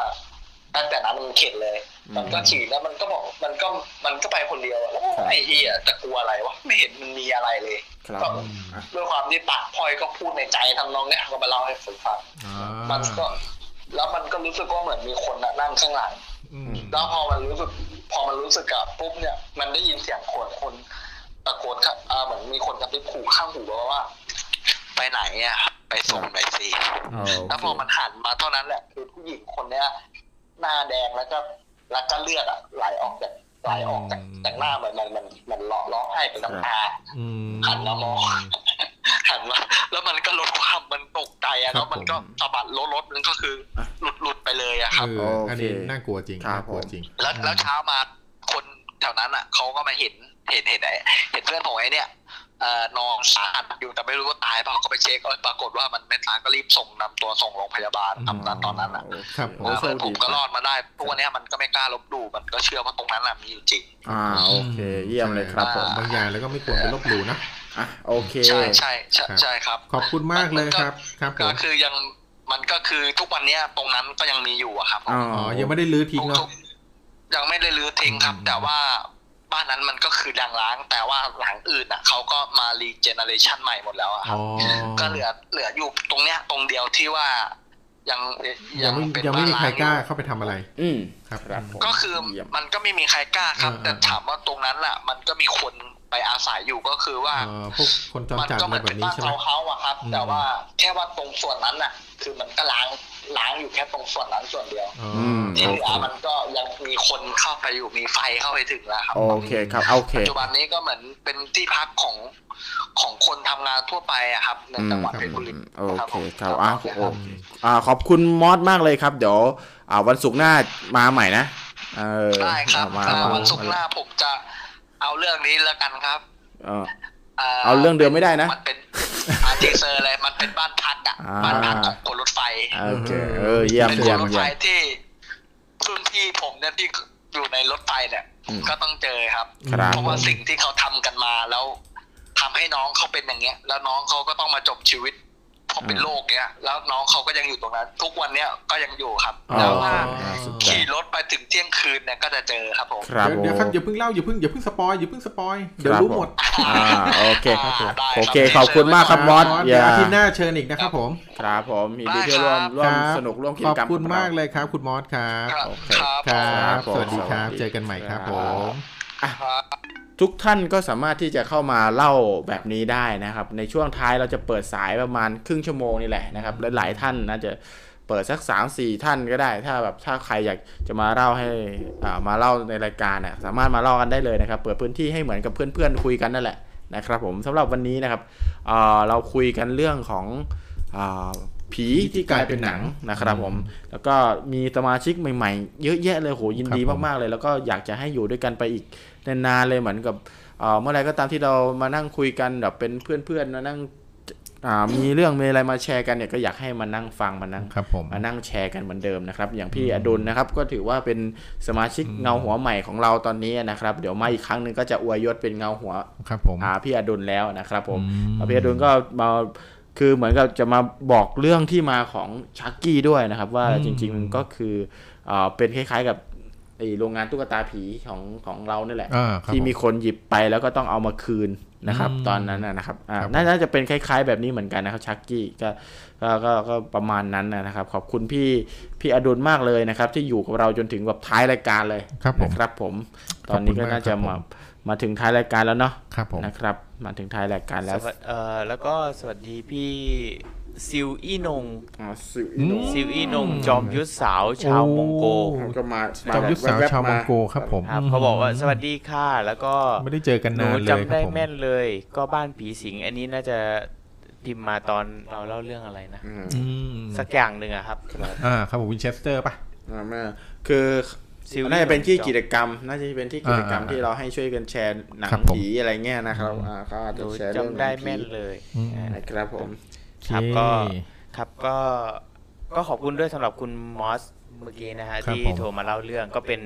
เป็นอีกช่องทางหนึ่งที่คุณผู้ฟังจะได้แสดงความคิดเห็นหรือว่ามาเล่าเรื่องประสบการณ์จริงนะครับที่ได้เจอมา นะฮะให้เพื่อนๆได้ฟังให้ทางเราได้ฟังด้วยเมื่อกี้เรื่องของคุณมอสก็เป็นเรื่องที่แบบว่าเป็นอนุสรณ์สำหรับทุกคนเตือนใจสำหรับคนสำหรับคนที่แบบอะไรนะท้าทายท้าทายก็อย่าไปลองดีคือมันก็เหมือนคำพระท่านว่านะครับว่าเอออย่ามาเล่นในวัดก็อย่ามาเล่นในวัดเอาพระพระท่านพระแถวบ้านผมพูดอย่างนั้นครับคุณคุณเต้ยคุณเต้ยก็ยังอยู่โอ้โหยังอยู่จนถึงน่าจะได้ยศแล้วแหละได้ยศคุณเต้ยน่าจะได้ได้ก่อนก็มาเงาหัวเต้ยแล้วนะเงาหัวเต้ยเอาอวยยศเงาหัวเต้ยไปเลยเสียงตบมือคือกำลังใจให้ต่อสู้ไปคือถ้าใครอยากได้ยศแล้วการตบมือร้องเพลงแบบนี้อย่ามาครั้งที่สองเป็นการเฉลิมฉลองเซอร์เบตนะครับผมพี่พี่ดมน่าจะหลับไปแล้วมั้งเนี่ยพี่พี่ดมยังอยู่เนาะมีมีหลายท่านยังอยู่กับเราแหละแต่ว่าอาจจะไม่ได้สะดวกในการพิมพ์เนาะไม่ได้สะดวกในการพิมพ์ไม่ได้สะดวกอะไรก็ถ้ามีโอกาสก็แชร์กันสักหน่อยนะครับกดไลค์กันสักนิดนะครับแล้วก็มาพบเจอกันแบบนี้ได้ทุกวันค่ำคืนวันศุกร์ตั้งแต่สามทุ่มครึ่งจนถึงเที่ยงคืนกว่าๆโดยประมาณเลยนะครับเดี๋ยวคราวหน้าเรามาดูว่าเราจะมีสปอนเซอร์อะไรมาแจกแล้วก็อย่าลืมนะผีสิงของครับผมผีสิงของเจอกันแน่ในรอบปีนี้อ่าโอเคครับผมก็ในคือทั้งหมดนะครับกับท็อปิกผีกลายเป็นหนังนะฮะสำหรับค่ำคืนนี้ขอบคุณทั้งยี่สิบท่านบวกๆนะครับที่ยังอยู่ด้วยกันไม่ว่าจะเป็นท่านที่ทักมาตั้งแต่แรกๆนะครับเอ่อเป็นขาประจำพี่สมมาตรพี่เอ่อพี่สมมาตรเงียบเลยวันนี้วันนี้น่าจะมีคนพูดคุยเยอะใช่แล้วก็มีพี่พิงค์เนี่ยเข้ามาตอนแรกเลยแล้วหายไปเลยนะครับยังอยู่หรือเปล่าก็ไม่แน่ใจนะครับผมพี่ออนนะฮะแล้วก็พี่นัทกิจนะฮะอีกหลายๆท่านที่เป็นเจ้าเก่าเจ้าเดิมแล้วก็เจ้าใหม่ด้วยฝากกดไลค์ไว้นะครับมีแจ้งเตือนอะไรก็แชร์ให้ด้วยนะครับคุณก้าวบอกอยากเล่าคุณก้าวไม่ทันแล้วครับคุณก้าวมาอะไรตอนนี้คุณก้าวบอกว่าอยากเล่าเข้ามาตอนที่อยากเล่าของเปรี้ยวปากน่าดูเลยทีเดียวนะมีมีคำถามจากพี่นัทกิจบอกว่าตอนผีสิงเนี่ยแล้วแต่ว่าจะมาจากไหนนี่ฉีกฉีกถ้ามาจากเชียงใหม่อาจจะเข้านครสวรรค์ก่อนแต่ถ้าไปจากกรุงเทพอาจจะเข้าอ่างทองก่อนโอเคจบจบคือว่าเคลียร์นะฮะถือว่าเคลียร์นะถือว่าเคลียร์นะเคลียร์กับคุณเงาหัวจักรีคือติดต่อถอดยศได้ที่ไลน์นะฮะติดต่อถอดยศได้ในไลน์เลยนะครับผมก็คำตอบก็ประมาณนี้นะฮะก่อนซิงเจออะไรนะครับผมก่อนซิงเจออะไรอาจจะเจอช้างครับผมสำหรับคุณก้าวต้องขอแสดงความเสียใจด้วยต้องมาเร็วกว่านี้นิดนึงนะครับแล้วก็มาอยู่ช่วงที่แบบเราจะนั่นไงตอนนี้ไม่ไหวแหละครับผมก็ถึงเวลาอันสมควรแล้วนะครับขอบคุณทุกๆท่านอย่าลืมกดไลค์ไว้ด้วยแล้วเราก็มาเจอเจอกันศุกร์หน้านะครับเวลาสามทุ่มครึ่งจนถึงเที่ยงคืนนะฮะขอบคุณทุกท่านหวังว่าทุกๆท่านจะได้มีความสุขแล้วก็มีความหลอนบ้างมีความรู้บ้างเล็กน้อยนะครับก็ไว้เจอกันค่ำคืนนี้ขอทุกท่านนอนหลับฝันดีนะครับผีกัดตูดนะฮะราตรีสวัสดิ์สวัสดีครับสวัสดีครับพบกันใหม่นะครับสวัสดีครับ